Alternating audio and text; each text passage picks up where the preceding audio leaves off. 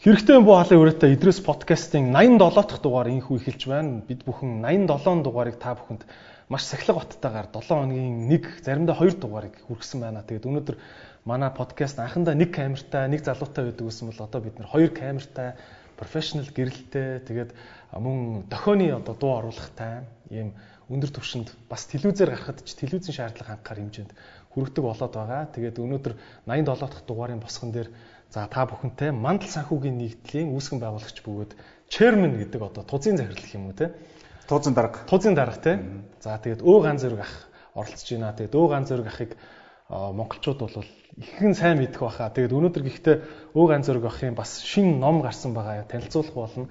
Тэгээд бит хоёр хэр болгон нэг яригадад байдгүй зүгээр нэг юм санхүүгийн салбар банкны юу болж байна да гэдэг сэдвэр биш аль болох юм том том сэдвүүдээр ярилцъя гэж бодлоо. Тэгээд өнөөдөр та бүхэн зүгээр сонирхуулаад хэлэхэд мэдээж ганц зөрөг ах бол карьерийнхаа туршид маш олон бол аа маш олон бол алдаач их гаргасан байх. Сорилт сорилт их давсан тий одоо За энэ бүхнээс яг одоо хувийн гоё ноу хаунаас нь бүгдээрээ сонсох болно.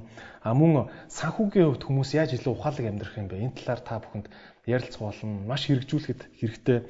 За бүгдээрээ бас ганц зөрөх ах бол айрхтай яриа тий архтай түүх архтай түүх гэдэг Монголын түүхийг маш их судалдаг хүн байгаа. Тэгэхээр түүхийг бас бид бүхний зөвөр нэг хичээл дээр одоо Чингисийн байлдан дагуулт гэдгээс шал өөр жинхэнэ санхүүч хүний нүдээр амьдралыг шинжилдэг хүний нүдээр бас түүхээ ярих гэж бодож байна. Мөн одоо дэлхийд дахин маань яг одоо энэ коронагийн хямралтай үе байна. Дэлхийн хямралууд маш олон болсон, дайн их болсон тий. Энэ олон хямралуудын талаар нарийн ширийн юмнуудыг бас ярих гэж бодож байна. А тэгээ мөн цаашдаа бүгдээрээ одоо энэ хувьсж байгаа дэлхийн ертөнцид яаж амьдрах юм бэ гэдэг ирээдүйн талаар ярилцъя. За би энэ таван сэдвийг өнөөдөр сонгосон байна. За тэгээ та бүхэндээ бас нэг зүйлийг би бас багийнхныхаа магтмаар байна. Өнөөдөр ингээд камерны маань арталт ингээд мөнхчин Ц 9 туг те 9 мөнх туул гэдэг ингээд энэ дөрвөн хүн маань сууж байна. Тэгээд манай подкаст олон хүний хөдөлмөрөөр та бүхэнд хүрдэн шүү. Бид бүхэн та бүхэнд ингээд 2 цагийн 3 цагийн буу халтыг хүргэхийн тулд те одоо наад зах нь асуултын одоо судалгаа, зочноо судлах Эннээс эхлээд зөвхөн зураг авалт гэхэд бол хамгийн багадаа нэг дугаарт нь 6 цагийг зарцуулдаг шүү. Өдрийн 8 цаг ажлын өдөр байдаг тийм. За тэгэхээр энэ их цаг хугацаа тэгээд 87 дугаар одоо явж байна. Энэ их цаг хугацааг зарцуулж байгаа би бас багийнхаа залуучууд бүгдэнд нь баярлалаа гэдгийг бас дамжуулж хэлмээр байна. За та бүгдэд бас баяр хүргэе те 87 дугаар гэд би сая л одоо 87 гэд чи ямар олон контент хийж вэ те. Тийм шүү дээ те. Бүгдээр нь амжилт. Тийм залууч. За баярлалаа. Окей. За ганц зургийнхаас таны номоос эхлэе. Та нэр номоо танилцуулаач. Энэ ямар учиртай ном юм? Тий, энэ санхүүгийн философи гэдэг юм 2017 онд гаргасан номны 2 дахь хэвлэл гарч байгаа. Тэгэхээр хамгийн сүүлийн 2021 оны мэдээллийг тусгасан. Тэгээд энэ санхүүгийн философиг яагаад гаргасан бэ гэхээр одоо хоёулаа энэ танаа багийнхантай бид нар энэ санхүүгийн түүхийн музейд сууж байна. За дэлхийд нэг ийм 12 3 шиг ийм музей байна. Дэлхийн санхүүгийн түүхийн музей гэдэг. Тэгэхээр манайх бол энэ олон улсын санхүүгийн музейн холбооны гишүүн. За энд одоо Англи байна, Америк байна, за Япон байна, Хятадас байна. За дандаа ийм төрийн сангийн ам төв банкных нь одоо спонсорлсон музейнууд байдаг. За ямар зорилготой энэ музей байгуулагдсан гэхээр ерөөсөө олон нийтийн санхүүгийн боловсролыг түүхээр дамжуулж хөгжүүлье гэдэг. Ийм одоо үндсэн уриатай.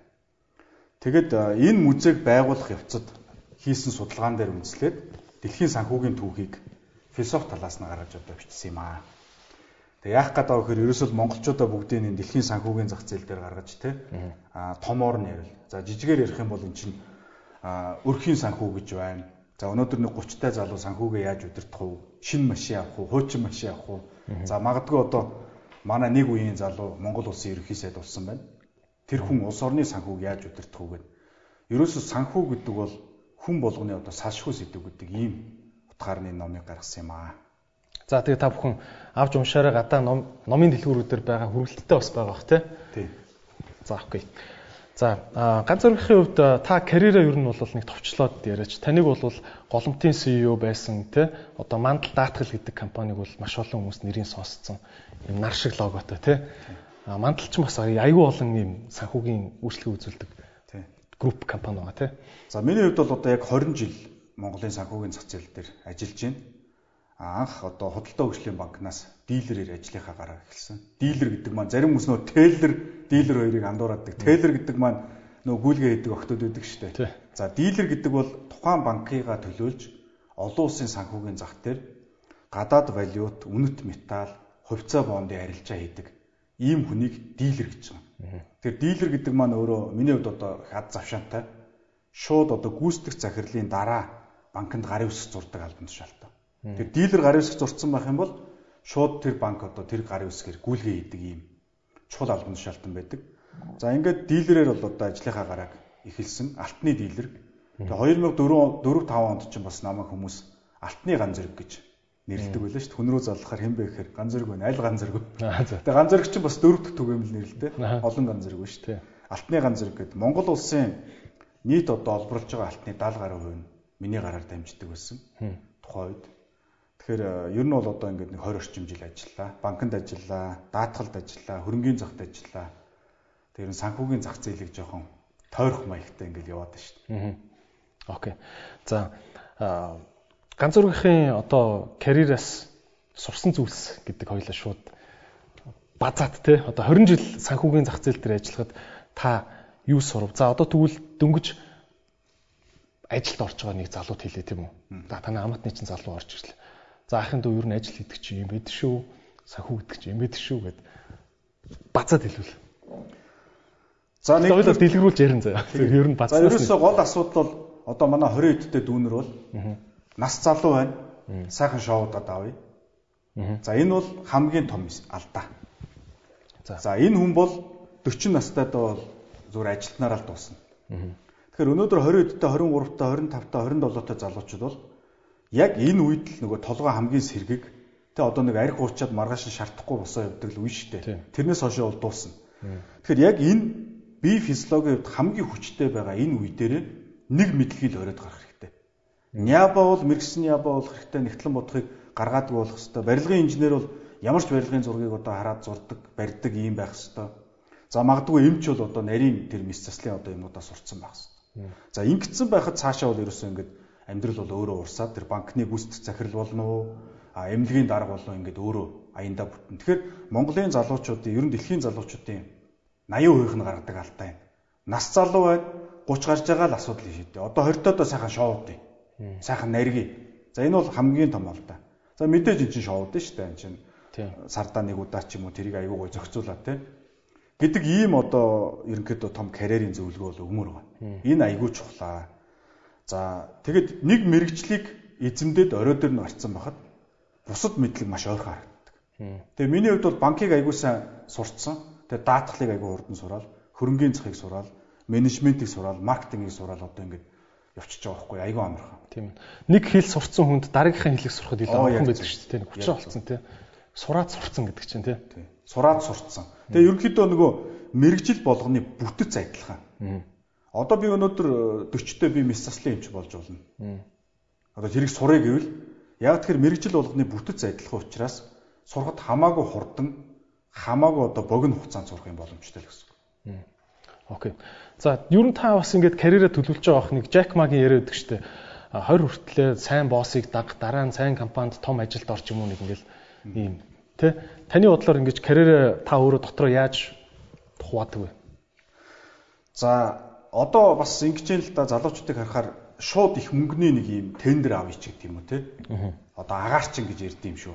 За. Тийм агаарчд их болж ин л ингээл ингээл ажил мэрэгчлгүй сууж байгаа л шууд нэг тендер ч юм уу нэг юм аваад гинт мөнгөтэй болно. За тэгээ мөнгө авч болно. Гэхдээ эн чинь казинотой адилхан. Казинод одоо сая хүн нэг орой тоглолоо гэхэд хэдэн хүн хожих вэ? Яг энтэй адилхан. Тэгэхээр ийм одоо магадлал багтаа юм руу бити яваач.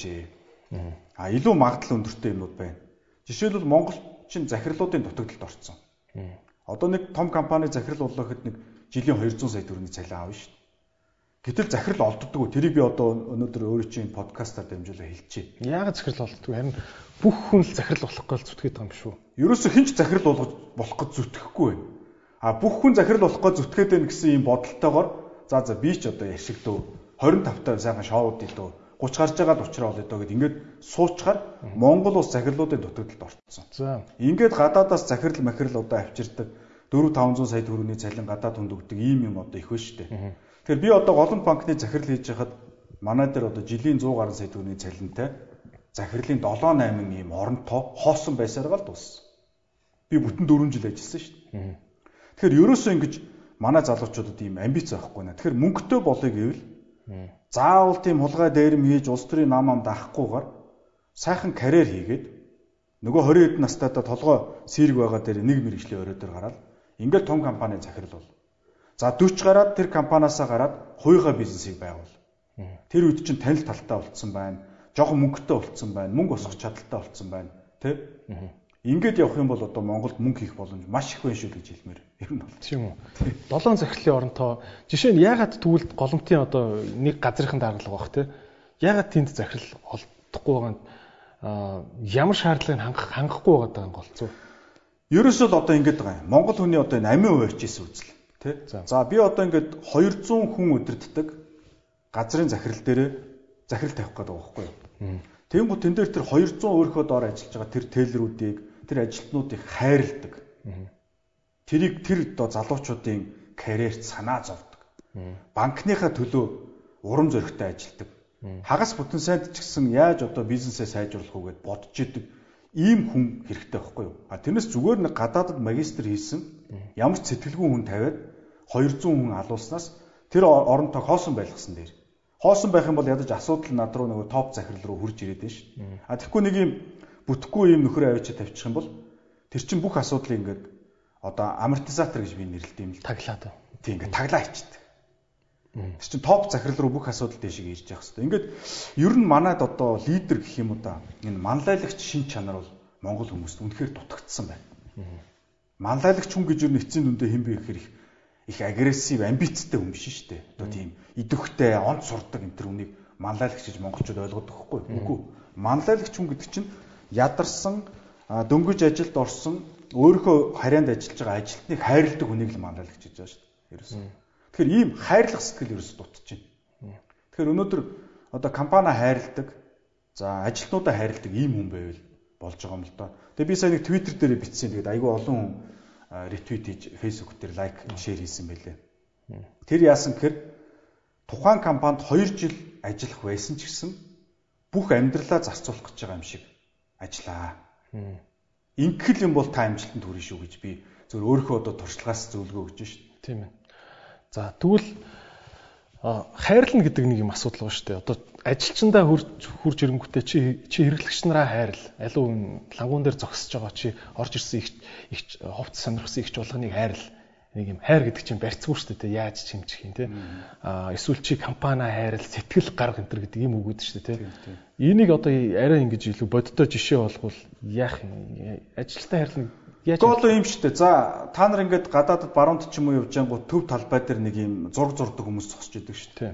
Нэг 10 доллар аваад ингээс хөргөж чинь зураад өгчдөг те за энэ уран зураг мөн үү? Урлагийн бүтээл мөн үү? Биш шүү дээ. Энэ 10 долларын зураг байхгүй юу Гэс ингээд 10 доллар ингээд тэг нэг аяг кофений үнээр зурж байгаа л зураг. А уран зураг хизээ уран зураг болж байгаа гэхээр миний ойлгож байгаагаар тэр зургийг харсан хүн сэтгэл зүйн таашаал авч байгаасаа гэж чин сэтгэлээсээ хүсээд тэгээд одоо өдөржин шүнжин галзуур цолиороод урландаа хэдэн 4 5 сараар ингээд зураад гарсан зурагч өнөөдөр 100 сая доллар хүрч шít. Тэгэхээр бүх ажил тийм. Өнөөдөр одоо контент хийн гэж ярьж байна. За магадгүй одоо маркетингийн ажилд нэг юм брошюрны загвар гаргаж болно. За эсвэл тейлэр өхөн гүйлгээ хийж болно. Барилгын инженер залуу нэг юм хан өрж болно шүү дээ. Энэ бүх ажлаа за энэ хан дотор амьдарч байгаа гэрвэл энд ингээд байнга одоо энэ ямар гоё тэгшгэн хан вэ те мэдэрч нэг юм сайхан таатай юм одоо цуслангийн байшин барья л да.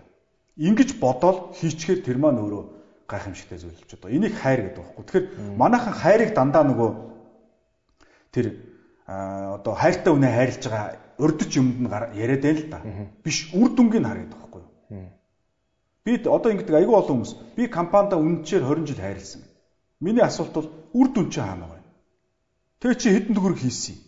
Хичнээн харилцаж татсан юм. Наад хайр чи нотлогдохгүй байна. Энд чи хуурамч нэг улс төрийн популизмтай адилхан болчихж байгаа юу? Улс төр чи хоосоо амлалчих гэсэн үг. Хүүгээ хүүгэн л гэсэн юм удааг нутаг минь 20 жил төлөөлөө суучдаг тий. Тийм. Тэгэхээр хайр бол үр дүнгээр гарч явах хэрэгтэй юм аа. Өөрөөр хэлбэл одоо энд ингээд цэник гэдэг юм сайхан ундаач юм уу чи нэр уугаар авч тий. Тэгэхээр энэ за баярлалаа. Тэгээ энэ цэник гэдэг одоо энэ Манай юу вэ нөө? Монсих хөлөө. Монсих. Тийм, Монсын одоо энэ цэнгийг чинь энийг уусан хүн одоо сайн сайханд хүргэхийн тулд энэ технологи чинь чин сэтгэлээсээ бодоод хийчихвэл эн чинь үр дүнтэй хайрга байхгүй. Тэгээ одоо хоёулаа уугаал үзье. Тэг яг техник үү юу? Илэг хамгаалдаг. Бэлтгэл байгаа шүү. Ойрын үед 100 их шоудж байгаа тийм хүмүүс. Тийм. Аа. Үнэхдээ ангаахын уламжлалт ангаахын айгуугой мэдлэгийг ийм зөвүүн Япон Японд харагддаг шиг савтай шүү дээ. Дорны усан юм гэж шүү. Тий. Подкастын спонсор Active Garden Residence гэдэг ийм гоё хотхон байна. За Ярамгийн зам дээр байрладаг энэ гоё хотхон маань яг хажуу талдаа шинээр баригдаж байгаа E-Mart-ын shopping mall хэлбэрийн маш том хамгийн том салбарынх нь одоо яг хажууд нь байгаа гадаана 1000 машины зогсоолтой дотор ордог дулаан 500 машины зогсоолтой. За энэ том хотхныг Teso корпорац барьж байгаа. Та бүхэн мэдээж чанарын хувьд бол сайн мэдж байгаах гэж бодож байна. За тэгээд энэ хотхны талаар танилцуулах юм бол яг хажуудаа одоо улсын одоо үнгүү Кембрижийн сургалттай ийм сургуулийг бас хажууд нь босч байгаа. Тэгэхээр хүүхдүүд чинь их тата гэсэн үг. Мөн хүүхдүүд тата нэг зүйл нь хотхны барилгуудын дундуур хүүхдийн тоглоомын талбай хэсгээр огт зам явдаггүй байгаад мөн байшингийн нар үзэх, салхи үзэх боломжийг нь бүх байшингуудад жиг тангаж ингэж ташуу хэлбэртэйгээр хотхноо барилгаа байршуулж зохион байгуулсан байгаа. За мөн судалгаанаас харах юм бол үйл хөдлөлийн судалгаанаас харах юм бол том ийм шопинг моллын хажууд баригдсан хотхны үнц нь ундаггүй харин 28%-аар дунджаар өсдөг ийм статистиктэй байд юм байна. Тэгэхээр таны авсан хөрөнгө оруулалт маш ухаалаг байна. За тэгэхээр өнөөдрийн спонсортой баярлалаа. Active Garden Residence өсөн нэмэгдэх үнц нь. Active Garden Residence өсөн нэмэгдэх үнц нь Подкастын спонсор Vitafit компани бүтээгдэхүүн шар сүүний ундаа. За шар сүүний ундаа маань хар чавганы амттай, маш гоё амттай. Тэгээд ийм эвтэйхэн савлгаатай байгаа. Та бүхэн үргэлж зөвхөндөө авч явж байгаарай гэж санал болгож байна. Тэгээд шар сүүний ундаа маань 12%-ийн уургаар баяжуулсан байгаа. Тэгээд уургийн одоо хэрэгтэй тайлбарлуулах шаардлагагүй байх гэж бодож байна. А мөн дээр нь төмөр, йод, селен, цайр гих хэрэгтэй эрдсүүдээр баяжуулсан байгаа. Тэгээд та бүхэн шар сүүний ундааг цүнхэндээ авч яваарай. Монголын анхны шар сүүний ундааг хайрцтайгаа амтлаарай. Подкастын спонсор Илэг хамгаалах Цэник гэдэг бүтээгдэхүүнийг та бүхэн танилцуулж байна. За Цэник гэдэг бүтээгдэхүүн маань маш хөөрхөн савлгаатай бидээ авч явахад тохиромжтой байгаа. Тэгээд илэгний үрвсэл, илэгний хатуурал, илэгний өөхлөлтийн эсрэг үйлчлэгээтэй мөн та бүхэн алкогол хэрэглэхдээ цэник бүтээгдэхүүнийг өмнө нь нэг дараа нь хэрэглэж байгаарай. Мөн хордлого тайлах, шар тайлах үйлчлэгээтэй байгаа. Тэгээд цэник хэмээх энэхүү илэг хамгаалах бэлтгэлийг та бүхэн эмчийн заавраар өдрө болгон 30 хоног курс болгоод ууж болно. Тэгээд бүх насны хүмүүст тохиромжтой ийм эрүүл мэндийн дэмжих бүтээгдэхүүн байгаа. Цэник. Цэник хордлогоос сэргийлж шар тайлна. За тэгвэл ингэж бодъё л доо. За голомт банкнд тэр 7 захирлын оронтой ингээ хоосон байгаад байсан. Ер нь бас групп компани компанитай хүмүүстэй ингээд ярьж байхад бас хилтгэлтэй.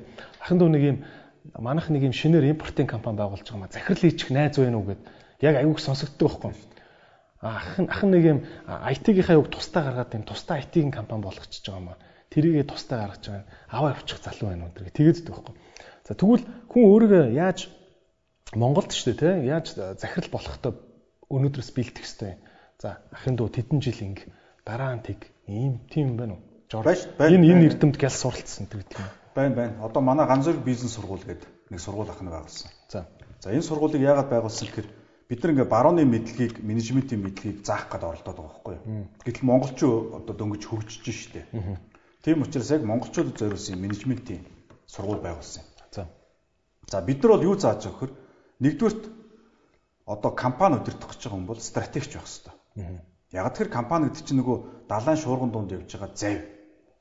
Тэр завны ахмад нь өөрөө хаашаа хизээ яаж явахаа мэдчих хэвээр шүү дээ. А тэгэхгүй манайх нэг юм сайн нябог аваачаад завны ахмад болгочдөг.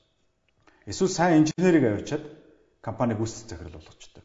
Гэтэл нябоч юм бол санхүүгийн тайлангаал гаргана, инженер бол тэр зургаал гаргана шүү дээ. А гүйцэтгэх захирал хүн гэдэг бол өөрөө стратеги гаргана. За яг энэ далайн шуурган дундуур яаж амьд гарах вэ гэдгийг заадаг хүн. Тэгэхээр нэгдүгürt стратегч байх хэвээр, хоёрдугт борлуулагч байх хэвээр. Би энийг бол одоо бүр дахин дахин хэлмээр байна. Монгол хүний одоо борлуулалтын одоо чадвар бол Дэлхийд бол одоо 200 орноор ч ихсайха доотлын 20 буух байх. Ерөөсөө Монгол хүмүүс борлуулалт хийхийг айгүй буруу. А ер нь дэмий ажил гэж үздэг юм шүү. Илүү тийм хүн шулж байгаа стилээр хард юм шүү. Нэг л одоо тийм хөгийн одоо доод зэн 8-аачин энэ тэргээл. Гэтэл эцсийн дүндээ борлуулалт бүх юм одоо энэ одоо энэ цэник байна энэ юу гэнэ үү? Витафит гэж юм тийм. Эдгээр чинь бүгд борлуулалт. Тэгэхээр бизнес гэдэг бол өөрөө борлуулалт дээр тогтдог учраас өнөөдөр 10 жил бид нар борлуулалт заамаар байна. Их сургуульд борлуулалт заамаар байна. Гэтэл одоо борлуулалт заадаг одоо сургууль мэдхүү Монголд. Тийм тэгэхээр ер нь багаасаа борлуулалт хийж сураа. Тэгээ стратегч болоход өөрийгөө бэлдээ. За тэгээд ер нь ажилдаа тэр хайрлаад хайр үр дүнгээр компани хайрлсан юм уу? Окей, хэдэн төгрөний борлуулалт хийсэн. Харилцагчаа хайрлсан юм уу? Тэгвэл харилцагчид өгсөн энэ бүтээгдэхүүн чинь хэдэн хүнийг илгэний хортоодоос хамгаалсан. Дандаа тоогоор хэмжинэ. Хайр бол дандаа тоогоор хэмжигдэнэ. Тоогоор хэмжигдэхгүй бол энэ бол хос амлалт. Зүгээр худлаа ярьж ийн байл ойлгочих санал авах гээд. Тийм ээ. Би бол ийм л философитой шүү дээ ер нь. Тийм ээ. Аа за тэгвэл борлуулагч те цаашаа лавшралтай байлуу те. Яаж сайн борлуулагч болох юм? Одоо анзаардаг л да барууны орнуудад одоо эртнээсээ капиталист явцсан орнуудад те баг сургуулийн хүүхдүүдээр ингээд чихэр эсвэл нэг лимоны ундаа модон чихэр энэ төр ингээд гадаа заруулаад тэгээд олсон орлогын сургуулийнхаа сайн үйлсийн аян маянд санхүүжүүлээд бүр сургууль нь хүүхдүүдээрээ юм заруулаад зөксөөгд гэдэг тийм автобусны буудал модал төр. Тэгээд би Америк энтерт тиймэрхүү юм ингээд харчаал Канад манад ялгаагүй л идэм билээ л дээ. Энэ хүүхдүүдтэй ингээд бас энэ юм зарж борлуулах чинь амьдралын хамгийн чухал чадвар шүү гэдгийг хэлэх гээд байгаа юм болов уу гэж бодсон тухай үедээ тийм яаж сурах юм жишээ. За бид нар бол тэгж чадаагүй. Одоо яах вэ гэдэг асуудал. Одоо суурийн иргэншил бол тэгэл 5000 жил юм зарчиж байгаа юм. Аа би яагаад монголчууд борлуулагч биш юм бэ гэдгийг тайлбарлая гэж бодож байна л да. Саяны асуултыг хариулахаас өмнө. Тэгэхээр Монголд бол ер нь соёл иргэншлийг би нэг уяа биш үү? Уяагаар хэмждэг. Уяа үжиж нөгөө морио тушин. За нөгөө гэрээ одоо баглан, ачаа саваа одоо боон. Уяа байхгүй хөгжил байхгүй байхгүй юу? За тэгэхээр одоо Европт ч гэдэм үү Азад бол ос ургамлаар ингээд сүлжээд уяа хийдэг байна тийм үү. За Монголд бол сур. Сур. Тэгэхээр сурыг хэн нэг нь үйлдвэрлээд нөгөө хүндээ зармаар шүү дээ. Гэтэл Монгол бүх айл сур юм. Бүх айл хоньныхоо нөхийгээр нөхий дээл хий чинь. Бүх айл хоньныхоо ноосоор саваад эсхий игээд гэрээ бүрчин. Бүх айл үхэртэй хоньтой. Хинтэш тань ихгүй те. Тэгэхээр Монгол хүн бие биендээ зарах юм эзэж байгаагүй байхгүй юу? Сүүлийн хэдэн жил бид нар одоо юм зарах гээд байгаад байгаа юм. Тэгэхээр энийг манай одоо залуучууд өөрсдөө ойлгох хэрэгтэй. Эцэгчүүд сая одоо хүүхдүүд гадаадад ундаа зараа зогсож идэг гэж. Эцэгчүүд ойлгох хэрэгтэй. Тэгэхээр борлуулагч болж чадахгүй болж чадахгүй. Тийм учраас багаас нь одоо хүүхдүүдэд янз янзын юм заруулъя, хөрш одоо айлынхаа уртлын шалыг угаалгадаг ч юм уу те. Янз янзын арга хэрэгжилж болно. Энийг сургаягүй сургаж болно. Тийм хэцүү ухаан биш. Окей. Та тэгвэл анх яг ямар кафе борлуулалт хийжсэн тий. Таны яг борлуулалт хийг явж байхад чинь за одоо би чинь яг үнэхээр хэцүү юмыг би борлуулж чадлаа шүү гэж бодсон тэр юм чи юу вэ? За одоо яг анх ихсэн нь бол э, манай ээж энэ мөөгний алтан цэцэг гэдэг доктор профессор хүн байдгийн. Биотехнологич. Монголд анх мөөг байгуулсан. Тэгээ 90-ад онд манер мөөгний үйлдвэр байгууллаа. Би нөгөө мөөгийг нь одоо аваад зарах ажилтай.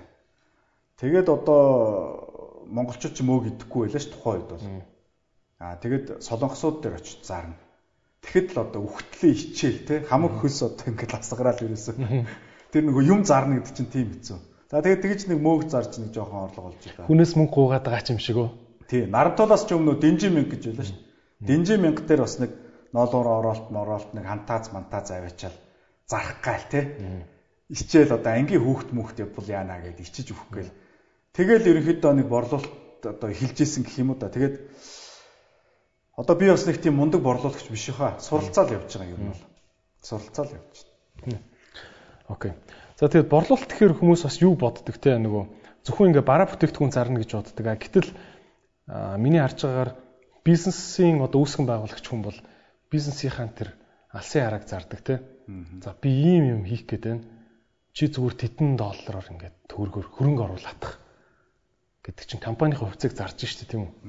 Өөр чинь хувьд тиймэрхүү төрлийн одоо нэг агаар зарна гэдэг шиг те алсын харгаа зарж исэн хамгийн том кейсүүд юу вэ? За хоёр зүйл санаанд байна. За гурав ч юм уу. Нэгдүг нь мандал даатгал. Мандал даатгалыг бид нар Нью-Йорк дээр авчиад Монгол улсад даатгалын компани байгуулнаа гэдэг.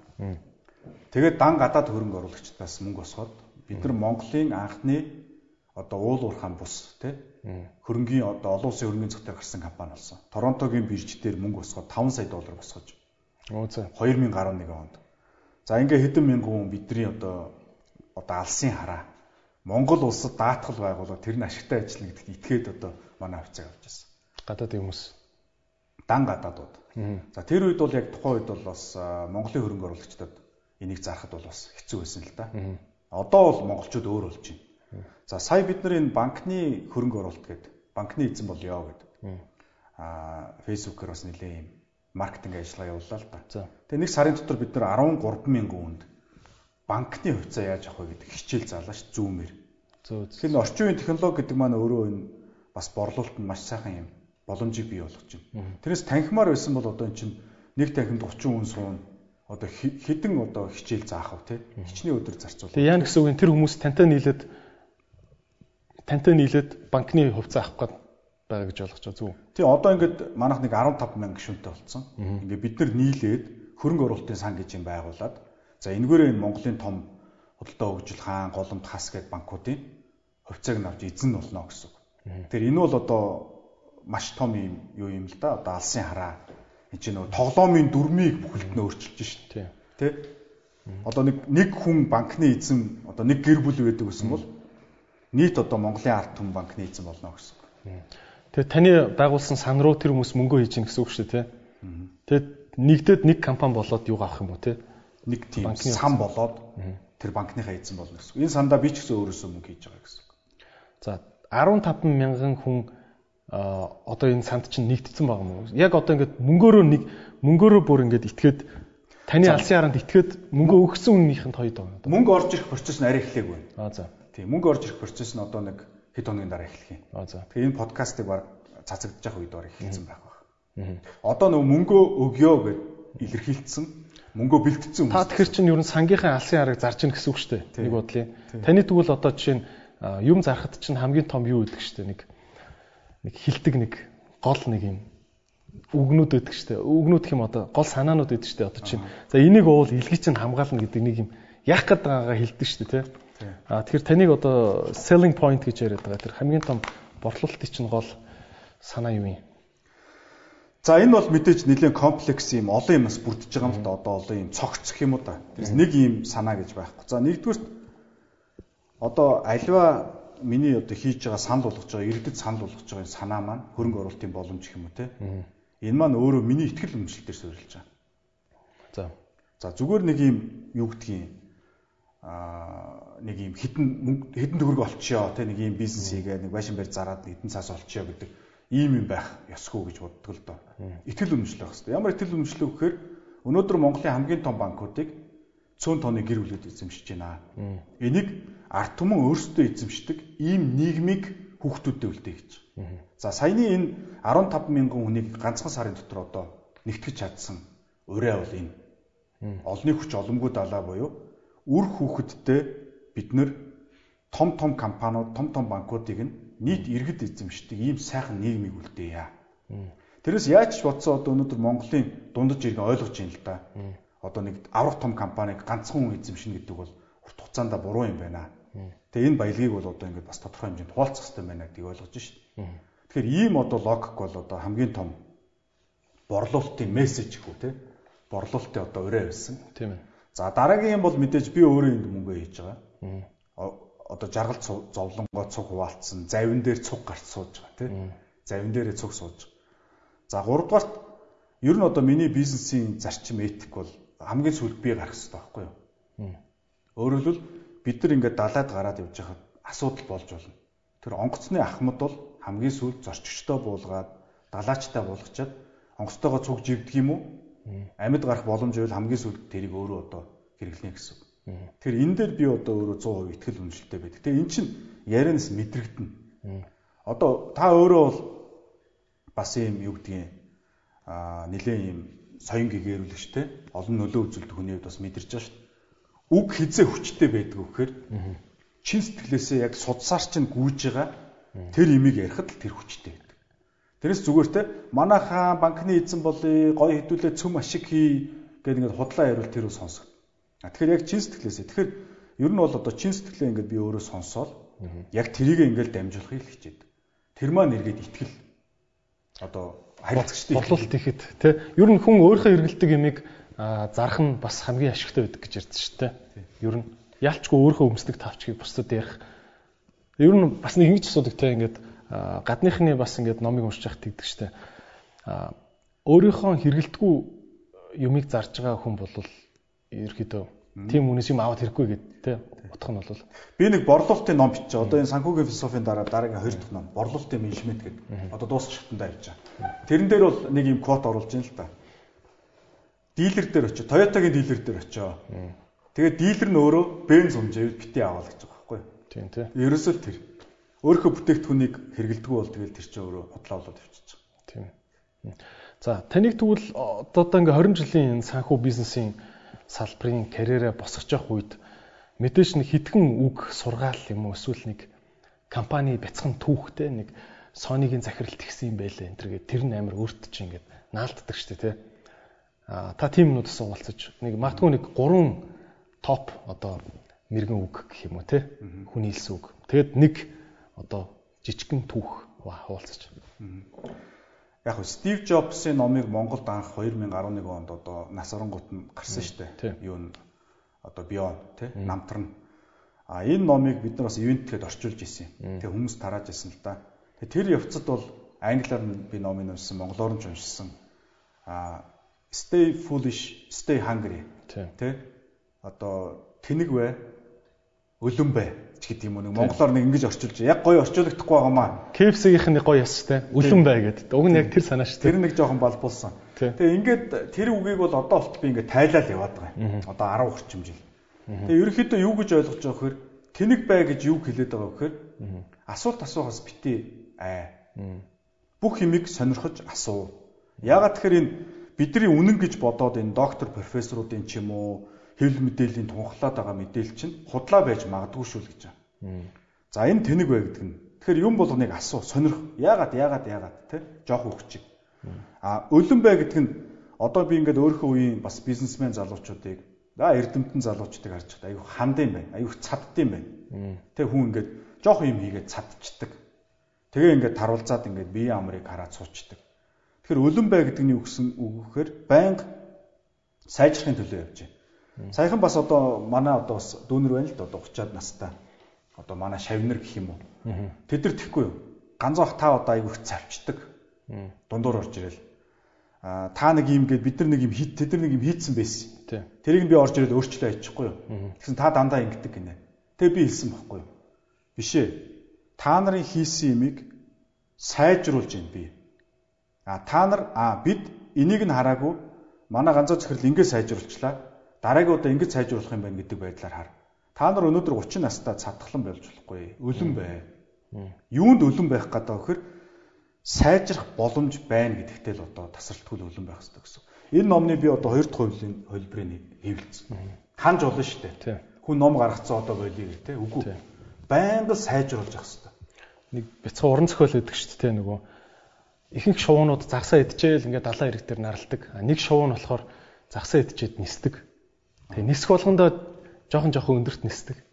Нисэх болгондоо жоохон уулын цаатлыг илүү хол хараад буцаж өрөөд ирдэг тий. Илүү мэдээлэл. Шал хоёр амьдралаар амьдэрдэг тий. Тэгэхээр ерөөсө цадаж болохгүй өлөн байх хэрэгтэй. За энэ Стив Джобсын хэлсэн энэ бол одоо бас надад их бизнес гэх юм уу да аюу их чухал бас юм өрөө авилж исэн. За дараагийн нэг жоохон гонигтай гэх юм уу да бас нэг нэг ах уу надад хэлж исэн юм аа. Ганцаа хүн хизээч өөрчлөгддөг юм шүү гэж. Тэгээ би бол хүнийг өөрчлөнө гэж тэмцдэг хүн байхгүй юу. Тэгэл одоо заримдаа за үнэхээр өөрчлөгдөхгүй юм байна да гэж бодож л байдгийг. Заримдаа өөрчлөгдөх ёстой гэж зүтгэж л байдгийг. Гэхдээ эндээс яагаад би энийг хэлэх гээд байгаа вэхээр энэ подкастыг сонсож байгаа залуучууд ч гэсэн энийг бодох хэрэгтэй байхгүй юу. Хүн өөрчлөгддөг юм уу? Өөрчлөгддөг юм уу? Тэрийг бодох хэрэгтэй. Яагаад тэгэхээр энэ эргээд хүнд айгүйх тийм боловсрал олгодог. Айгүйх одоо өөрийгөө хүн бодно, бусад хүнийг бодно энэ хүн яг өөрчлөгдөх юм уу? Ийм залхуугаараа үлдэх юм болов тий? Би энэ хүнийг өөрчлөхийн тулд арай дутуу яваад байгаа юм биш үсттэй. Тэгэхээр нөгөө нэг өндөг дахианы аль нь анхдагч гэдэг шиг дуусахгүй. А энэ эргээд байнгын нөгөө оюуны юм одоо юу гэдгийг а оюуны юм сорилт бий болгож идэг. Тэгээ энэ бол одоо надад их урам зориг өгдөг гэх юм да. Тийм ээ. А тэгвэл компани түүх одоо чи.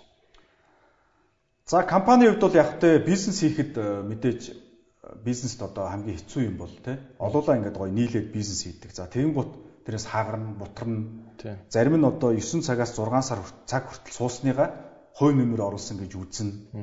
За тэгэнгүүт тэрийг бишээ чи хувь нэмэр гэдэг чинь тоогоор те орлогоор харилцагчаар бүтээлээр ингээд нотлогдох хэрэгтэй гэхээр үгүй гэж зүтгэн тэрийг тайлбарлах гэж үзнэ. Тэгснээрээ эргээд одоо хэрэгт орно те муу хүн бол чавэрнэ гэл ингээд Бизнес бол хүнийг одоо маш сайхан ингэж хөгжүүлдэг. Тэгэхээр би бол одоо энэ бизнесийн салбарт 20 жил ажиллаа. Тэгээ эндээс бол энэ хүний харилцааны боловсрал гэх юм уу та. Энэ бол одоо хүнийг их хөгжүүлд юм байна гэж бодцсон сууж байгаа. За тэгээд эргээд одоо бизнес хийж байгаа залуучууд тандаж хэлэхэд бол а одоо юу гэдгийг зарим өөрчлөгдөхгүй хүмүүс гэж байна шүү дээ. Тийм. Залхуу ингээд залхуу байдлаа ямар нэг одоо гүтгэх, харлуулах, муулах За өөрөөсөө одоо бүх буруу нялзаахгүй байх байдлаар одоо авах хандлагатай тийм хүмүүс бол тэгэл хол байл гэж хэлээ да. Гэхдээ тийм хүмүүстэй учир нь тэгээ уулзраад сайн таниад авчихгүй юу гэж хэлзүүлмөр. Тэгээ ер нь бол яадаг ч нөгөө юм хийсэн хүн сүултээ муу нэртэй үлддэг гэд баг хүмүүс ярьдаг шүү дээ тий. Тэгвэл тэр чинь арай өөр өөр хэлдэг те. Аа таныг анзаарч хахад ер нь бас ингээд бизнест бол бас нэр хүнд айгуу чухал байдаг те. Аа гэхдээ хүн ингээд дүүгдэг чи хүнтэй ингээд юм хийснийхэн төлөө магадгүй ингээд нэг муулуулад үлддэг. Аа бүр бүр хурцаар ирвэл баг гүтгүүлдэг юмнууд их олон байдаг те. Та бол зөндөөл тийм юм амьдралт ч юм байгаал бах те. Байж л байгаа бүх захиралд байдаг те. Энэ дээр та ямар хуу одоо юм юутай бодол бодолтой одоо алстаа юу гэж толгойд бодож явдггүй те. Таныг бол оо ганцхан муу лөвөрчин гэл хин нэг нь ярьсан л бах ойлгомжтой тий. За тэгж нэг яриаг байхгүй. Одоо лөвөр хийгээг болохоор.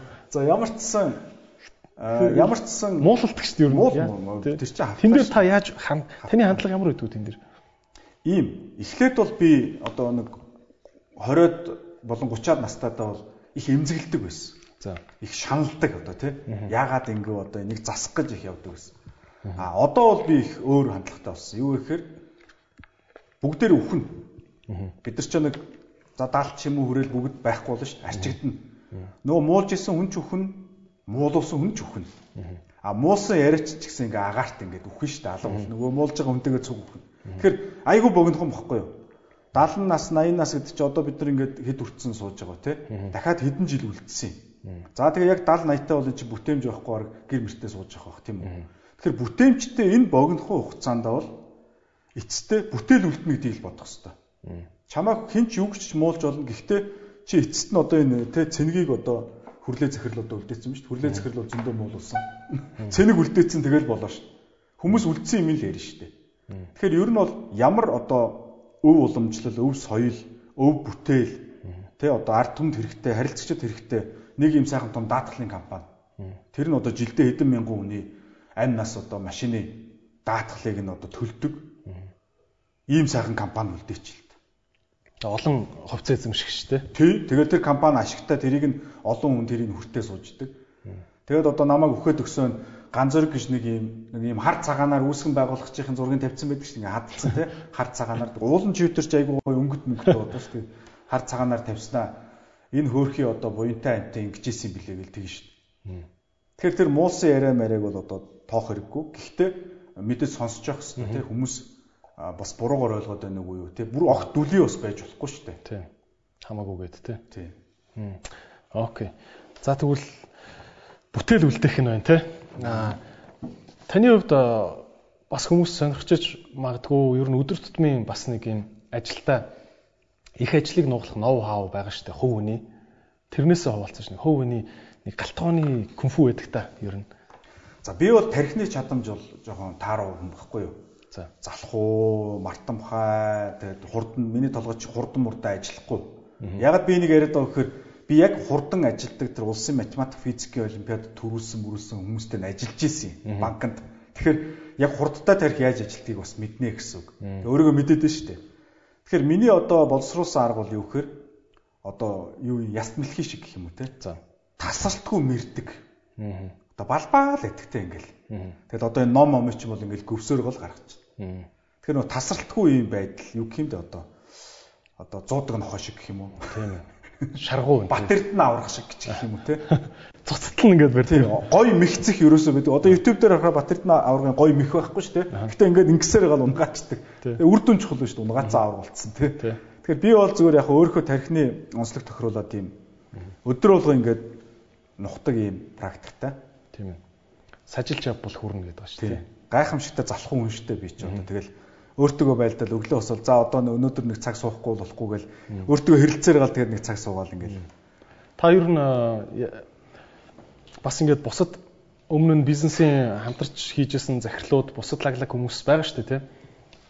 Тэр хүмүүсээс магадгүй ингээд шингээж авсан танд байглаасаа байгаагүй мөртлөө шинээр сурж авсан эрдэм юу вэ?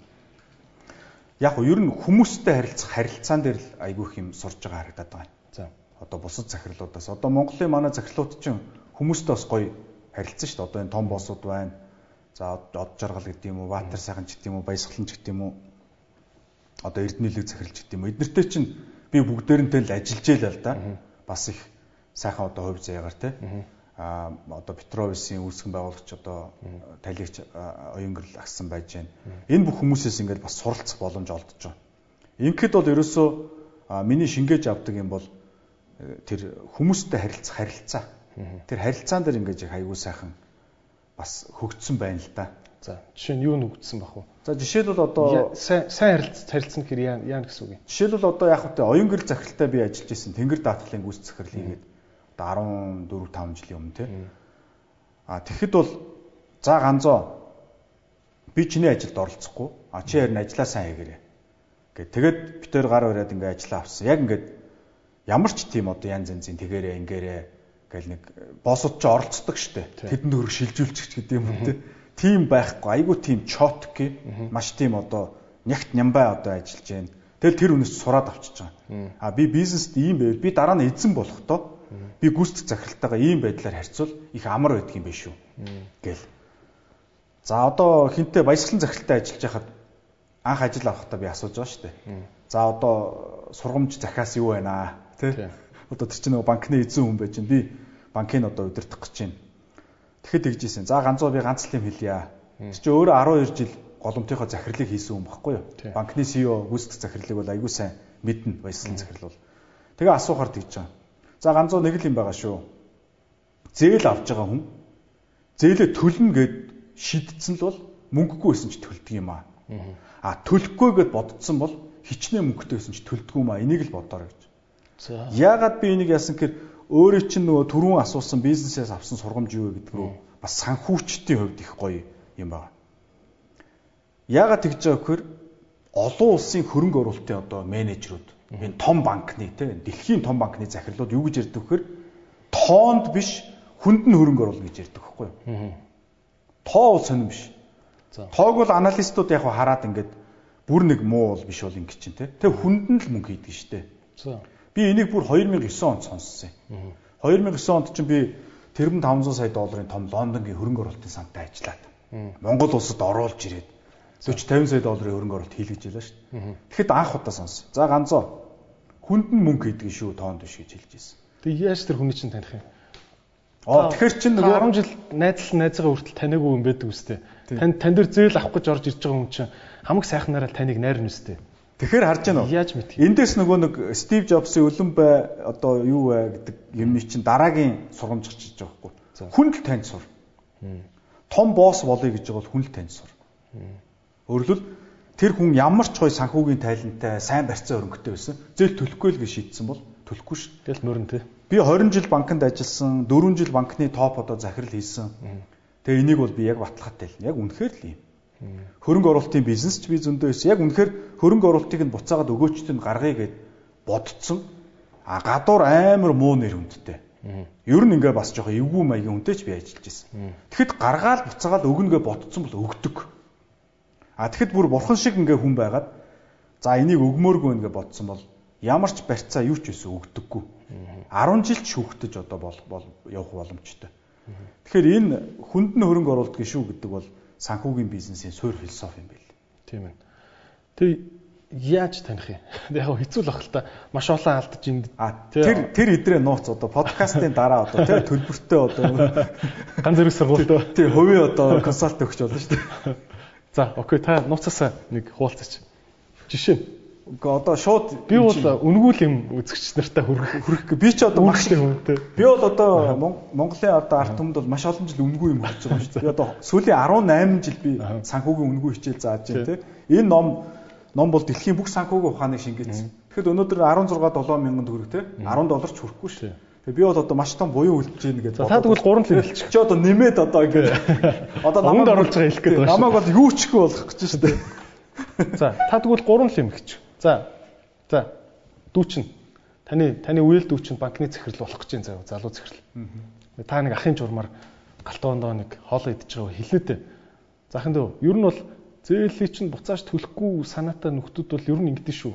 За нэгдүгürt яг хөө энэ аягүй олон юм байж болно. Бид нэг жоохон тоймлоод хэлээ л да. За нэгдүгürt тухайн хүн өмнө нь яаж исэн бэ гэдэг түүхийг харах хэрэгтэй. За. Яг тэр хүн гэдэг амьтан чинь ерөнхийдөө юм нэг юм зуршил үүсгэж явдаг. Фитнест явдаг бол фитнестэй л явж идэг те.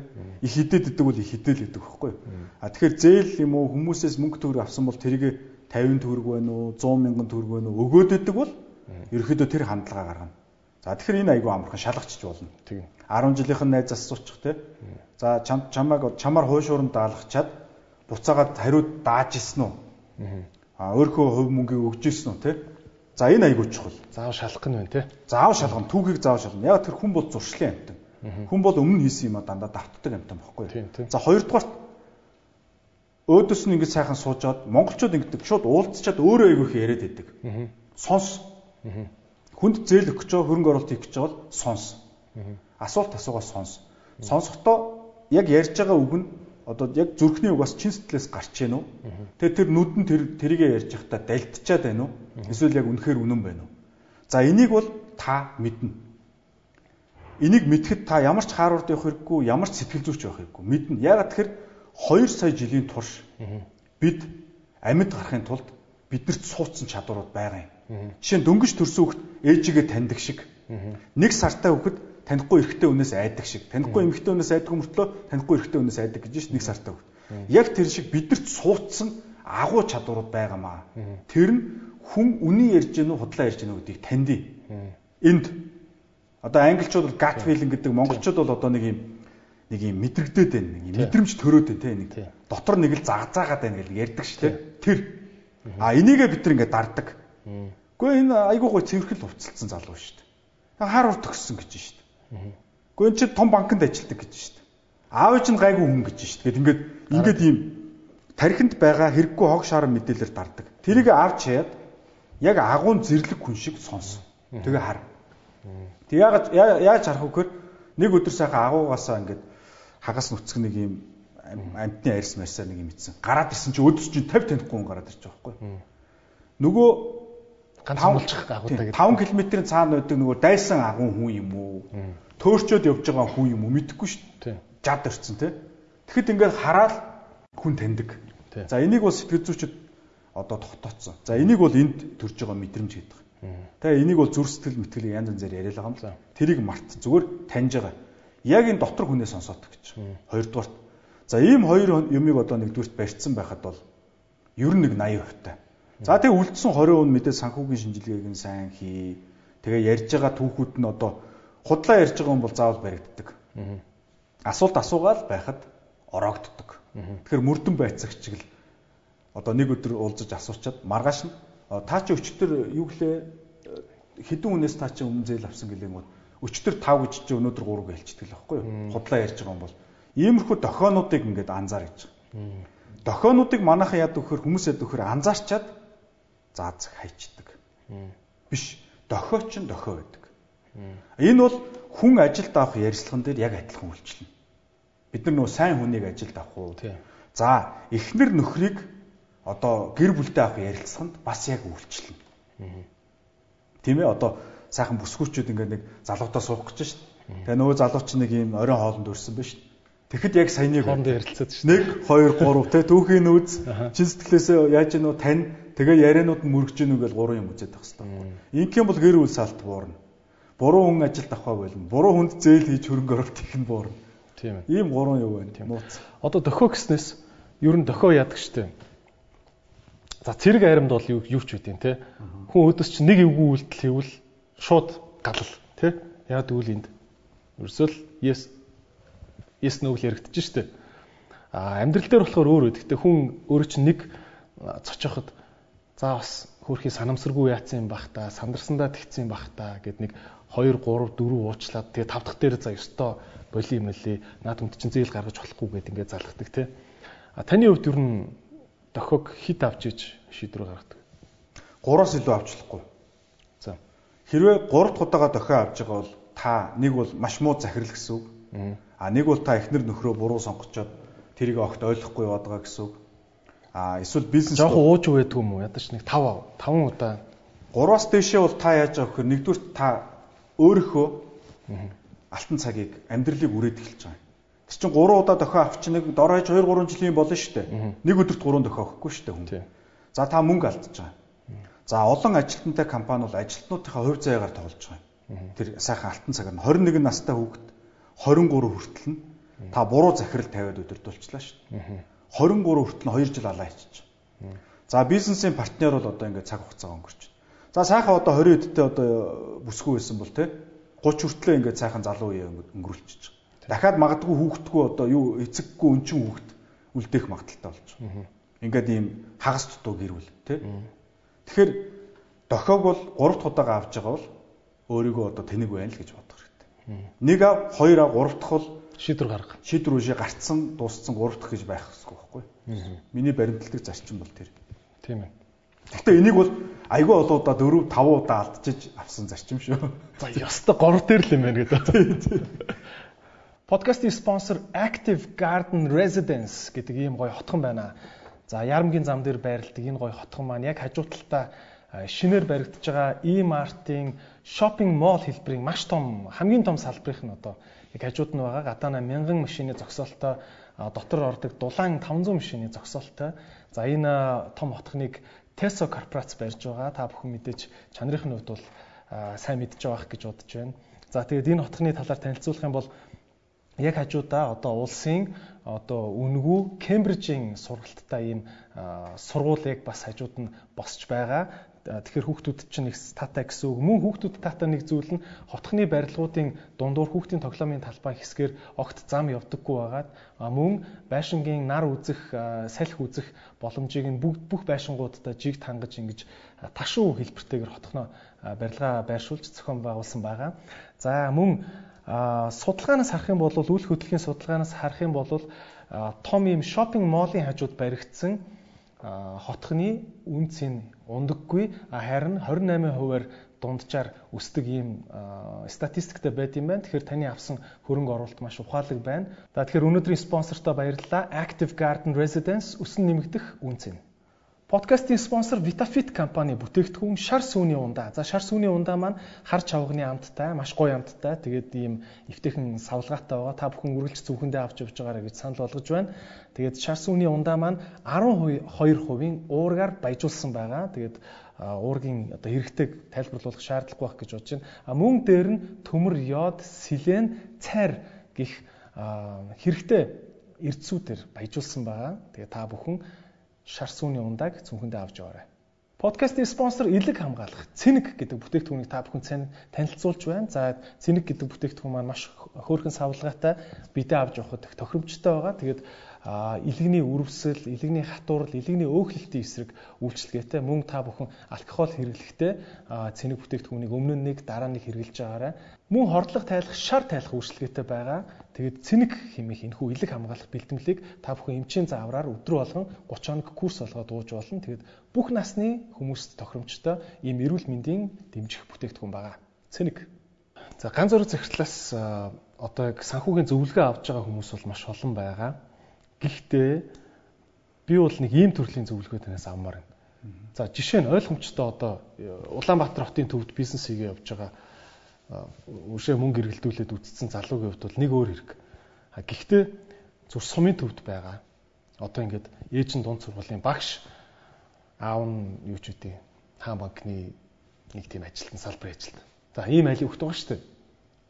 За энэ хайлын хүүхд одооноос санхүү юуг ойлгох хэрэгтэй те ер нь амьдрал нь ямар ч байсан хамаагүй хаач амьдрдаг байсан хамаагүй Монгол хүн одооноос ийм санхүүгийн хэмжээний мэдлэгтэй авах хэрэгтэй байхгүй юу гэд те хэлэх зүйл байгаа юу тэнд.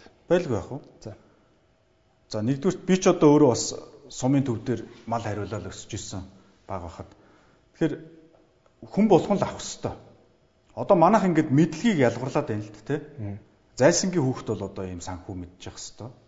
А долоон буудалд мэдэх бол шаардлагагүй гэж энэ ухамсарт ийм одоо дарга нарын ухамсарт ийм байх юм бол энэ ус суурь штэ.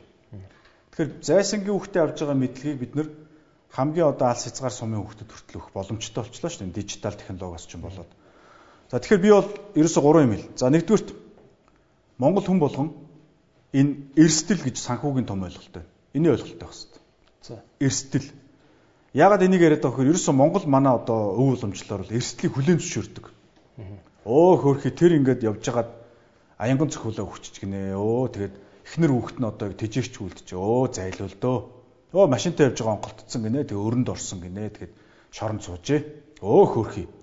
Энэ Монгол хүмүүсийн хандлага байгаа байхгүй. Энийг бид нөр өөрчлөх ёстой. За.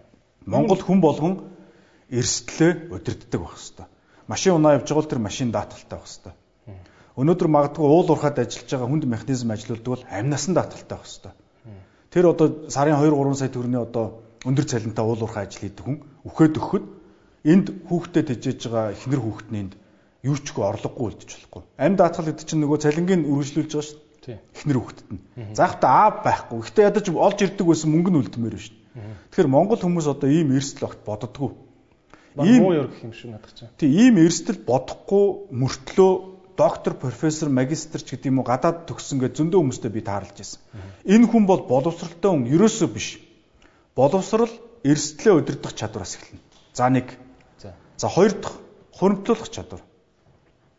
Бид нар судалгаа хийгээд үзэхэд манайх юу гэж боддог вэхээр гинт нэг юм 20 сая төгрөг олоод 10 саяар нь зээлээ хаагаад 10 саяын банкнд хийж хадгаламжтай болно гэж төсөөлдөг юм байна л да.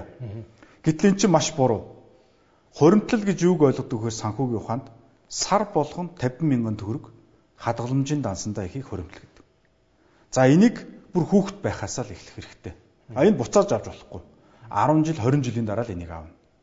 За хуримтлалтай болох одоо юм юутай байх нь шүү дээ. Чадвартай байх хэрэгтэй. За 3 дугаарт нь хөрөнгө оруулах чадвартай байх хэрэгтэй. За 100 мянган төгрөг байж болно, сая төгрөг байж болно. За тэгээд ажил төрлийгээд 30 хүрлээ, 40 хүрлээ тэрнтэй цуг таны хөрөнгө оруулалт өснө. За. Өөрөлдвөл найдвартай өндөр одоо боломжтой өндөр ашигтай компани хувьцааг авах хэрэгтэй байхгүй юу? 20-тоогоос эхлээл аваад эхлэх хэрэгтэй. Ингээд бол 50 нас гэхэд бол одоо хөөхөн хэдэн зуун сая төгрөгтэй болсон сууж шүү. Нэг талдаа хуримтлал банкны хадгаламжинд хэдэн зуун саятай. Нэг талдаа хувьцааны одоо хоримтлаараа хэдэн зуун саятай байх боломжтой. Зүгээр дундад цалинтай үний хувьд шүү дээ. Ийм л гурав юм. Эрсдэл, хоримтлал, хөрөнгө оруулалт. За тэгвэл одоо сумын төвийн хүүхэд одоо за хоёлаа яриад л да. Сумын төвийн 17 настай хүүхдийн хувьд тэнд бол юу эрсдэл битийл баг гаражын дээгүүр гүүж мүгээд машины ордоор орчих гээд нөхөр явж байгаа шүү дээ. Энэ хүүхдэд эрсдэл ямар хамаатай? Эрсдлийн талаар одоо бодож эхлэх. Жишээ нь юун дээр эрсдлээ бодох юм? Энэ ерөөсөө ингэж байгаа маа Хүн ингээд эрсдлээ бодоод эхлэн шүү дээ өөрийнхөө эрсдлийг. Тэгэнгუთ бусад хүний эрсдлийг бодоод эхэлж байгаа. За. Бусад хүний эрсдлийг бодож чадахгүй хизээч захирал хийж чадахгүй. Хизээч бизнес хийж чадахгүй. За машины үйлдвэр байлаа гэж үтэй. Тэр машиныг зохион бүтээж байгаа инженер нөгөө машиныг нь унаа явж исэн чинь гинт одоо юу гэдгийг дугуй награад ч юм уу нэг ид анги нь хугараад 100 км цагийн уртаа дотор нь суужээ гэрүүл одоо онголтод өгчүүл яах вэ? Тэгэхээр эрс өөрийнхөө эрсдлийг удирдах чадахгүй хүн бусад хүмүүсийн эрсдлийг удирч чадахгүй. Бусад хүмүүсийн эрсдлийг удирч чадахгүй хизээч бизнес хийж захирал болж, дарга болж, мөнгөтэй болж чадахгүй. Тийм учраас сумын төвийн хүүхдэд эрсдлийн одоо анхан шатны ойлголт өгөх нь хамгийн чухал асуудал болчиход байгаа байхгүй юу. Тэгээд энийг бид нар хийчихэд байгаа шүү дээ ер нь. Мандал эрсдлийн сургууль гэдэг одоо энд линкээр харуулж болох юм уу? Мандал эрсдлийн сургууль гэдэг 4 настайгаас одоо 12 настай хүүхдэд зориулсан эрсдлийн хичээлүүд үн төлбөргүй хичээлүүд хийгээд эхэлсэн байж байгаа. Ядаж нөгөө ямар вэ те? Би бас саяхан нэрээ нэг ингээд хідэн айлаараа ингээд салхинд гарлаа. Тэгсэн чинь ингээд модны доор отголцсон баг штэ. Аянга цахиал дүр гэл эхэлж байгаа. Тэгсэн чинь нэг жоохон хүүхд ирээ хэлж байна. Аа Идрээ хаа юунаас холдоорой, модноос холдоорой. Аянгатай үед аянга модон дээр буудгийг шүү. Тэгээ мод ингээ хугараад дээр нь унцдаг гэсэн шүү гэж байгаа байхгүй. Тэгэд би тэрийг бодоогүй яа ингээд дүв гэл тэнгэр дуурж яхад ингээд модны доор ингээд сууж байгаа байхгүй тий. Жишээ нь тэр хүүхд ингээд нэг ямарваа нэг юмд эрсдэл байдгийг сонссон биз дээ тий. Тэгээ би бас вау гэж байсан. Дөрөв настай хүүхдүүдэд бид нэр эрсдлийн хичээл зааж байгаа. Маш сайн ойлгож байгаа шүү дээ. Одоо нөө суудлын бүсээ хийх барих тий. Галаар шүдэнзээр тоглох. Одоо хүүхдүүд чинь шүдэнзээр тоглож байгаа бол айлж чаддаг. Жилдэл хэдэн зуун одоо гал гарч айлж чадж байгаа шүү дээ. Тэгэхээр эрсдлийн энэ боловсрал гэдэг бол санхүүгийн ухааны эхлэл юм ер нь. Тийм ээ. Санхүү гэдэг маань тэр чигээрэл эрсдлийн асуудал шүү дээ. Мөнгө айл банкнд хийх юм гэж хүмүүс асуудаг. Одоо ийм биш үү? За би зүгээр өөр дээр л жишээ авъя. Та бол би бол одоо танд загнуулахар юм байна л та. Жишээ нь би тэр 20 настайгаас ямар ч компани хувьцаа авч эхлэв. Тэ? Надад одоо яг үндэ нэг 2 3 хаан компани жижигхэн хувьцаанууд гэдэг зүгээр л одоо ингэж яаж байгаа шүү дээ. Бараг яадын бол гэж үзэх байрын тий. Тэрнээс биш хизэж би ингэж энэ хувьцаануудыг баг багаар цуглуулж явж байгаад надаа яг ингэж гоё ногдл ашиг нь өстой жилийн тэд болоод ороод ирэх юм ингээд тооцоолохгүй тий. Ер нь дээр Монголд бас нэг ийм ойлголт надад байдаг юм шиг санагдаад байхгүй. Эсвэл би л ганцаар тийм яваад байна уу? Ер нь хувьцаа барьж суулаа гэдэг яг ногдл ашиг нь яг эрт юм уу? Тэ? Зарим нэг том компани ингээл нэрийг хэлээд явах уу?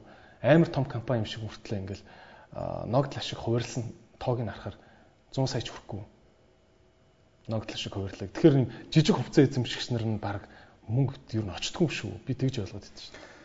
А энэ дээр ийм хоёр өөр ойлголт байгаа. Нэгдүгээр нь болохоор 90-ад оны үед хувьцаат компани болцсон. За. Тэгээд одоо цөөхөн тооны үнд төвлөрсөн компаниуд дээр бол корпорацийн засаглал гэж ярьж байгаа шүү дээ. Одоо тэр засаглалын ёс зүйн байдал айгүй тааруу компаниуд байгаа хөрөнгөний бирж дээр. А сүүлд сая 2015 6 7 онд гарч байгаа компаниуд гайгүй компаниуд зөндөө байгаа шүү дээ. Эдгэр чинь бол нөгөө шинээр гарч ирж байгаа арай шин залуучууд өдөрдөж гин, ногд лашгаа өгж гин, компанийхаа тайланг өгж гин тий. Арай өөр. Тэгэхээр 90-ад оны үед өмч өвчлөлөөр гарсан бас нэг хөрөнгөний захыг гутааж байгаа компаниуд байгаа. Тайлан тооцоогоо өгдөггүй тий. Тэгэхээр шинэ компаниудыг ерөнхийдөө сонирхож үзэх хэрэгтэй шүү. Окей. Тэгвэл яг э, болол уг нь болохоор л болт байгаа юм тийм Монголдөө мөнгө хийж болно шүү дээ. Тэгээ ер нь ийм үг гэдэг шүү дээ. Хөрөнгө оруулах гэдэг үг айгуу тийм төвхтөө зөвхөн юм шаркуудад зориулсан үг юм шиг надад санагдаад байгаа байхгүй. Хөрөнгө оруулалт. Та одоо жишээ нь э, дахиад хэлье те сумын төв төв дээр байгаа 18-тай бандид чи одоо ингээ эртнээс хөрөнгө оруулж эхлэеч гэж хэл хэлээд та яаж ойлгуулах юм те хідэн төрлөөр би хөрөнгө оруулж болох юм наазах нь Ерөөсөө одоо бид нар чинь 10 жилийн боловсрал дээр яг энэ нийгмийн чөлөөцөх зээлийн нийгмийн ойлголтуудыг ерөөс заахгүй шүү дээ. Хувьцаа гэдэг ойлголтыг чинь 8 дугаар анги зааж л авах хэрэгтэй байхгүй юу? Банкны хадгаламжийг чинь 4 дугаар анги арифметик дээр зааж авах хэрэгтэй шүү дээ. Банкнд хадгаламжаа дорж банкнд хадгаламжаа хийжээ.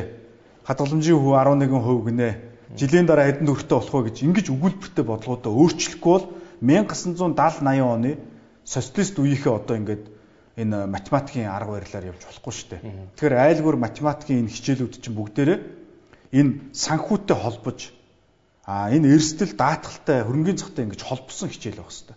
Ингэх юм бол одоо 18 та хөлт сургууль төгсөхдөө бүх юм юм зүгээр энгийн тэгээ зүгээр байдаг амьдралд байдаг одоо хонь ямаа хувьцаа боонд бол одоо адилхан баймаар шүү дээ. Тийм ээ.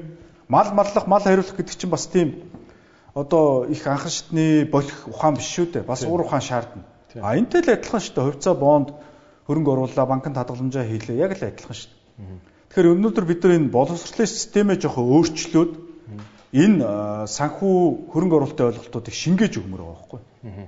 За танаас зүрдэг дахиад айгу ингийн юм асууя. За нөхөр нь арай илүү цалинтай, эхнэр болохоор арай бага цалинтай. Ер нь гэхдээ Монгол айлуудад байдаг түгээмэл дүр зураг гэж ойлгож байна. Ягаад эхнэр нь цалин орлого нь арай бага вэ гэхээр хүүхдүүдэд илүү их хардаг. Тэгээ байсыгээ шинэ хүүхд гаргадаг гаргадаг те. За тэгвэл ингээл та хоёлаа жишээ авч үзье. Өөрхийн орлого нь зарцуулагдаад эхнэрийнх нь мэдэлд нэг сая төгрөг ирдэг. Тэ? Тэгээд гурван хүүхэдтэй. Одоохондоо ихнэр нь багыгаа хараад байж байгаа. Гэхдээ нөхөр нь бол бүх юмаа зарцуулаад их нэртэй за миний их нэрийн саяар одоо юугаал хийн үү онлайн шоп моп хийн үү мэдгүй сарын сая төгрөгийн ямарчсан ирдэг за ийм эрх мэдэлтэй санхүүгийн эрх мэдэлтэй за мэдгүй 28 настай Монгол эмэгтэй өнөөдөр хөрөнгө оруулалт гэдэг энэ үгний доор юу хийж болох вэ за нэг одоо хамаатных нах нь ирээд мэдүү ингээ ингээд гурван юм хийл та тхүү эрсдлээ хувааж хагаад юу их вэ За нэгдүгürt бид нар ингээд эргэн тойрноо харъя л да тий. Тэгэхээр хин хин мөнгө хийгээд байна. Банкуд мөнгө хийгээд байна. Тий. За өнөөдөр Апу мөнгө хийж байна, тийм үү? За Асуу хувьцаат компани мөнгө хийж байна. Өөр хаана ямар бизнес ингээд эргэн тойрон цэцгэлээд байна. Түмэн шүү. За түмэн шууд байж айл болгоонд гэж чинь тий. Тэгэхээр энэ компаниудын хувьцааг авах хэрэгтэй байхгүй юу? За ийм л энгийн зүйл. За эхнийх нь алхам. Хоёрдугаарт нь бид нар чи хөрөнгөний зах дээр очиод брокерс зөвлөгөө авч болно шүү дээ. За би ингээд сая төгрөг хийх гэсэн юм аа алийг авах вэ? Зөвлөөч. Мэргэжлийн үнээс зөвлөгөө авч бол. За 3 дугаарт нь одоо миний байгуулж байгаа хөрөнгө оруулалтын санд мөнгө хийж. За энэ бол ямар учиртай гэхээр сандаа мөнгөө ичнэ. Сангийнхаа менежерийг э, хэр ихтгэлтэй хүн бэ? Ёс зүйтэй юу? Санхүүгээ сайн мэдэх үү гэдгийг нь харж чинь. А тэгэд менежер өмнөөс нь аль компани хувьцааг авах вэ гэдгийг шийднэ. Ийм одоо гурван одоо үндсэн аргаар олон улсад ерөөхдөө хөрөнгө оруулалт хийдэг. Ер нь айд сандраадах юм бол байхгүй. Миний хувьд бол энэ хөрөнгө оруулалт хувьцаа бондыг бас нийт ард иргэдэд ойлгуулъя л гэж бодоод яваад байгаа юм. Тэр бонд гэдэг үг чинь бас их төвхтөө үг те. Бонд гэд бонд гаргалаа. Чингис бонд, Самур бонд гэж сонссноос биш. Ер нь Монгол хүн бас өөрөө өөрийнхөө Чингис бондыг очиж худалдаад авч болох байсан те? Болно. Болно шүү дээ. Одоо манай мандал даатгал бол засгийн газрын гаргасан олон улсын зах дээр гаргаж байгаа долларын бондуудыг авдаг шүү дээ. Тэ? Очоод Чингис бондыг авах. Хувь хүн өөрөө очиж бонд авч болд юм эсвэл заавал ийм танах шиг ийм сангаар дамжуулж хувь хүн өөрөө авахын тулд сангаар дамжуулж болно. А эсвэл тэр нөгөө хөрөнгөний зах дээр байгаа брокероор дамжуулж авч болно шүү дээ. Хөрөнгөний бирж дээр судалтай брокер гэж байгаа. Ийм брокероор дамжуулаад зөвлгөөгөө аваад өөрхөө нэр дээр үр хөвгтөө өвлүүлэх хөрөнгө болгож бонд авч болно. Тийм ээ. За тэгвэл нэг юм юм байна. За үндэстэн болгоо өөрийн гэсэн юм санхүүгийн суурь философи байдаг тийм үү?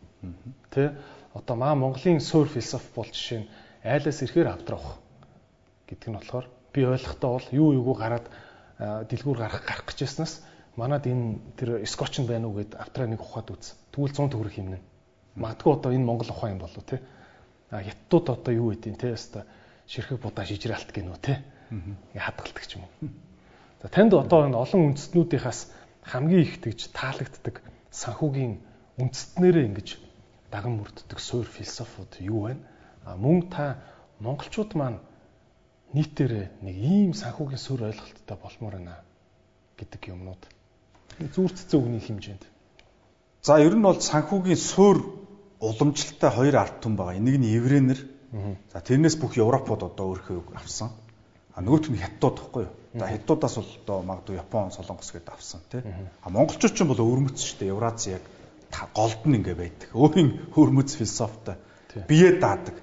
А хятадуудыг хараад хат бол хятадууд бол хоримтлын философитой. Хятад хүн ч одоо цагаан сараар золохдоо баян болоорой гэж зологдог гэдэг байгаа шүү дээ. Тийм. Тэгэхээр мөнгө мөнгө гэдэг бол хятад маш чухал. А мөнгийг хураана гэдэг бол маш чухал. За, еврейнэрийн философи болохоор мөнгийг өсгөх.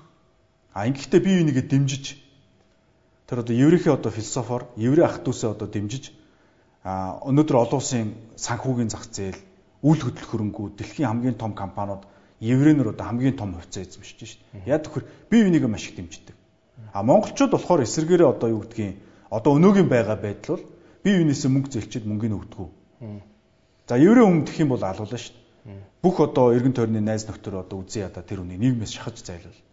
Тэр Монголд бол тийм байхгүй. Бараг шилийн сайн ир те чадж байгаа юм дарга алга тийм мундаг эрмэр гэж одоо баг ярьж шít. Тэгэхээр энэ бол айгүй буруу болчиход байгаа маа. Тэгэхээр ер нь бол бид нар энэ хоримтлал байх хэрэгтэй. Хоёрдугаар санхүүгийн сахилга бат. Одоо сая жишээлбэл зээлээ төлөөгүй хүмүүсийг чагсаалтаас өршөөж хасна л гэж байна тий. Яг уу одоо улс төрийн бас оноо авч байгаа үйл ажиллагаа баг. Гэхдээ нөгөө талдаа биднэрт бол илүү чанга сахилга бат хэрэгтэй болохоос биш. Яг өнөөдөр бол уучлал хэрэгтэй байна гэж харахгүй байгаа. Яг тэгэхээр эргэл үндснээр л мохоол мөхөөл явах гээд байгаа байхгүй. Монгол хүн биеийнээс мөнгө авлаа өгөхгүй. Гадаад хүнээс мөнгө авлаа өгөхгүй. Тэгээд дараа нь хинч одоо мөнгө өгөхгүй. Тэгэд энэ дээр зүр цэцэг үг гэдэг одоо өөрөө түрүү асуулаа. Дэлхийн хамгийн одоо нэртэй хөрөнгө оруулагч Warren Buffett гэж байдаг те. Berkshire Hathaway гэдэг дэлхийн хамгийн баян хүн бас байгаа. Энэ хүн бол хэлсэн гол үг байгаа шүү дээ. Сайн нэр гэдэг нөгөө нэг тэр мөнгө хүн мөнгөө итгэж өгдөг тэр нэр хүндийг 20 жил олноо. Аа арилгахад 5 минут хангалттай гэж байгаа байхгүй. Тэгэхээр чин ямар хэцүү те нэр хугарахаар яс хугар гэдэг чинь тэр яс бол яг хөтэ боруулчихна. А нэр нэгэнд хугарцсан бол идэгдэггүй байх нь шүү дээ.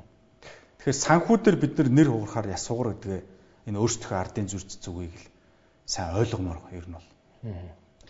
Таныг ингээд та бол ингээд олон ажилчид ингээд орж гарч байгаа. Маш олон хүний амьдралыг санхүүтэй ингэж холбогдож байгаа тий. Ингээ харахад бид бүхэнд одоо санхүүгийн хувьд ямар ухаан жоохон дутаадах шиг байна те. Одоо та бол ажилчдынхаа бол ингээл айж амьдрал цалингаа яаж үрж байгаа цалингийн зээл авангуудаа маргааш нь юу хийж байгаа ингээд ажиллаж байгаа дээ. Хамгийн их ингээ анхааруулаа хэлчмээр гэдэг юм юу гэдэг. Яг хөө хэрэглээний хувьд одоо их өлсгөлэн арт том болчиход байгаа юм л да.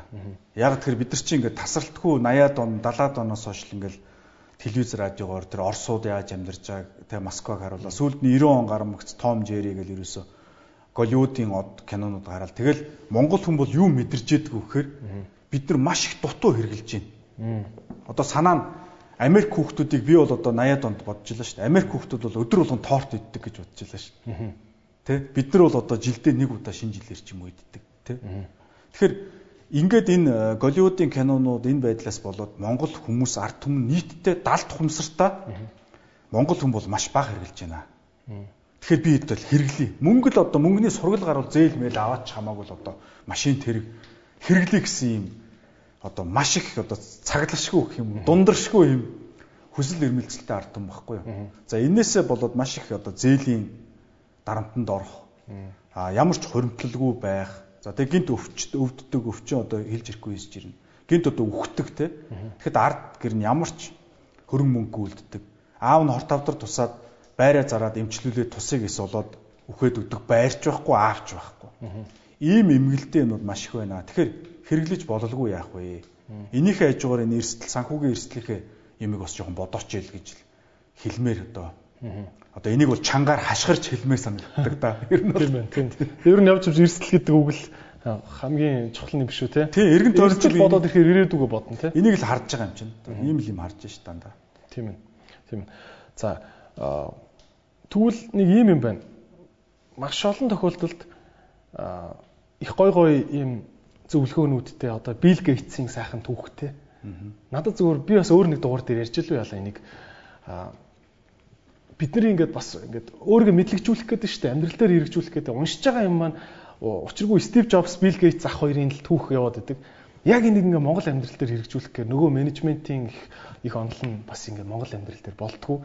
Инээсээ болоод хүмүүс бас эрдэм мэдлэгийг айгүй аа наа чи худлаан байлээ гэдэг маягаар харж эхэлдэг. Ингээд ийм чөтгөрийн тойрог яваад тэгээ ерөөсө хар аргаараа Монгол аргаараа үзэн наад бол чи худлаа гэдэг ийм ингээ улам ингээ тоон дотор бол болоод байгаа юм уу? Би тэгж хараад та юу гэж бодож байна? Том сүргээр нь харуул. Бид нар хинээс сурах хэрэгтэй юм бас одоо монголчууд. Ер нь бол би ингэж хардیں۔ Монгол менежер, бизнесмен хүн бол нэг тал нь одоо Стив Джобс, Билл Гейтс шиг. А нөгөө тал нь Монголынхоо нөхцөлийг даасан одоо тэр Чингис хаан Сүбэдэ жанжин шиг л байх хэрэгтэй байхгүй юу? А энэ хоёрын аль нэг нь байхгүй бол хагас хүн бол. Сүбэдэ шиг байвал явахгүй. Стив Джобс шиг байвал явахгүй. Тэгэхээр энэ дээр ийм их төөрөгдөл яваад байна л да. Яг одоо орон нутгатаа байсан гэх юм уу? Дам Монгол төрсөн доороосоо гарч ирсэн хүмүүс нь энэ Харвард төгссөн доктор гэж чинь чиний мөнгө чинь хаана вэ?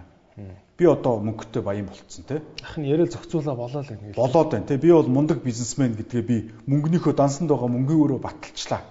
А нөгөө нэг нь болохоор чи бол одоо ингээ хөдөөний энэ тамийн хард тогоон хуучин хүү хөмөрсөн тогоон дотроо ингээд чи эндээ боосл юм бооз чи хилийн дээс алхаал хинч шүү дээ гэдэг ингээд ингээд ийм энээс болоод алийнх нь ч зөв биш юм болчиход байгаа. Тэгээ би бол хэлэх гээд байгаа нь хоёулынх нь буруу. Өнөөдөр тэр э, Америкт бизнес хийх Монголд бизнес хийх бол Монголд хийх нь хоёр дахин хэцүү шүү дээ. Би Америкт том одоо даатгалын компани байгуулаад ингээл мандалдаатгах шиг компани байгуулаад явсан бол би хоёр дахин богино хугацаанд магадгүй тав дахин том болох байхгүй юу. Гэхдээ хоёр дахин баг толгойн өвчнөтэйгээр санхүүгийн захирал олдохгүй. Даатгалын захирал олдохгүй. Хүмүүс нь иргэдэн даатгал сайн ойлгохгүй. Нөгөө зарах гэдэг бүтээгдэхүүн чинь. За тэгээд хууль тогтоомж татвар матварын одоо юу гэдэг чинь те гинт гинт өөрчлөгдөн те. Гинт гинт өөрчлөгддөг. Гадаадын хөрөнгө оруулагч нарын үргээгээ явуулчихдаг те. Америкт бол тийм биш. Тэгэхээр хүмүүс бас ингэж боддог. Америкт компани удирдах Монголд компани удирдахтай харьцуулахад Америк нь хоёр дахин хэцүү гэж боддог. За нэгдүгürt би хэлье. Энэ бол хоёр дахин амархан. Монголд компани удирдах бол хоёр дахин хэцүү. Тэгэхээр Монголынхоо энэ аимшигын одоо юу гэх юм аимшигч гэдэг юм уу хэцүү ч гэдэг юм уу одоо их гоё сорилттой гэж яриа л да тий. Бартаат зам. Тэ энийг мэдэх ёстой. Энэ дээр яг тэр Харвардын имийг авчирч наагаад явахгүй. За эсвэргээрээ дан энэ Монгол одоо хар бартаатай одоо зам дээр явдаг ухаанаараа яваад Харвардын имийг үгүйсгэхэд бол явахгүй. Тэгэхээр хоёуланг нь авчираад нийлүүлж иж л одоо урагшаа явна гэдгийг л гэж л бодоод байгаа юм бол сүүлийн үед. Тийм. Таныг бас хүмүүс асуух байх л та. Та одоо ганц зэрэг юм сайхан хилтэй устай улсынхаа хамгийн том банкуудын нэг нь өдөртөд үтцсэн та өөрөө гарахгүй юм уу те Америкт хоёр дахь амархан гэлчлээ штэ та өөрөө Америкт одоо бизнес хийхгүй юм уу тэгээд гих бах Америкт чинь би хинч биш штэ Америкт би гарыг гэж бодож исэн би яг ерөөсө 21 настай Америкт явъя гээл өдөржин шүнжин тойфолдоо бэлдээл өдөр болгон 10 үг одоо танаа нөө хипо кард чинь юу чинь Монгол хувилбараар цаасаар хийгээл өдөр болгон 15 үг цээжлээл би TOEFL дээр топ он авсан шүү дээ хамгийн сайн он авсан. Үгүй зүс. Тийм 100 667 гэж байсан юм. Тэгэхэд би 643 оноо авсан. А одоо орчин үед бол танаа үеийнхэн бол 120 гэдэг оноотой юм шиг үлээ те. 120 шилжүүлэхээр 115 оноо авч байгаа байхгүй. Тэгээ одоо эн чинь Орос сургууль мургуул сураагүй хөдөө гадааны хүүхд тийм оноо аавнууд чинь бол бас л солиотой бэлдсэн байгаа байхгүй юу? Тийм шүү дээ. За ингээ бэлдсэн. Харвард явъя гэсэн мөрөөдөлтөй байсан. За тэгээд Америкт банкнд орё гэж бодож ирсэн. Ингээд би 25 настай банкны дэд захирал болсон юм. Улаанбаатар хотын банкээ сая сүүлд худалдаа хөгжлийн банктай нийлсэн. Энийг би дэд захирлаар 25 настай очиж байлаа шүү дээ. Яа. Тэр үед чинь бол одоо Монголын банкны салбарын одоо од стар тий 25 настай тий. Банкны дэд захирал болол 7 хоног болгон телевизээр гардаг. За. Тэгэл ийм зангаатай энэ хотын төвөрч ингээл алхаал. Тийм байлаа шүү дээ. Хүмүүс шүтэл тийм байсан. За тэгээд юу явсан Америк руу. А тэгээд би нэр яасан олон улсын дилерийн сертификат гэж үүдэн шалгалт. Тэрний одоо сертификатад тэнцсэн анхны Монгол дилер болсон юм. Тэр шалгалтыг одоо тэнцэх юм бол Дэлхийн айлч банкнд бас дилер хийх боломжтой. За ингээд TOEFL дээр топ оноогоо авлаа. Дилерийнхээ шалгалт явж болчих юм. За одоо ингээд магистра хийгээл ерөөсө тасгээл явчихъя гэд. Тэгээ Нью-Йоркт очисон юм аа. Очоод явж байгаад би нэг юм ойлгосон. Би яасан гэхээр өөрийнхөө одоо шарилыг шарилын чулууг Нью-Йоркийн захад байгаагаар төсөөлөхгүй юу? За яа ганц зөрөгтэй Монголоос ирсэн цагаач дэлхийн өнцөг булан бүрээс ядуу улсуудаас ирсэн ядуу цагаач шиг боломж хайж Нью-Йорк хотод ирсэн Goldman Sachs банкны дэд захирал хийж байгаад өглөө гээд. Ягаад тэгэхээр над шиг одоо сүүлд өөрөө англи хэл сурсан бас нэг жоох аялахтаа ярина шүү дээ.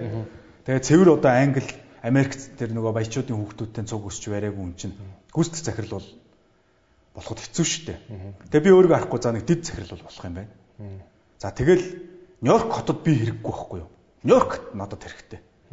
Нью-Йорк хотод надтай баахан адилхан Мексик, Зексик, Африк, Африкаас ингээд тентхийн бас нэг одууд нь ирцэн. Тэ нэг юм бяцхан одууд нь. Тэгээ Нью-Йорк хотоос юм авах гэж ирж байгаа байхгүй? Их нутгаа яад. Тэгэл би бодсон. За за би бол энд ингээд цагаачтыг хөдөөдүүлдэг нэг юм юмд ингээд үхэл шарилын чулуу босоод энэч биш. Би эндээс юм авах гэж ирсэн. Айгу нэр төргүү те. А тэрний оронд одоо эх орон маань ард хүлээж байна. Тэнд бол би хэрэгтэй. Магадгүй би одоо амьдралдаа тэр эх орноо ингээд жоохон хөгжүүлэхэд хой нөмөр ороод сайжруулчих юм бол одоо арай өөр байдлаар өгч болох юм байна гэж. Ингиж бодоол тэгэл буцаад ирсэн. Тэрнээс хойш дахиж гарын орё гэж бодогдоогүй шүү дээ ер нь. Окей. Тэгэхээр бас нэлээ амьдралын зорилгоо гүн бодож байгаа. Тийм айгүй философик болсон. Тийм ээ. Тийм. Гэтэ яа хүмүүс тэгж бодохгүй? Одоо гадаадд очиод ингээ айгүй том захирал болоод нэлээд сайхан хөлчөж ирж хагаад ирээд сайхан их орондоо дахиад юм хийж болно шүү дээ гэж. Гэхдээ энэ миний л зам зам шүү дээ. Одоо 200 гаруй мянган монголчууд гадаадд ажиллаж байна. Энд байрны мөнгө шилжүүлж байна, тэ? За одоо магадгүй тэнд одоо карьер хийж гин. Тэгээд тэр залуучдыг бол шүүж байгаа юм биш ээ. А тэднийг шүүхгүйгээд би өөрийнхөө бас юмыг ярихгүй ингээд дугуй суужлахгүй. Би тэгж бодсон. Би бол хэн нэгэн байхыг хүссэн. Би бол түүхэнд одоо бас улс орноо хөгжүүлсэн гэд бас үлдээ те. Хүндэт самбар дээр ч. Тийм. Гавьяат эдийн засагч масагч авмаар л биш. Сая твиттерээр бичээлээ тэр алтан гац хэрэггүй юу хэрэггүй гэд. Гэхдээ би авмаар байна. Тэ яадгийн чи яадгийн юм хийгээд авъя л та. А тэр дундуур одоо мөнгө төлөөд хүн авна л үз. Тэр хамаагүй шүү дээ. Хүн өнөөдөр мөнгө төлөө алтан гац авч байгаа бол тэр хүний л асуудал шүү дээ. А гэтэл тэр дунд чинь үнэхээр улс орондоо хэрэгтэй юм игээд алтан гац авч байгаа хүмүүс байгаа шүү дээ. Тэр хүмүүсийг яах гэж байгаа. Тэ? Тэгэхээр тэгж болохгүй. Би бол одон медаль байх ёстой гэж боддог. Тий байх ёстой шүү дээ. Улс байгаа цагт одон медаль байх ёстой. Ард түмнийхээ төлөө зүтгэсэн хүмүүстэн тэр гавьяатыг нөхөх ёстой шүү дээ. Тий. Окей. Та гэхдээ ер нь айгүй олон тийм үзэл бодол гэх юм уу сэдвээр бас юм хурц өнцгтөө гэх юм уу те нилээ маргаа үүсгэсэн лайв мовыг хийдгээр бас ер нь алдартай шүү дээ те тийм за яг хуу тийм сэдвүүдийг хэлээд дараа а энэний өмнө нэг юм та ийм юм хэлээд байна л да бизнес хийнгүүт Монголд хэцүү гинт хууль дөрмөн янз бүр болдог. Одоо те нийгэм нь бас ингээд зарим ингээд шинээр хийх гээд байгаа юмыг нийгэм нь хүлээж авах та удаан одоо жишээ нь даатгал гэдэг юмыг маа монголчууд бол саяхны хүртэл даатгал зарах гээд орж байгаа хүүхдэд бол түү муу яар чи юу яриад байгаа? Юу аа өөх мөх гэд ингээ баг гаргах шаху байдаг байсан те. Одоо харин бол нэрээ гэд боддог болчиход шүү дээ те. Миний л ойлгосноор гихтээ ийм гадны хөрөнгө оруулагч нарыг хөвгөө гаргацдаг гэж юм яриад их юм те маш олон бизнес хийж байгаа хүмүүс ярьдаг. Гэхдээ хүмүүс яадгүй гэж маадгүй. Ер нь хин хөөж гаргачаад байгаа. Харин ч гадныхын ч Монголд ирэл л та дуртаагаараа тарвалцж байгаа л явдсан биш үү? Тэ? Хамгийн сайхан хөдөөгөр нь өста баг анги өрөө хийж энд баянаараа дуудулж гал гадаадтай болохоор нэг баян биш ч нөхөр те энд ирэл хамгийн баян юм шиг л сайхан сайдуудтай нуулзж байгаа л явд юм шүү гэж эсрэгээр нь бас ярих хүн баа ш те үнэхээр гадны хөрөнгө оруулагч нарын хөөд юм бол яг яаж хөвгтчихэд байгаа яг гол асуудал маань бид нар нөгөө туулын мөсийг долоох шахам байж олсон гэж ярьдаг шүү дээ. Тэр шиг тэр гадаадын хөрөнгө оруулагч чинь тэр Нью-Йоркийнхоо ч юм уу их чөлөөний хөшөөг долоох шахам байж л олсон нэг сайн ногоонтой л байгаа шүү дээ. Тэрийг Монгол гэд улс чинь дэлхийд зөндөө байгаа. Вьетнамч очижулна, Камбожч очижулна, хаанч очижулна. Монголд ирж байгаа юм. За эргэт нэг хөөх нэг Монгол залуул таалагдаад танилцаад ятгсаар гол авчирж байгаа шүү дээ. Авчираад ирэхээр тусгай зөвшөөрөл. Татвар, мэрэгжлийн хяналт, за шүүх, тэ төрийн энэ дарамт нь ойлгомжгүй. Яг сайхан барилга бариа явж итл зөвшөөрөл нөхгүй гацаачдаг. Эсвэл торгуул тавьчихдаг. За тэгээ байж итл нөгөө Монгол партнер өөрөө хулигтнаа Нөгөө мөнгө төгрөгийг аваа алга болчихно. Мөнгөний аваад машин тэрэг аваад нөгөө хэрэглээний ийм цангацсан амтд байгаа шүү дээ. Нөгөө Америкийн дөрвөлчин бензтэй ороод ирдэг. Америкууд ч нөгөө өдөр болгон торт идж байгаа гэд бодоод сандраад байгаа усууч. Тэгэл ерөөсөө G класс ингээд би Сан Францискод нэг хагас жил байсан. Тэр чи одоо дэлхийн хамгийн топ 5 баян хотын нэг шүү дээ. Би тэн G класс хараагүй шүү дээ. Range Rover хараг. 570 хараагүй шүү дээ. Lexus. Тэгэхээр манай Улаанбаатар хот бол одоо бүр хитрээд явцсан нөгөө хэрэглэн даваа явцсан хүн нэг хэд өлссөн хүн чинь нэг бүр хэтрүүлж иддэг штеп. Тийм байгаад байгаа. Тэгэд яг ер нь бас бизнесмэнүүд өөрсдөө гадаадынхаа хөрөнгө оруулагч партнерыг хүлэгддэг тал их байна. За төрийн энд хүн суртлууд аягүй их байна. Энийг нь хөөж уулсан гэж яриад байгаа. Ер нь бол. Аа зү. Тий. Тэр яг ингээд амбардад хөөцсөн юм бол байхгүй л. Тэгэл ер нь хүн болгоно л өөр өөрөөр өөрөөр нэг нэг гадаад хүнийг хулхтаал хулхтаал явуулаад тахад нөгөөдөл нь очиод ингээд ярьж байгаа шүү дээ тийм монголчуудаа тийм хэл. Манай нэг партнер ингэсэн юм аа. Би хэлсэн. Одоо түнш. Мань өний мөнгө чинь бол би жилийн 30% таа өсгөл буцаагаад өгöd байгаа байхгүй юу? Тэгээд эхлээд бид төр чинь нэг 10 сая доллароос эхэлсэн. Тэгээд би бол нэг 100 сая доллар болгоно гэдээ төсөөлцсөн. За одоо 100 сая болго би чинь итгэлэг болсон 100-га хий гэсэн чинь хэлдэг юу? За ганцоо. Чи бол над 30% Монголын зах зээл бол 30% гэж олж өгч байна. Гоё байна. А би Шведэд 3% өгөөж болдог. Тэ? 3% 30% шүү дээ. Швед Монгол. За ингээд гэхдээ би Шведэд мөнгөө хийчээд 50 унтдаг. А Монголд би мөнгөө хийчээд хизээ ямар хууль нь өөрчлөгдөх бол хизээ ямар төрийн байгууллага нь хурж ирээд хэрэг үүсэх бол гэдгээс шүн нойр хүрхгүй унтах юм аа. Ингээ би Монгол руу дахиж мөнгө хийхгүй явъя гэд.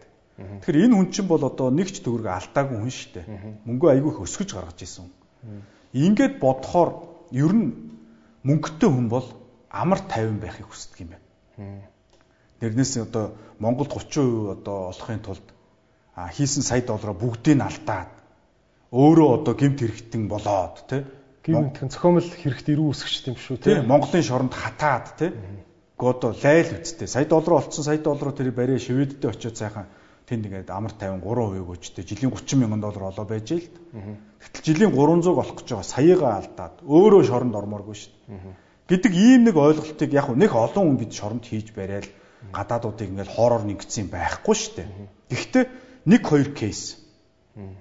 Нөгөө нэг үхрийн эвэр дөрөхөөр мянган үхрийн эвэр дөргөн гэдэг шиг нэг хоёрхан кейс гараад тэгэл а Монгол бол ийм юм байна гэдээ ойлгоцсон.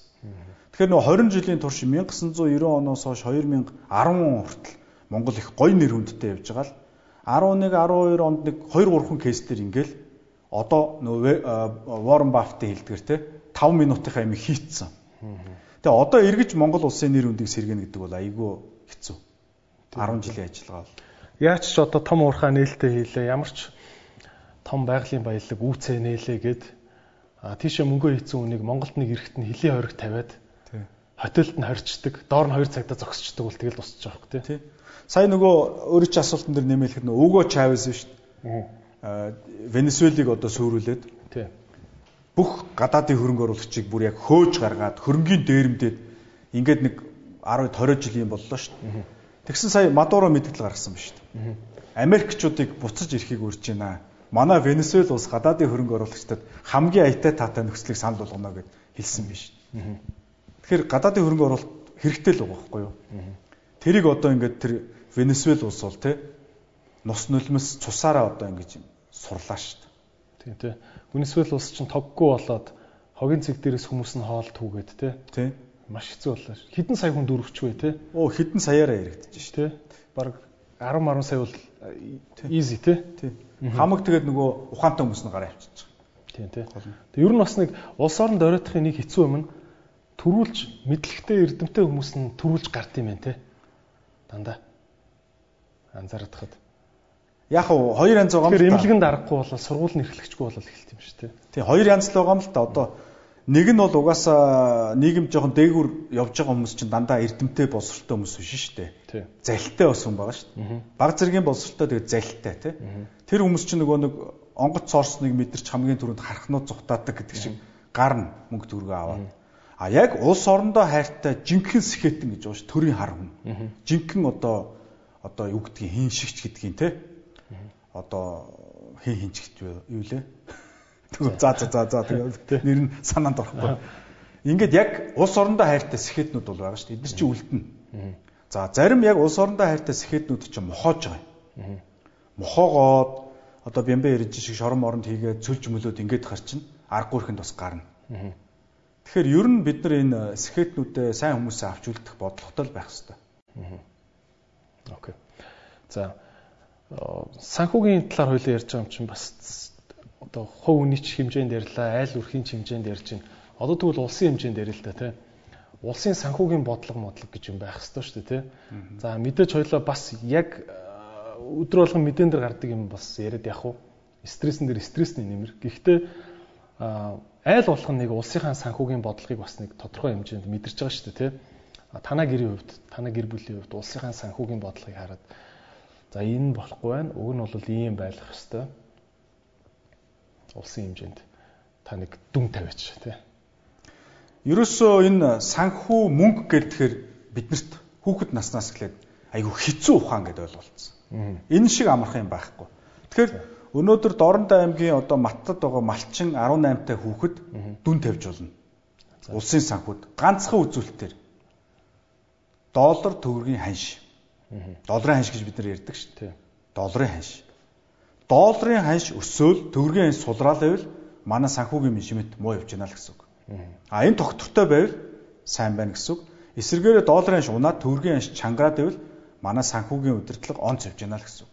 Өөр илүү юм ойлгодох шаардлагагүй эдийн засгийн юм зузаан ном унших хэрэгч байхгүй. Ингээл хэлчин. Тэгэхээр бид нар өнөөдөр бол яг сүүлийн хэдэн жил бол 2850 хүртэл унсан. Нилээ муу явсан. А одоо бол тогтож байна. Яг яг энэ цаг мөчид бол бас гайгүй байна. Дүн бол ингэж л тань. Гэхдээ ингэ тийм шүү. За одоо Америк улс бол 2 триллион доллар би буруу сонсог бол хевлээд тараачлаа. Мэдээж мөнгө хевлж тараахаар мөнгөний ханш уунана гэдгийг ойлгож байгаа. Тэгэд манай улс баатарлагдаач долларын ханшныг ханшиг бариад байгаа юм биш. Цаад Америкууд нь ковид гээд амар хөвлөд байгаа учраас баригдаад байгаа юм биш үү те. Эсвэл одоо Америк хятад хоёр ингээд эдийн засгийн дайн хийгээд бие биенийхээ мөнгийг боож хаагаад инээсээ болоод доллар гайгүй баригдаад байгаа юм шүү. Монголын нэг менежлээд идэг юм байхгүй юм шүү гэж ойлгож байгаа хүмүүст та юу хэлэх вэ? О тийм тал бол 80% байна. Тэрийг бол үүсэхгүй. Ер нь бол долларын ханш бол нүүрснээс хамаарч байгаа. За. Манай нүүрсийг хятад аваад байвал долларын ханш сайхан доктортой, төгрөгийн ханш чанга. За манай нүүрс хил дээр хаагдлал бол долларын ханш чинь дээшээ явж өгч байгаа шүү дээ. За тэгэл нөгөө 7 сая төгрөний байсан пүрүс чинь 15 сая болвол дахиад цаашаа 30 сая болвол өнөөдөр хагас тэрбум төгрөгөөр машин шүү дээ Монгол хүмүүс.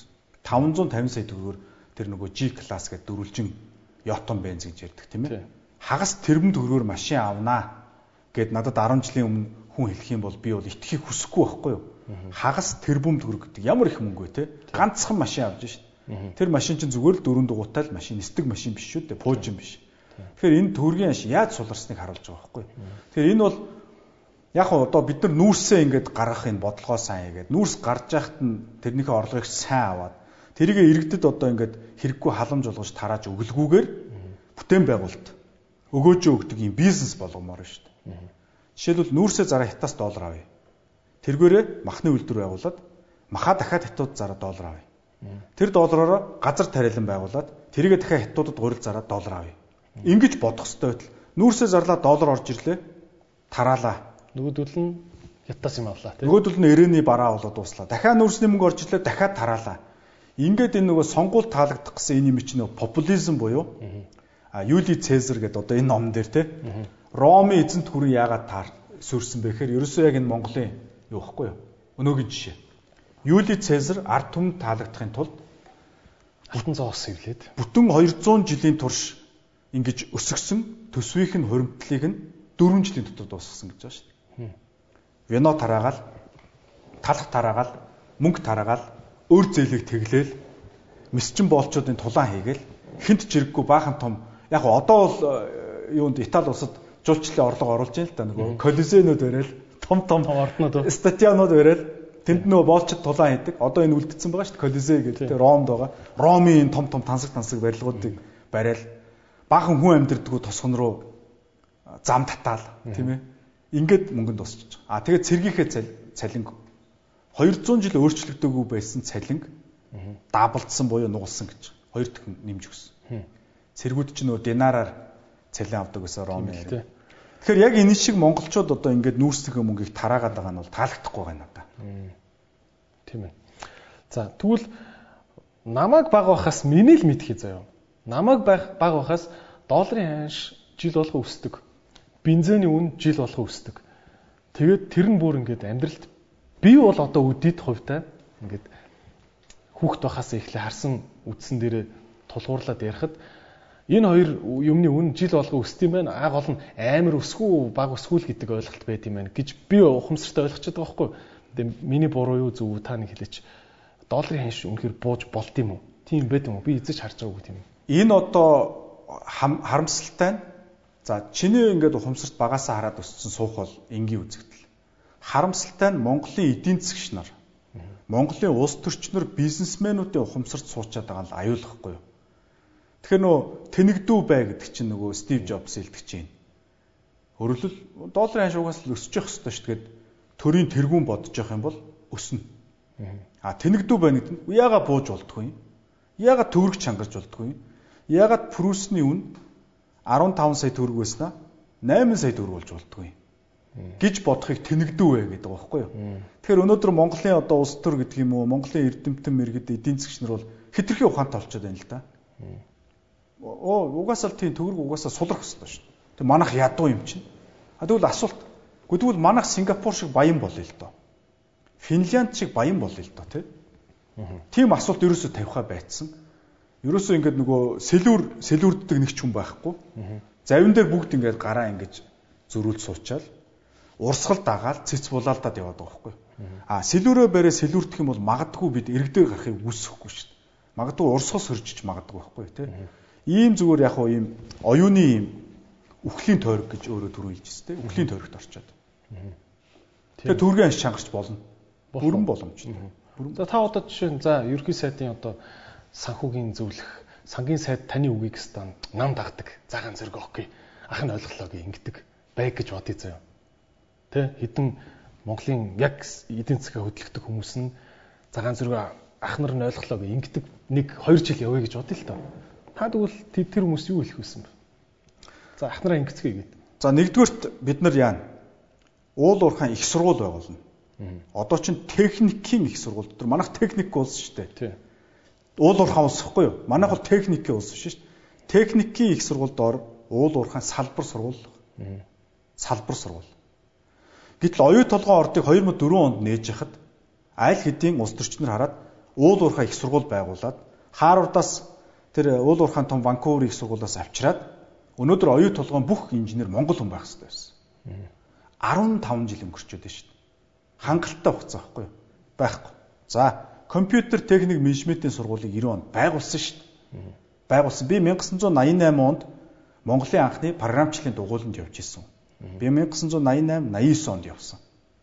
Тэр үед миний ээж дижитал 900 ирлээ гэд багш хүн шүү дээ. Хүүхдээ программист болгоно гэд 1901 1988 он шүү дээ. Би 2018 гээгүй шүү дээ. Намайг хоочлын сургуульд явуулсан. Гэтэл өнөөдөр монголчууд компьютер техникийн сургуулаа холбооны сургуульд нэгтгэж сууж шүү дээ. Боддоо холбооны сургуульд. Манайд дижитал сургууль их сургууль байхгүй шүү дээ. Өнөөдөр Солонгос улс дижитал яамтай. Манайд дижитал яам байхгүй. Манайх байгаль орчны яамтай, манайх хөдөлмөрийн яамтай, манайх сангийн яамтай дижитал яам байхгүй. Гэтэл манай ээж 87 онд дижитал 901-ыг мэдчихсэн биз дээ. Гэтэл чи монголчууд бүгдээрээ мэдчихсэн сонсч ирсэн. Гэхдээ хинч гараа хөдлөж ажил хийгээгүй. Энэ л хамгийн одоо гомдмоор би бол аягүй гомддог байхгүй юу? Энэ 90 оноос хойш ерөнхийлөгч хийсэн. Ерөнхий сайд хийсэн хүмүүст гомдож байгаа байхгүй юу? Тэ? Яагаад дижитал их сургууль байгуулав вэ? Яагаад сошиал медиа их сургууль байгуулав вэ? Тэ? За тэгтээ одоо яг хуу зөвлөгөө бол юу гэхээр сошиал медиа их сургууль байгуул. Уул уурхай их сургууль байгуул. Дижитал их сургууль байгуул. Дижитал яам байгуул. За ингээд бид нар нэгэнд далаад хязгаарлагдмал учраас хэл шаардахгүйгээр гадаадад зардаг бүтээгдэхүүн буюу контент контент контент аппликейшн аппликейшн аппликейшн код код код код код код энийг зарыг экспортлё. За дээрэс нь маха. Одоо ингээд э, будаа шиг олон компанид махны квот өгөөд нэг хүн болгоно нэг 3 тонн мах биш. Монгол улс нэг гарцын бодлоготой бол. Энэ маха бүгдийг нэрвэлжүүлээ, вакцинжуулээ, зарыг. А монголчууд нэг сонио. Монголын махчин бол хятадын нэг жижигхэн хотын эргэцэг чангаж дийлэхгүй дээ. Тэгэхэд маха хямдхан зарах гэдэг. Биш. Монгол махыг шууд Шанхай хамгийн үнэтэй рестораны вагюгийн дээр тавина. Хатуу мотонд хамаагүй. Монгол учраас. Угаасаа цөөхөн учраас, угаасаа ховор учраас. Ингэжж бид махнаас мөнгө хийн. За ноолуур бол бас гайгүй явж байна. Нэг үе явдал. За тэгээ нүүрсийг дэлхийд даяараа нүүрс хэрэглэхээ болохоос өмнө бушуухан зарыг авчирсан мөнгөө бити тараа. Энгөөрөө тэр мах тэр дижитал их сургуулаа байгуул. Тэгээ сонгогчд нь ч гэсэн бити мөнгө нэх тий. Тий бити мөнгө нэх. Гэхдээ ер нь хүмүүс нь бэлэн мөнгө нэгдэг болохоор л яад юм шүү. Тий штэ. Хүмүүс за за нэгтэн юм чи өгчий гэдэг ингэ юм шүү. Нэгтэн байна лээ. Би 2003 онд анх удаа улс төр сонирхоод аа би тэгэхэд хороолд амьдарч байсан дөрөвдөр хороолд. Аа дөрөвдөр хороолоос гарсан амар жаргал гişүн байна штэ. Тий. Ардс намын ерхий сайд асан амар жаргалгаан юунд очихгүй юу? Хөөрөх шиг айгүй гэж. Тэгээд амар жаргалгаан сонгуулийн ярилцлаганд очлоо. Тэгсэн баахан одоо нэг 60-аад ч юм уу 50 гаруй насны 60-аад насны хүмүүс байсан. Тэгээ би болохоор амар жаргалгаач одоо тухай санхүү эдийн засгийн юу гээл би чинь залуу те банкир хүн гээл гоё юм сонсох гээд очсон. Тэгээд яасан чинь нөгөө манай 50-тай 60-тай нөгөө сайхан хүмүүс чинь бүгдээрээ босоод манай байрны урд бисет хөрж өг. За даалууны ширээд тавьж өг. Тэгээ би тэр уулзалтаас би маш их гомдолтой гарсан байхгүй юу? Би ахмад үедээ гомдсон. Яагаад нэгч тэр эмээ өвнөрөөс нэгэнч миний ач хүүд юу гэх юм? Миний ач хүү ямар сургууль сурж байгаа юм? Боловсролын реформ хизээ их юм? Тэ? Энэ улс орны одоо бид нар яг одоо ингэ дууссан тэ? Энэ ард түмэнд одоо юу үлдээх гэж гэж нэгч хүн асуугаа. Ингээд би за Монголыг сүрүүлж байгаа үе бол Ахмад үе юм байна. Тэ? Яг тэр сонгуульд одоо бол бас залуучууд өөр болчлоо одоо бидний үеч гараад ирлээ те. Тэгвэл ер нь бол хүн үр хөвгтөл бодох хэрэгтэй байхгүй юу? Тэ өөрийгөө тэ 60 гарчаал тэ одоо даалгаврын ширээ бариад өгөөч гэд улсын хурлын гишүүн шүү дээ. Тэр хорон засаг даргаасаа л тэрийг асуудаг юм байгаа. Тэгэхээр сонгогч ухамсар дорой байвал улсын хурлын гишүүд ухамсар дорой байна шүү. Тэгээ энийг би блог энэ төр дээр биччихлээ. Тэгээд нөгөө түрүүний өөрөө чи хэлдгээр маргаан дагуулсан тий. Тийм. Тэгэл ахмад үе яалаа гэл. Тийм ээ. Яг дүн л юм чи. Энтэй та танал санал нийлэх үү? Ийм юм би хүнээс сонсч ирсэн. Бас яг ингээд улс төр интернетээ орж байгаа залуу бас. Аа зам барьдаг хүн мартчихдээ юм. Та одоо YouTube ч үгүй. За одоо увсын зам. Өмнө говь аймаг руу татсан зам. Энэ энэ замыг бариулахын тулд одоо жишээ нь за тэр улс төрч бол ингээл лоббидсан биш одоо ховд хүртэл ингээд засмал замаар явж шít одоо тий энэ замын гүрбөө ажлыг яахын тулд төсөвт ингээл бөөн том ажил суулгал. За магадгүй тэрийг ингээд нэг сонгуулаар хүмүүс ингээд оо зам бариад өгсөн мундаг гişүн шүү гэд ингэж маад гэхдээ дараа жил таг мартчихсан нөгөө зам нь байдаг л зам тий а тэгсэн бүртлөө мөнгө тарангууд тэрийг баг мартдаггүй. Юм шиг байна л та. Оо хэрэгтэй үед тарааж исэн ч юм уу те? Тэр нэрээ тусалсан шүү өстө хүүдэ тийм аваад өгсөн шүү гэд. Тэнгүүт нөгөө улс төрчд нь улам яагаад идэм шүү? Ер нь юм байрж марж ингэж юм хийж өгчээснээс баг шулуух маяг мөнгөний тараачвал илүү оноо авт юм байна гэд те? Үгүй юу тий ер нь угаасаа манай сонгогчдын тэгэхээр баг хүнээс хүмүүсээс өөрсдөөс нь болоод таач юм санагдаад. Тий ой санамж нь богино байгаа байхгүй юу богинохын учраас яг сонгуулийн өмнө сарын өмнө баах мөнгө тараа эсвэл тараана гэдэг амлчих дээр жишээ нь одоо яадаг сонгогчж штэ.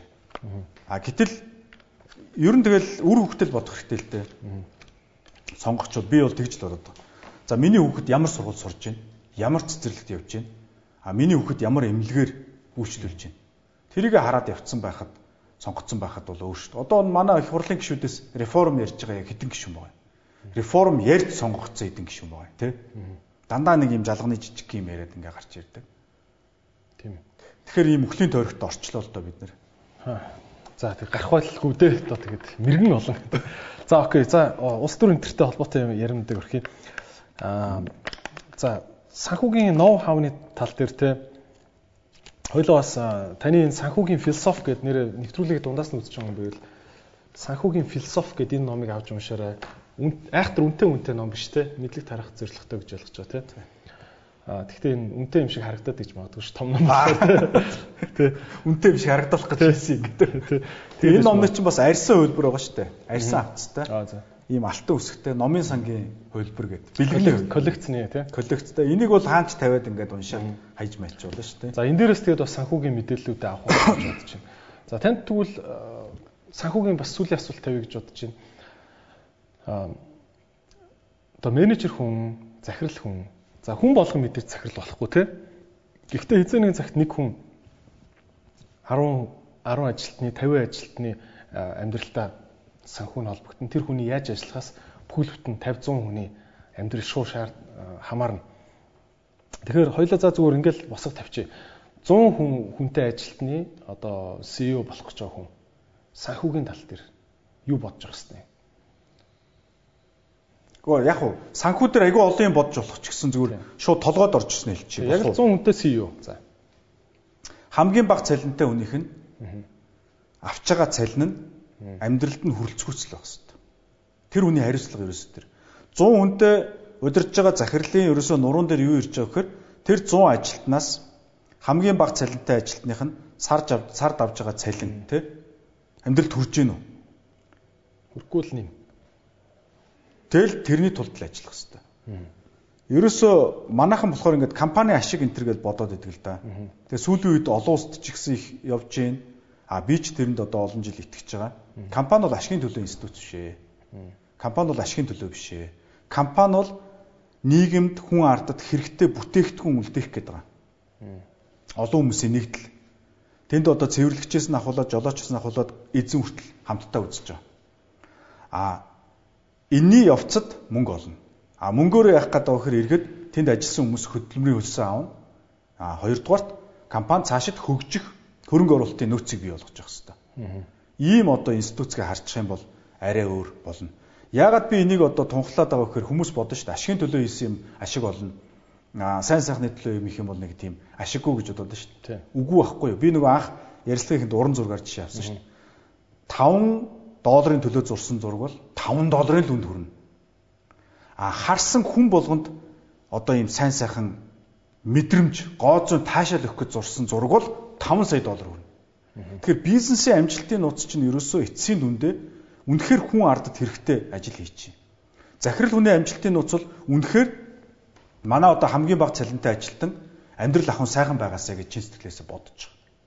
Яавал тэр тэр хүн илүү цалинтай юм. Өндөр бүтээмжтэй болж иж. 21-т хүүхд ороод ирнэ шүү дээ. За сарын нэг 700 мянган цалинтай. Захирал санаа зовчих. Яавал энэ хүнийг 7 сая цалинтай болох вэ гэж. Өндөр бүтээмжтэй болгож иж. Тэгэхээр тэр хүүхдэд чинь ингээд хөрөнгө оруулалт хийгээд боловсруулаад эхэлж байгаа. Тэгээ хүн бол бүтээмжийн амтэн шүү дээ. Хүний нэг цагт одоо 100 хадаас хийх чадaltaй бол бити 10 хадаас хийлэг. 100 тулга. Эн чинь л өөрөө захирал хүний үндсэн хүсэл эрмэлзэл байх хэвээр. 100 хадаас хийх чадaltaй хүүхдийг суулгачаад, хүний хүүхдийг суулгачаад 10 хадаас хийлгээд суулгана гэдэг чинь өөрөө гэмт хэрэг гэж би үздэг. Би бол одоо өөрийнхөө мандал дээр ч хаач ажиллаж байгаа компаниуд төр ийм хандлага гаргасан захирлыг халдаг. А өөр санхүүгийн алдаа гаргасан ч юм уу мөнгө төгрөг алдсан захирлыг бол би халдаггүй. Доотлынхоо ажилчдын тэр амьдралын сайхан мөчүүдийг өндөр бүтээмжтэй өнгөрүүлэх ёстой мөчүүдийг л хий дэмий үрж байгаа захирал бол ёстой өчиггүй пак гэж явуулдаг. Хамгийн том шаардлага тий. Хамгийн том шаардлага байхгүй. Саяхан одоо манай мандал даатгалын төлөөлөл өдөрцөөл хуралдаад мандал даатгалын цалингийн хамгийн бага түвшинг 2 сая төгрөг байхаар одоо эх 2 жилийн дотор энэ зорилтод хүрнэ гэж тогтоож. Мэдээж энэ хооронд инфляц зүйл дагуулад өсгөн шүү дээ. Тэгээ бидний хүсэл эрмэлзэл бол ерөөсөө тэр тэнд хүн ингээд 800 мянга 1 сая төгрөгийн цалин авмааргүй шүү. Яаж 2 сая төгрөг авах вэ? Эн чинь нөгөө нэг тэнэгдүү вэ те? Яагаад гэж асуу. Яагаад 2 сая байж болохгүй юм?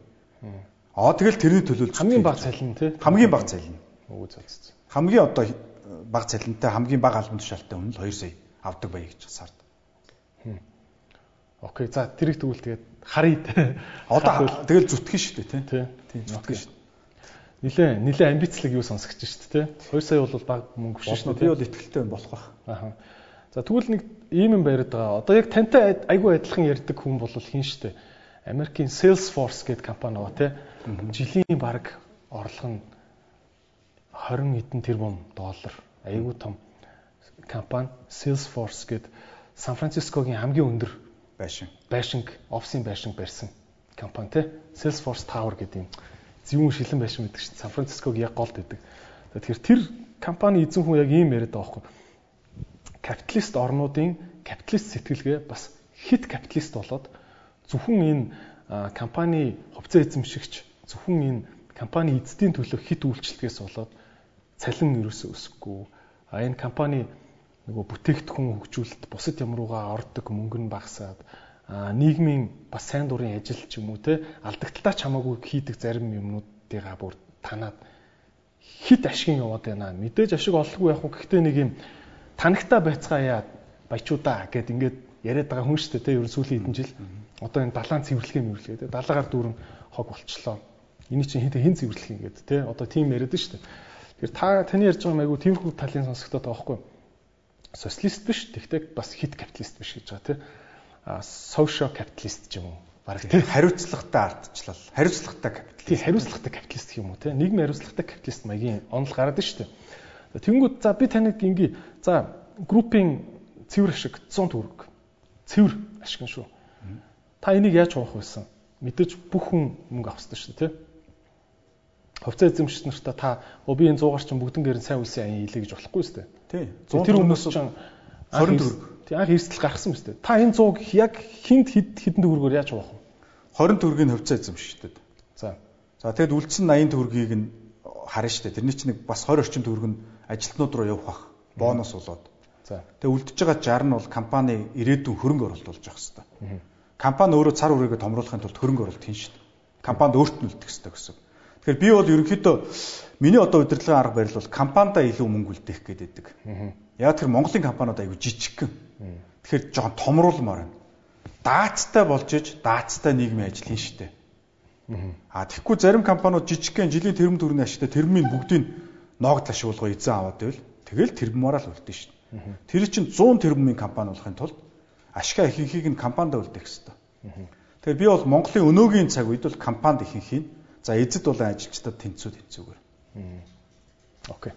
За ойлгомжтой. А нэр хэдэн хувийг та сайн үлсийн аянд зарцуулах байсан бэ? Зүгээр одоо. Сайн үлсийн аян дээр би нэг ийм бодолтой юм аа. Би бол нэгдүгээрт компани өөрийнхөө нийгэмд гүйцэтгэх үүргийг гүйцэтгэх ёстой. За. Өнөөдөр даатгалын компани бол мандал даатгал бол маш олон хүнийг эрсдлээс авах ёстой. Энийний тулд л байгаа. За яг хөө энэний хажуугаар нэг 10 сая төгрөг гаргаад туулын хог түүж болно л доо. Энийг бол би популизм гэж хэл. Попорж байгаа. Эхлээд хэдэн мянган хүнд эрсдлийн боловсрал олгосон бай.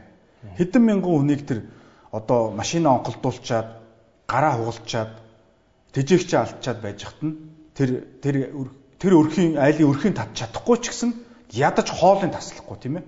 Энэ үргэл биелүүлэх хэрэгтэй байхгүй юу? А энийг амар сайн биелүүлдэг л баймир. А тэрний хажуугаар тэгхгүй болохоор нэг юм маркетингийн маягаар нэг те ингэсэн тэгсэн гэл юмнууд явж ил байдаг л да. Тэрэнд би нэг тийм анхаарал хандуулахгүй байдаг. А тэгэд мандалчин ингээд санхүүгийн нэгдэл болоод ингээд томроод бүр ингээд те 2 300 тэрбумын компани болоод ирэхэд бол бид нар одоо сургууль мургуул барьж эхлэмээр шүү дээ. Тэрнээс ингээд нэг ийм 5 мод тарилаа энэ тэргээд одоо яг үндэ шүү дээ тийм ээ. Тэгэхээр сургуулиуд барьмаар байна. Тэр э, зайсангийн хүүхдүүдийн аваад байгаа боловсролыг 7 будалд өгдөг үнгүү сургууль барьмаар байна. Тэр Дорнод аймагт байгаа, Увс аймагт байгаа хүүхдийг Харвардд явдаг тэтгэлгийн хөтөлбөр гаргамаар байна. Жохон даацтай юм байгаа байхгүй тий. Тэгээ би бол ийм юм ингээд бодоод жижиг сажиг юм нэг жоохон бодохгүй байгаа даа ер нь. Попорчин гэж үзээд байна те. Тий. Попорчин гэж үзэж. Гэтэ мод тарих бас сайн мэт юм чад. Сайн ядаж ядаж сурах барьсан тэр үстэй. Уу яг зөвл хэмжээд чадлан тийм бол тэгэл мэдээж хүн болгон те нэг гудамжинд нэг хог хөглөрчөөл тэрийг авчих. За чадлан мод тарих бол мод тарчих те. Би бол нөгөө шүүж байгаа юм биш л дээ хүмүүсийг зүгээр. Би бол өөрөө хүмүүсийг дандаа л амбицтай вэ гэж уриалдаг. Жохон дээшээ яваа, жохон том сэтгэа. Тэгэхгүй 5 мод тариал тэрнийг нэг юм агуу юм хийцэн юм шиг ярих бол бас удаггүй шүү дээ. Окей. За хоёлаа нэгэн санхүү карьер энэ талаар ярьлаа. Та бас Монголын түүхийг их судалдаг, энэ талаар ярьдаг. Тэ таны Facebook пэйжийг одоо бас нэлээд олон мянган хүн дагдаг шүү дээ. Хэдэн мянган хүн дагдаг лээ. За нэлээд олон муу гарам байдаг. Тийм бах. Тэр олон хүн таны нөгөө аригтай яриа түүх гээд түүхийн талаар сонсдог. Тэгтээ аль болох та тэр ярьсан юм аа нэг ярихгүйгээр а хоёлаа Монголын түүхийн талаар би бас тэнтэй баг зэрэг ярилцъя гэж бодож байна. За нэгдүгürt та Монголын түүхээс бид нэр ер нь яах гэж түүх суртын гэхээр миний бодлоор бас миний ойлголт шүү те хүн ягаад түүхээс сурч судалтын гэхээр нэгтэн мэдээж түүх түүхийнхээ алдааг давтахгүй төлөө байх байх. Хоёрт нь мэдээж түүхээ түүхээ өөрийг нь брэнд болгож түүхээ өөрийг нь ирээдүйнхээ бас хоол болгон хувиргах тэр чадвар их чухал байх тий. Эсвэл одоо ирээдүйн өөрсдийнхөө Монгол гэдэг ийм улс чинь бас ирээдүгөө баталгаажуулж дархалж явах хэрэгтэй тий. Эннийхээ үүднээс түүхээ судалдаг байх. За ингээд миний хувьд болчихж байгаа. Та энэ дээр нэмэх зүйл байна уу тий? Яагаад түүхээ бид нэр судлах хэрэгтэй юм? Нэгдүгээр гол асуудал миний анзаарсан зүйл бол монголчуудын түүх орчин үеийн монголын хэлийн гадна ихэнх нь бичигдсэн. Энийг бид нар өнөөдөр түүхийн хичээл дээр ойлгомоор. За 10 жил түүхийн хичээлэхээр бид нар одоогийн газрын зураг доторх түүхийг үздэг байхгүй юу? Гэтэл монгол хүмүүсийн түүх энэний гадна бичигдсэн. Бид нар Палестинд байлдаж явсан. Унгар, Польшиг 7 хоногийн дотор хоёр том улсыг штэ 7 хоногийн дотор эзэлж ирсэн. А энтхгийг бид нар нэгтгэж орчин үеийн нэгдмэл энтхэг улсыг Монгол хүмүүс бий болгосон. Ингээ хэлэхэд хэдэн хүн чинь тэрийг мэдэх юм. Энтхэг бол тархаа бутархаа 20-од улс байсан тийм. Монголчууд нэгтгэж ингэсэн. Оросыг нэгтгэж өгсөн. Хятадыг өнөөдөр бид нар нэгтгэж өгсөн. Гурван тусдаа улс байсныг бид нар нэгтгэж ийм том болгож өгсөн. Тэгэхээр өнөөдөр Монгол хүмүүсийн түүхийг судалмаар байгаа байхгүй юу? Монгол хүний цар хүрээ ямар байсан юм? Тэгээд нөгөө нэг яагаад гэдэг асуулт. Яагаад ингэж чадчихжээ? Мэдээж мориноос болоогүй л байж таараш. Монгол хүн 3 км харавдаг байгаагүй. Монгол нум, Орос нум, Хятад нум адилхан шүү дээ. Монгол сэлэм одоо юу гэдгийг те лазерын сэлэм Star Wars шиг те холоос ингээд таван хүн хэрэгдэг сэлэн байгаагүй л байгаа шүү дээ. Монгол хүн гэдэг чинь тухайн үедээ бичсэн байгаа шүү дээ. Одоо түүхчид бичсэн байгаа те. А би жижигхэн, морин жижигхэн. А нэг Европ хүн нэг Монгол хүнтэй одоо халз тулахад бол Европ хүн нь бол Монгол хүнээс илүү том биетэй гэж байгаа шүү дээ. Тэгэхээр энэ уур ухаан, амбиц, зүрх сэтгэл. Энийгээ бид нар ерөнхийдөө гээцсэн байна гэдэг ийм үндсэн юм харагдаад байгаа маа. Тэгэхээр түүхээс бид нар энийг сурмаар байна гэж одоо өөрөө чи хэлсэн дээр бол нэмж хэлмээр байна. Окей. Тэгвэл э, Монголын түүх гэхээр дандаа л бид нар бол яг Чингисийн байлдан дагуулалт гэдэг нэг Чингис хаан гэл яг тэр чинь Чингис хаан чинь 800 жилийн өмнө шүү дээ тий. А гэтэл одоо Францд нөгөө шатдаг сүм биш үү? Нөгөө дээврэн шатдаг бөө юм. Дарихын сүм. Тий, дарихын сүм гигэн дэх тэр хөлөв тий. Тий. Би яг шатцсан багтан тэр хажууд нь Парисын голоор яваад харж исэн. Тэгэхдээ энэ жил буцаад засцсан юм шиг үлээ тий.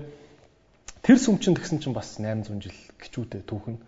Чингис хаан Монголыг нэгтгэж явах тэнд ингээ нөхдүүдсэн барай явуулсан байна. Тэгвэл бүр тэрнээс өмнө яасан бэ гэхээр бас миний бодлоор ийм модон шанью гэдэг нэг хүн нэг 2000 жилийн өмнө ч юм уу байсан сонсогддог хүннүү гүрэн гэдэг. Тэгээд чи 2000 тэнгүүтээ Чингис хаан гингүүт нэг 800 жил гингүүт. Энэ хоёрын хооронд чинь 1200 жилийн түүх бас биш үү? Маш урт хугацаа шүү дээ. Энэ түүхнээс одоо бид нар юу сурт? Энэ хооронд яг юу болцсон юм те? Та тэгж ядгүй. Ерөөсөө юм байгаа даа. Надад Тэмүүчин шиг те Монголын одоо хамаг Монгол шиг ийм дайчин улсууд бол энэ бидний одоо энэ та бүдэрийн сууж байгаа энэ подкаст хийж байгаа энэ нутаг тал нутагт маш олон гарсан. Маш олон удаа гарсан.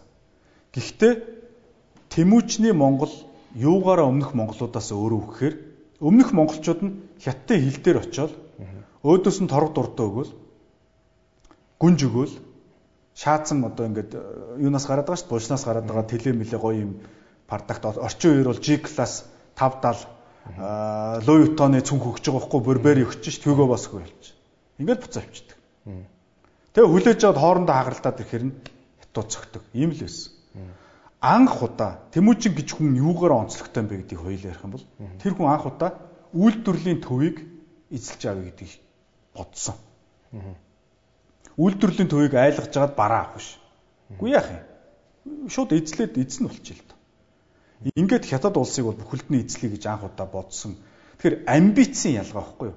Тэрнээс Тэмүүчний Монгол айрам хүннүүгийн ч юм уу, а түргийн ч юм уу, тэ Кеданы айрмаас илүү хүчтэй байгаад юм огт байхгүй. Адилхан л ном суун нөгөө л морь бүхэл хүмүүс нь байж гагцгүй тэр амбиц шүү дээ. Тэр нэг тэмүүлэл тэр нэг харж байгаа хараа байгаад шүү дээ.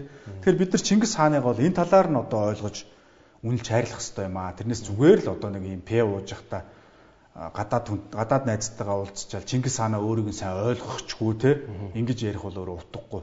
Тэгээ ийм түүхийн нуглаануудыг ер нь бас ингэж харах хэрэгтэй л гэж бодоод байгаа маш олон бааtruуд л нэгдэх гэж үзэл. Тэгэл монголчууд өчнөө олон л хаад мянга гаруй жилийн турш өчнөө олон л хаан ноён гарч солигдсон байлгүй дээ тий. Өчнөө олнуудаа нэгдсэн шүү дээ. Нэгэн тугийн дур одоо Монголын тэр хамаг Монгол шиг том газар нутгтай зөндөл олоодаа болсон. 5 6 эзэнт гүрэн байгаа шүү дээ. Гэхдээ хинч хятадыг эзлээгүй байхгүй юу? Тэр нь л гол нь ерөөсөө. Тэгэл дуустдаг. Талаа нэгтгэл дуустдаг. Гэтэл Хятадыг эзлээд, Оросыг эзлээд, Перс гэдэг чинь одоо Перс гэдэг чинь бурхан минь те нөгөө юу Грекийг сүрүүлж явсан аврах том улс шүү дээ. Персийг бүхэлд нь эзлээд захирцсан ард түмшд монголчууд чинь. Нэг сая зэрэг нэрхтэй энэ төр те. Амар юм байсан. Перс ч одоогийн Иран мэт те. Тий. Перс гэдэг бол дэлхийн хүн төрөлхтний одоо соёл иргэншлийн те. 3 4 төв байгаа шүү. Нэг нь Перс, нэг нь Хятад, нөгөөх нь Грек те. Тэгэхэд Персийг эзэлсэн байгаа шүү. Египтийг эзлэнгээ алдаад Палестин ороод буцсан.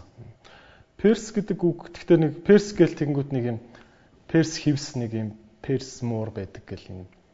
Миний бодлоор яг хуу бид нар нөгөө хэвлэл мэдээлэлээс болоод ч тэр муу бас энэ Перс Иран гэдэг улсын талаар нэг нэг юм том санагддаг юм шиг. Надад бол надад бол яг үнийг хэлэхэд би саяхнаас л энэ Иран, Персийн нутагч айгуу тийм эртний маш том бараг хятадтай дүүцүүлж харьцуулсан юм том соёлтой юм улс айгүй том хүчтэй улс юм билээ шүү дээ тэгж ойлгоод байгаа. Ер нь бол мэдэн дээрээс харахаар ингээл нөгөө Ирак дайм болж ийн гэн тэр хавцаа нэг бөмбөгдөж ийн гэн тэгэл нэг хідэн Мэдгүй тэгээд 200 сая хүнтэй аврах том улс шүү. Тэгээ нэг нэг том санагдтгүй шүү дээ үүндээ. Маш том, маш том. Одоо Монгол бичиг биш дээ. Одоо бидний энэ уугар уугараас авч иргэлсэн манай бичиг чинь Персээс үүсэлтэй. Цааш нь хөөх юм бол. Тэгээ Перс гэдэг маань болохоор Ариан гэдэг үндэстэн бохгүй Ариан гэдэг. Ари гэж яриад байна шүү дээ. Ариан тэгээ Иран бохгүй юу? Энэ Ариан гэдэг нь нийт тэр Персийн юугаа үндэстнээ нэрлэж байгаа. Перс гэдэг нь тэрэн дотор байдаг нэг юм овг юм. Ер нь бол нэг нутаг юм. Парт гэдэг. Персиан гэдэг. Тэгээ Персивсмис гэдэг ярьдаг. Энэ өөрөө дотроо бас олон юм үндэстэнтэй аврах том улс л та. Нөгөө Спарта 300 гэх кинон дээр амар олон зэрэгтэй ирээл байлдаад байдаг шүү дээ. Македоны Александр чинь Персиг эзэлдэг гэл. Перс бол одоо яалч хүндрэлтний бичиг соёлын бас том эртний төвлөлтөө. Үнэхээр агуу. Тэг маш их юутай тий. Маш их баялагтай тий. Маш баян.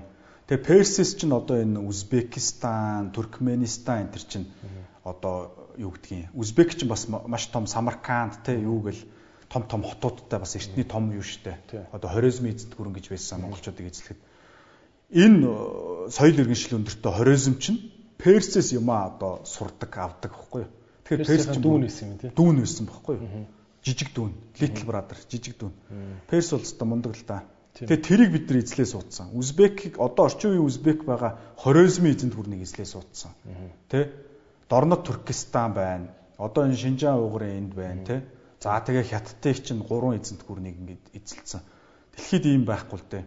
Соёл иргэншлийн бүх төвийн. Тэр үед чинь Ирак чинь том соёл иргэншлийн төв байсан.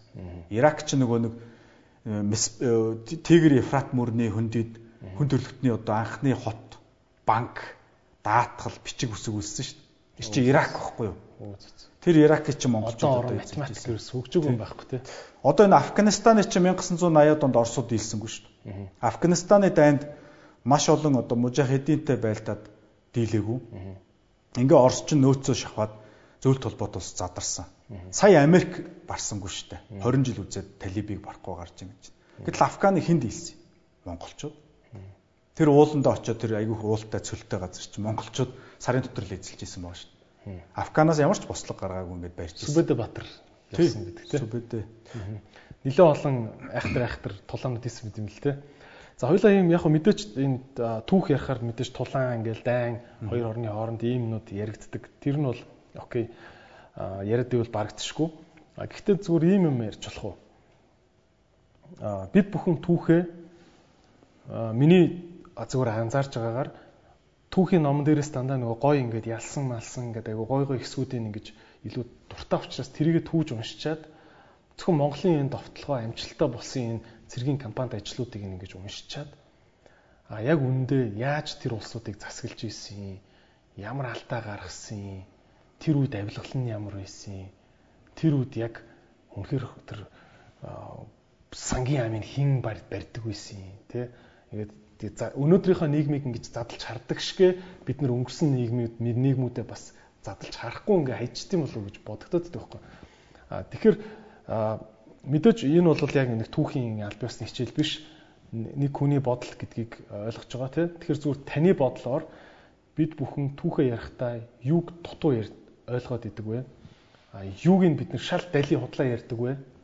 Тэгээ гадагшаа очиод бид нар you know Mongolia гэдэг ингээ Монголынхаа түүхийг ярихаараа бид нар юугээ гадныхын чал буруу яриад идэг вэ? Таны бодлоор.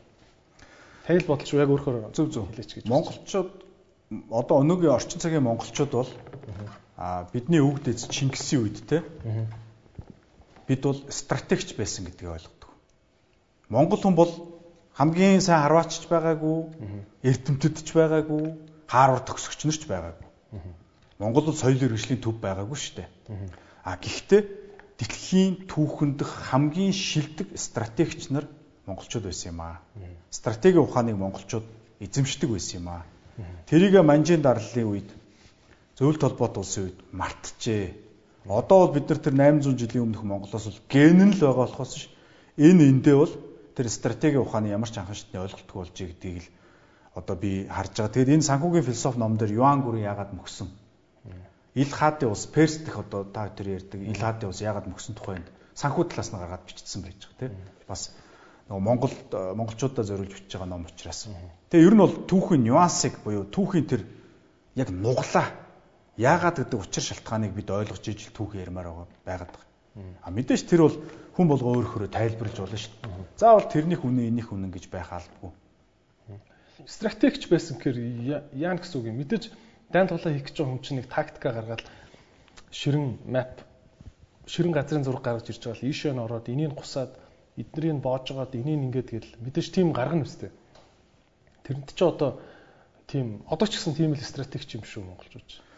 Тэгэн гут энэ дээр ямар асуудал байгаа вэ гэхээр одоо за Марк Зукерберг байна те Facebook-ыг байгуулсан. Тийм. Стратегч мөн үү биш үү мэдэхгүй. Азар тэр Facebook- нь явцсан ч юм уу те мэдэхгүй байхгүй юу?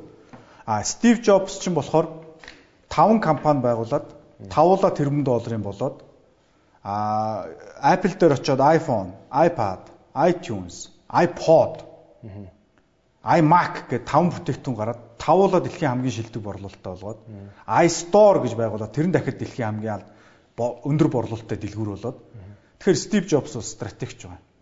Хийсэн 10 юм нь аруулаа дэлхийг эзэлсэн байна шүү дээ. Стратегч. Тэгэхээр энэ бол цаг үеийн түүхэн цаг үеийн шилдэг стратегч. А монголчуудыг яагаад би стратегч гэж хэлж байгаа вөхөр Орос, Польш, Унгар, Сүн гүрэн, Алтан улс, Перс, Хорезм тэ Сэлжүк түргийн улс гүрж 32 улсыг 32 улсыг эзэлж байгаа юм.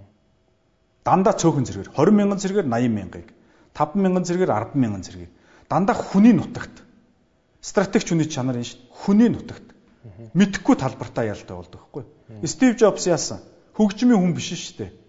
iPod, iTunes гэж хоёр бүтээгдэхүүн гаргаад хөгжмийн ертөнцийг сүрүүлсэн. Гар утасны компани биш шүү дээ Apple чинь. Компьютер хийдэг програмч. Тэгэхэд iPhone гэж утас хийгээд Nokia гэдэг дэлхийн хамгийн том гар утсыг Siemens-тэй цуг. Nokia Siemens ухаантай хүмүүс дутсан уу? Дутаагүй. Harvard төгсөн хүмүүс дутсан уу? Дутаагүй. Хөрөнгө мөнгө дутсан уу? Дутаагүй. Зах зээлийн туршлага дутсан уу? Дутаагүй. Стратеги дээр л тавилчих. Тэгээ стратегч хүн гэдгийг чинь ерөөсө хамгийн аюултай нэг талаасаа нөгөө талдаа хамгийн агуу юм нь энэ. Огт танихгүй, мэдхгүй газар нутагт дээр хүний өөрх нь гэрт ялтай болдог. Дандаа баг өчөөгөн баг нөөцөр. Тэгэхээр ерөөсө монголчууд тийм л байсан. Эндээс цөөхөн итгэх нэг те нэг хідэн хүн байсан юм дээ нэг сая сая хүн байсан юм уу да. Тэгэхэд чи хятад чинь 50 60 сая хүнтэй л байж байгаа ш дор хийж. Хорезм чинь одоо өөдөөс нь 500 мянган зэрэг гаргаж байгаа. Перс одоо яачж байсан те. Инхээр ийм одоо үнэхээр агуу стратегч байсан гэдэг нь үр дүнгээрээ нотлогдож байгаа байхгүй юу? Тэгээ олон давтамжтай тий. Маш олон давтамжтай хийгээд тахаар энэний ард талд тогтцсон школ буюу арга барил байсан байна гэдэг нотлогдож байгаа юм. Тэрнээс ингээд Тэмүүжин санаандгүй азар гинт дайрсан чинь хятадын мордууд нь сулдсан байж таарат ч юм уу те ялцсан. Тим юмд дэлхийн түүхэнд бол зөндөөл. Македоны Александраас бол зөндөөл байна шүү дээ. Дайраад орсон чинь энтхгүүд дотроо хямраад сүрцсэн байх үед нь таарж мараад эзэлсэн юм байдаг. Аа үгүй монголчууд бол тийм биш. Хамгийн хүчтэй үед нь тэгэд дэлхийн 3 төв рүү ингээд тарааж явж байгаа ш цэргүүдээ. За сүбэдэ 20 мянган цэрэг аваад Орос руу яв гэл те. Учраа болоороо те. Тий. За хин одоо мухлаа ийшээ одоо зөрчдгийг дараад иргээл. Кавказын уул муулаар ингээд 2 жил мэл ингэж тэнэж явж исэн юм л ш. Тэнэж явж нэг хэсэг. Тэнгууд ингэж байгаа юм. Би өөрөө одоо компани одоо тузын дарга хүн штэ. Тэгэхээр би яавал захиралдаа нөөц өгөх вэ? Нөөцлөх гээд байгаа штэ. Тийм. За эдгээр одоо маа юу яа 10 ажилтан аваад энэ тэрбум төгрөг аваад наад энийг бүтээгдэхүүнээ гаргачаад тэр. Яавал би чамд итгэх үү? Би чамайг стратегч гэдэг чинь мэдж байгаа учраас итгэж байгаа. Тэгэхээр Тэмүүжин бол өөрөө стратегийн багш байжээ гэдэг ийм дүгнэлт гарчиж байгаа. Стратегийн one man school буюу нэг хүнэн стратеги ихсруулаа. Тэр нь одоогийн Харвард татаарх нь гэдэг. Харвард чинь жилд 2000 стратегч төгсөгдөг шүү дээ бизнесийн сургууль. Master of Business Administration буюу бизнесийн удирдлагын магистр гэдэг чинь уг нь бол стратегч байхгүй юу? стратеги гаргаж чаддаг хүн чинь магистр байна шүү дээ. Тэгээд Чингис хаан ч бол итгэж шүү дээ. За сүбэдэ ийшээ Орос гэдэг улс байдаг гинэ. Энэ 20 мянган цэрэг аваад яв. За Мухлаа ийшээ 50 50 мянган цэрэг аваад ийшээ яв. Зөрчдгийг дуус дараад иргээд явуулж байгаа шүү дээ. Ерөөсө дарж болох нь энэ төр шүү дээ. Тэгвэл амар дараад ирээ. Яагаад ингэж вэ? Итгэлтэй байна. Юунд итгэлтэй байна? Шавьдаа итгэлтэй байна. Нөхцөл байдал яаж ч буруугаар ирэхэд стратегийн ухааныг гаргаад гарцуулж чадна гэдгийг мэдээд байна шүү. Тэгэхээр энэ англи хэл, Харвард, математикийн олимпиадын авраг гэдэг энэ бидний одоо тархиар дүүрсэн байгаа бүх мэдээллийн нааталт нь хамгийн чухал. Бидний гэхдээ ингээд нуус товчрог тасралтгүй уншдаг мөртлөө хизээч ойлгож хараагүй. Яагаад гэж хизээч асуу. Яагаад тийм цөөхөн зэрэгтэйж яаж тийм олон зэрэг ялсан гэж хизээч хизээч асуугаагүй хариулт нь байж. Стратегч. Тэр хүүхдээ англи хэлтэй кодчин, Харвардын юу, математик олимпиадын авраг болохоос өмнө стратегч болгоо гэдэг зөвлөгөө би одоо өгөөд дэлхийд Яаж болохгүй? А тэр нь нууц. Идрээ одоо ингээд хамаг нууц үнгүй ярилах гэдэг. Тийм шүү дээ. Ганц подкаст манай подкастын одоо үн цэн тэрэндээ байдаг те.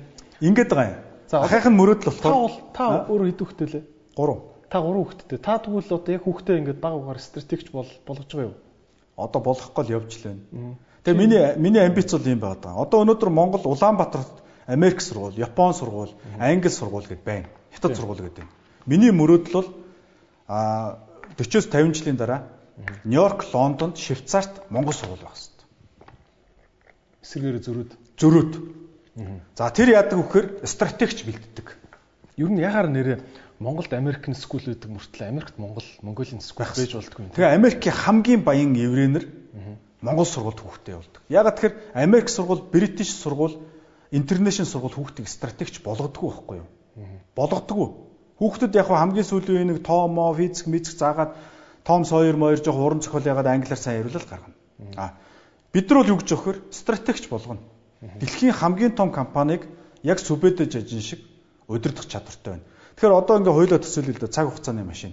Сүбэдэг өнөөдөр авчираад Монголын хамгийн том компанийг удирдуул. Сүбэдэ чинь тэгтээ тухайн үед ингээл хоригсон Кавказыг эзлэл явж байхдаа баг юу юм шүү. 20 Хиттэл нөхөр 25 6-тай л залуу шүү дээ. Харин тийм. Айгу жоохон л нөхрөөс юм шүү тий. Дээ. Стратегч бол заавал 50 хүрэх албагүй. 18-тай байж болно стратегч. Багаасаа эхэлдэг. Стратеги ухаан. Зоох гэвэл тэгвэл яаж гэдэг нь оролт. Та жишээ нь хүүхдүүдтэй Би тэрнээс чинь зайлсхий гэдэг. Яаж Та тэгвэл та зүгээр өрхийн хэмжээнд хойлоо ярил л та. Та бол ярьж байгаа ингээл амар л олон юм хүүхдүүдэд заадаг үлгэн. Наацх нь хүүхдүүдээр юу хэлэх гэж байна? Яах ямар хэмжээний сорилт тэр хүүхдүүдэд өгч чинь те? Яаж тэр стратегч маягаар юмыг боддог болгож байна.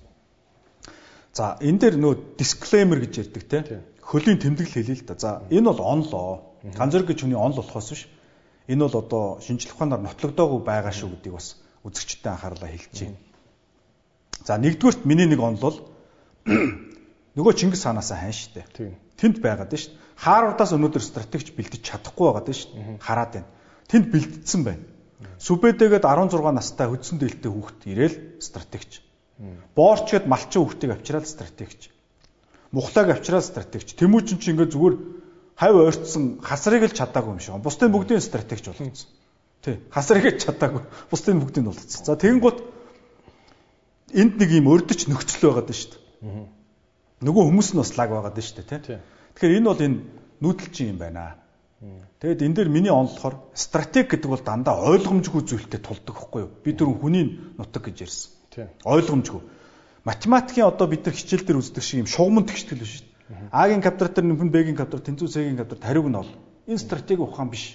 Ийм бодлого бодоод математик олимпиадын авраг болсон хүүхэд стратегч болж чадахгүй. Би харж байна өөрөө тий. Тэгэхээр биш тодорхойгүй байдал. Мэдхгүй. За энэ тодорхойгүй байдал хаана байдаг хөр мал дээр байна. 8 настай хүүхдийг хонь хариулаа явуул. Хөдөө уулан дунд ганцаараа. Шилбүүртээ хонио хөрөнгө хамгаалж байна. Зөв биз? Тийм. Хөрөнгө хамгаалж. Хизээ хаанаас аянга цахилаад ямар ч хон гарч ирээд хонь мал руу дайрах юм бүүмэд.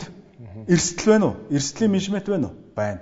За тэгээд өөрөө тэнд чинь өлсөж ядарчихгүй хүн шиг байх хэвээр. За дөрөвдүгээр цаг. Бодох цаг.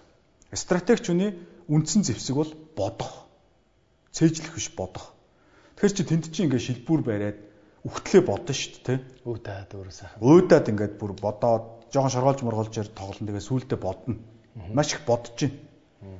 Тэгэхээр 8 настай хүүхэд чи ингээд бид нар нэг хөдөө нэг хоёлаа нэг яваад ордог шүү дээ.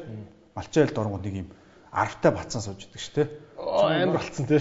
Амар болцсон. Эндээ баг ингээд тэ тамхи өнгөрцөн. За ах уу хотоор сони юу байна да? Маа на таргаа уу тэр гэж өнгөт. Манайс ч баг ингээд тэрний тэр өөртөө ихтэй тэр байдал тэр нөө аавраг нь хараад бүр ингээд заамаа гэн ингэж ингээд ингэж ингээд нэг айлт суудаг шүү дээ. тэр яаж чинь боловсрж штэ. Боловсрж чинь. Яг ингээл нэг 12 хөрөнгөт нь а тэрнээс цаашаа ингээд тэр чигээр нь явчих зүгээр малчин болчихно. Яг тэр 12 хүртэл 8 хурдны морь унлаа инглээ тэглээ те бөөн эрсдэл юм ойлгомжгүй байдал донд ингээд бие авч яваа сурлаа 12-тод наваад жоохон ном заахад бол тэр бол зүгээр тэр дэлхийн хамгийн том банкуд, банкуд, фейсбુકийг бол зүгээр сүбэдэ шиг л удирдах гэдэг байхгүй юу. Энийгээл тэ яасан гинэ Google-ийн юу гэдэг юм гинэ Зүгээрээ битээ сандралтай 50 яар тий. Ингэх гээд байгаа стратегч хүн чинь тэр юунд сандрахгүй. Тэр энийг бол энэ мал аж ахуй дээр өгж байна. Гэхдээ тодорхой төвшин хүртэл. Гэхдээ тийм биз дээ. Хүн мал маллаа, жоох юм сурлаа. Тэгсэн ингээл 80 хүртлээр сураад байна гэж байхгүй шүү дээ. Нэг 12 3 хүртлээр сурчиж байна. За эхний миний онл бол энэ байгаа. За хоёрдугаар эндээс гарч байгаа онл би түрүүн хэлчлээ бодох. Одоо энэ гар утсаар тоглож штэ. Гар утас дээр чи юу вэ? Контент байгаа. Энэ юу хэний хийсэн контент вэ? Өөр хүний хийсэн контент. Өөрөө контент хийхч биш. Тасралтгүй бусад хүний хийсэн контентийг тасралтгүй үзээд байвал тэр хүн зомби хэрэглэгч болж байгаа. А гэтэл бид контент үйлдвэрлэгчийг бий болгох гэдэг шүү дээ. Тэгэхээр яг хүмүүсийн контентыг хараг. Гэхдээ за наад Google-тэй киновчин ийм програмаар хийдэг штэ. Гэ өөрөөр нь хийлгээд контент үйлдвэрлэгч болох байгаа болохоос ш Ингээл те зомби юм шиг. Artificial intelligence шиг. Яг тэгж яриад байгаа те хүүхдүүд зомби зомби зүгээр л зомби үзэгч болж хөврөөд байна гэдэг байгаа тийм. Хүний л юм бэлэн контент л үзээс болж. Хуучин чинь ингээ легогоор тоглоод нэг юм хийгээд эндээс харсан юм арай гой болгож хийж мэж үзээд те. Бидний үед ч нэ Yotun Benz шиг машины чинь хийдэг үлээ шүү дээ. Ингээ мод зод төрөөдөө те. Хадаас 100-ийн хадаас нэвт зоосноо нэг юм дугуй мугуй хийгээд тэгдэг байлаа шүү дээ. Ингээ бас нэг явхтай хөөрхий ядарсан амт ингээ нэг юм самкатик гэл нэг юм хийгээл юм шайрыг хийж байгаа л модон дээр суугаал уруугаа гусж барайл хүчих гээл. Тэгэл юм хийгээд байгаа байхгүй юу. Тэгэхээр өөрөө ингээд нэг заавал юм хийжээж нөгөө бодох тэг хүний тархины хамгийн том чадвар бодох штэ. За нэг ийм 2 3 юмнууд байгаа ер нь тэгээ ажиллаж гин онол дээр. Тийм ээ. Окей. За та би энийг бас өөр зочдоос асууж ирсэн танаас бас асуумаар байна гадны орны мундаг хүмүүс орохоор ширээний ном гэж заавал байдаг. Тэднийг ингээд үе үе уншдаг. 3 жил болоод нэг уншдаг ч юм. Эсвэл нэг сэтгэл хөдлөө эм орохоор уншдаг, уншаа суудаг те. За таны ширээний одоо яг Монголын түүх талаас нь шүү. За энэ хідэн ном бол топ. Миний хамгийн гарт ойрхон байдаг. Гэхдээ магадгүй 3-5 ном нэрлээч. За яг Монголын түүх талаас би нөгөө яг оригинал их сурвалжийг нь их уншихыг хичээдгэлдээ одоо судрын чуулган гэж гэдэг юм уу те а бабуур хааны өдрийн тэмдэглэл гэж байгаа. Тэр бас их сонин штэ. Бабуур ч Монголын хаан энтгийг нэгтгсэн те 1500 оны хүн байхгүй юу? Тэр хүний өдрийн тэмдэглэл нь байж штэ. Нөгөө амар тагтаа магтаатай ордон ажилладаг хүн билүү? Тэр ачин ачин билүү тэр чинь. Ачин таж махлын чинь энийг асууж аа зодлоо. За үргэлжлэл. Таж махлын чинь ачин өрс. Тэгэхээр тэр бабуур хаан чинь маш өндөр боловсролтой юм баггүй. Өдөр болгон тэмдэглэвчдэг. Тэр нь байна. Бабуур наама гэдэг. Англи хэл дээр юм. Тэрийг нь одоо би монгол руу орчуулад гараа гэж. Гэх мэтлэн бид нар ер нь оригинал их сурвалж руу жоох ойртмор байгаа залуучууд. Яг нууц товч байгаа унш. Яг судрын чуулганыг унш. Энэ бабуур наамын өдрийн тэмдэглэлийг унш те. Ингүүд оригинал их сурвалжаас юм сонин сонин одоо ойлголтууд гарч ирдэг. Жишээлбэл ингэж байгаа 1500 онд бичигдсэн ном шүү дээ. 1500 онд бичигдсэн ном шүү. Тэгэхэд тэн дээр ингэж байгаа халимгууд гэж байгаа байхгүй. За. Калмикууд гэж бичиж байгаа байхгүй. А гэтэл манад өнөөдөр юу гэхээр 1700 онд одоо элс дээр үү те нүүгээд баахан хүмүүс холилдож нүүсэн учраас холилдсон гэдэг утгаар нь халимг гэж нэрлсэн юм аа. Халиад явсан хүмүүс энэ төр гэдэг ч юм уу. Ингээд нэг юм дараа нь ярьдагч түүхчнэр. Гэтэл 1500 оны бабуурын өдрийн тэмдэглэл дээр халимг гэдэг юм монгол хүмүүс байгаа. Монгол хэлээр ярьдаг юм монголчууд байгаа гэж бичсэн байгаа байхгүй юу? Жишээлбэл. Гэх мэтчлэн ингээд ийм сонин сонин нюансууд айгүйх ингээд яг бодит их сурвалжийг уншихаар гарч ирж идэг. А энийг зарим түүхчнэр ингээд тэд нар чи бодит их сурвалжийг уншаад өөрөө базаад түүхийн ном болгоо гаргаж байгаа шүү. Энд дээр айгүй хаягдсан байдаг байхгүй юу? Тийм учраас ер нь оригинал их сурвалжийг бас хараарай гэж Тэр надад рубрукийн те одоо Монголд аялсан юу чинь. Рубрук гэдэг чинь одоо ямар хүмүүс пош хүмүүс юм уу? Хаанах юм? Аа юу л да одоо ч нөгөө сүмээс явуулж байгаа. Тий. Туршуулууд юм. Тэгээ Вилгелм Рубрук гэж байгаа. За Карпини хаанхын нөхөр энэ тэр. Лано Карпини гэж байгаа. За Рубрукыг яг санахгүй байна. Карпинийн ямар ч сан Ромоос явуулсан шүү дээ. Итали металлах те одоо. Тийм. Италиас гэхдээ яг өөрөө Чехийн хүн юм байлээ. Тэгээд Ромоос одоо явуулсан те. Тэгээд тэдний тэмдэглүүд бол мэдээж байгаа шүү дээ. Тэр нөхдүүдийн тэмдэглэлийг ингээ харж байхад бол юу штэ баг ингээд монгол хүн уншвал баг зарим хэсгээр нь ингээд ингээ жоохон дургу өрнөр юм шиг те гэдэг чи монголчууд одоо нэг юм нэг юм хорчгор нэг юм нөхөр те одоо хатна гэсэн чинь нэг юм тусал шиг жижигхэн хамартай те. Ингээд нэг манай монголчууд түүхийн зураг зураг мурга зурхтай юм том баатар маатар өстө амар айрг мэргэ ууж байгаа нэг юм. Тэдэн алд газар харваж тийм юм хоёр мах хоньны мах иддэг энэ төр гэлээ өөрсдөө юм томор төсөөлөх гээд иддэг те. Манай нэг орс найз бас хэлчихсэн байхгүй. Үгүй манай орсын ингээд түүхийн ном дэр та нарын чинь нэг юм хорч исэн нэг юм жижигхэн хар нөхдүүд л ингээл байсан л гэж бичээд ийц танах нь юу том би сүвнэр мөвнөр хай бэлэхгүй нэг нэг л том баатар зурсан маа ном дэр юм байдаг тэгээд те. Гэхдээ тэр чинь харин гайхамшиг юу? Тийм хорч исэн жижигхэн нөхдүүд чинь илжиг шиг жижигхэн морь унаад тэр бак гаруудыг дийлжсэн гэдэгт нь нөгөө стратеги ухаан байж гэж яриад байгаа байхгүй? Тэгэхээр яг үнэ манайхын ингээд айгүй өөрсдөө хаалк гэдэг нэг кино гэдэг чинь ногоо. Хаалк шиг том биетэй тэгснэ нөгөө Iron Man шиг нисдэг те одоо яадаг чинь тийм хүмүүс Spider-Man шиг үсэрдэг. Тэгээд нөгөө хятадын уушуутай кино шиг уушуутай кино үзсээр гал нэг Монгол цэрэг сэлэн байрал гарахаар одоо хятадын 100 хүнийг дундуур нь зүсээл гардаг ч юм уу те. Ийм одоо төсөөлөл маань биднийг аягүй хордуулж юм л та. Ер нь. яг нөгөө бодит байдлаа анализ хийхгүй байна те бидний бидний одоо биеийн чадвар гэж юм бол байхгүй. Оюуны чадвар амар байжээ. А тэр 800 жилтэй харьцуулахад бид нар өнөөдөр Харвард төгсөж ирээд, Колумб төгсөж ирээд ирээд ирээд ирээд математикийн олимпиадын аврах болоод болоод болоод Орос англиар устсаас яриад яриад яриад тэр 800 жилийн өмнөөс хүмүүсийнхээ хаан чүрхгүй байна гэдгээл хүлээн зөвшөөрчмөр байгаа байхгүй юу? Оюун ухааныхаа хувьд шүү дээ, тийм Тэгэхээр амар хэрцгээс сонсогч байна. болчмоор байдаг те. Тий. Уу яг хөө тэгэл мэдээж бас зарим нэг үнэн зүйлтэй тэгэл нүүр тулах хэрэгтэй. Хүмүүс одоо ойлгох байгаа да тий. За та угаасаа гэхдээ хурц хурц юм ярьд юм ч те. Дараа бас лайваар тайлбар өгнө үсттэй. Тасцсан юм чинь гэж. За окей, хоёул түүхийн сэдв бол мэдээж амар том сэдв. Би тэгтээ аль болох эндээс нэг юм бадсан ганц хоёр юм ярих гэж бодод байна. Аа түүхтэр дахиад аа нэг зүйлийг хэлэхэд асуухад тий. Аа түрүүний асуултанд бас би дутуу ярьчлаа байлаа гэж бодож байна. Монголчууд гад гадны хүмүүст түүхээ ярьдаг та бид нар. Тэгэхээр бүгд янз бүр ярьдаг тий. А нэг бол өстой biggest empire in the world гэл хамгийн том улс байснаа ингэ ярьдаг. Бид нар өөр гадны хүмүүст өөрсдөө яаж өөрсдийнхөө түүхийг одоо зарах гэх юм уу те а энийг энийг ирээдүйн бас нэг юм баялаг болгож ховрох юм. Тэ? Зүгээр л бодоо нэг та тэгж болохгүй үстэй. Европ хүн дээр очсноо танаа өвөг дээдсэн бол толгойг өстэй авч л ш төгшөө за нэг Монгол нэг юм авчих гэвэл авахгүй үстэй тэр хүмүүс бас яаж энэ Монголынхаа түүхийг ингээ юмд шингээгээд бүтээгдэхүүн болгоод ингээд эдийн засгийн эргэлтэнд оруулаа яах юм хэвлээ. Яг тэрэн дээр зүгээр миний бодол шүү дээ. Одоо миний л э, бодлохгүй юу? Нэгдүгürt хүмүүс учир битүүлэг юм дуртай байдаг. За. Одоо Hermé гээд том э, брэнд байна те Францын. Birkin гээд нэг цүнх үйлдвэрлэдэг юм байна. Зүгээр л арьсан цүнх дөрвөлж юм. Тий. 60 мянган доллар. Тэрний өртөг бол 600 доллар л хэвгүй. 60 мянган доллар ховор учраас. Тэгэхээр бид нар ерөөхдөө нэг тийм мэдрэмж үүсгэмээр байна.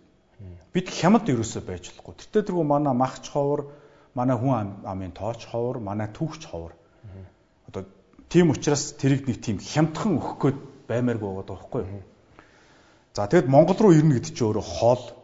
За бид ирээд тэр Нью-Йорк шиг ч юм уу, Хонконг шиг үйлчлэгээ үзүүлж чадахгүй шүү дээ. Тэгэхээр бид илүү тийм нэг ховор юмнуудаа ингэж гаргаж ирж зарах хэрэгтэй мүү гэж боддог. Тэр түүхэн дээр ч гэсэн тэрийг бодох хэрэгтэй. А бид мэдээж одоо ингээд баахан хүн амьтаа эзэлсэн, хядсан гэдэг үл тгээгүү хаанах юм. Оросууд ч гэсэн баахан л эзэлсэн, Туркууд ч эзэлсэн, Америкууд ч эзэлсэн, Францад ч гэсэн. Тэгэхээр би ингэж хэлэх дуртай л да. Улс болгон тэмүүжинтэй. Нэр бити тэмүүжнүүд өвлгээ, дөүлгэж яриа. Францууд Наполеон хайрлна. Грекүүд Александр хайрлна. Италичууд Юли Цезара тий. Оросууд нь Догшин Иванач байдаг юм уу тий. Хятадууд нь одоо ямар юм ач Күнзэч байдаг юм уу. Тэгэхээр тэр чинь мэдрэгдэхгүй шүү дээ тий. Чам дээр ирэл Орос үрж ирэл манай Догшин Иван агуу байсан гэдэг тэгэл чам Аа тийм үг ингээд дотроо ёо хурдан хоолны цаг болоосоо ч юм уу. Эсвэл онгоц хурдан дуусаасаа энэ Иваны тухай сонсоод залах чинь ингэж л бодно шүү дээ. А нөгөө хүн чинь айгүй соёлтойгоор л энийг л дохио сонсоод байгаа байхгүй. Тэгэхээр бид нар зүгээр энэ дээр түүхээ зарахтаа илүү би тэгж бодод байгаа юм. Тэр монголчууд нэг тийм учир битүүлэг те одоо магадгүй стратегийн ухаантай байсан юм аа ч юм уу. Тэр нь бол одоо ингээд нууц үйдэг юм аа.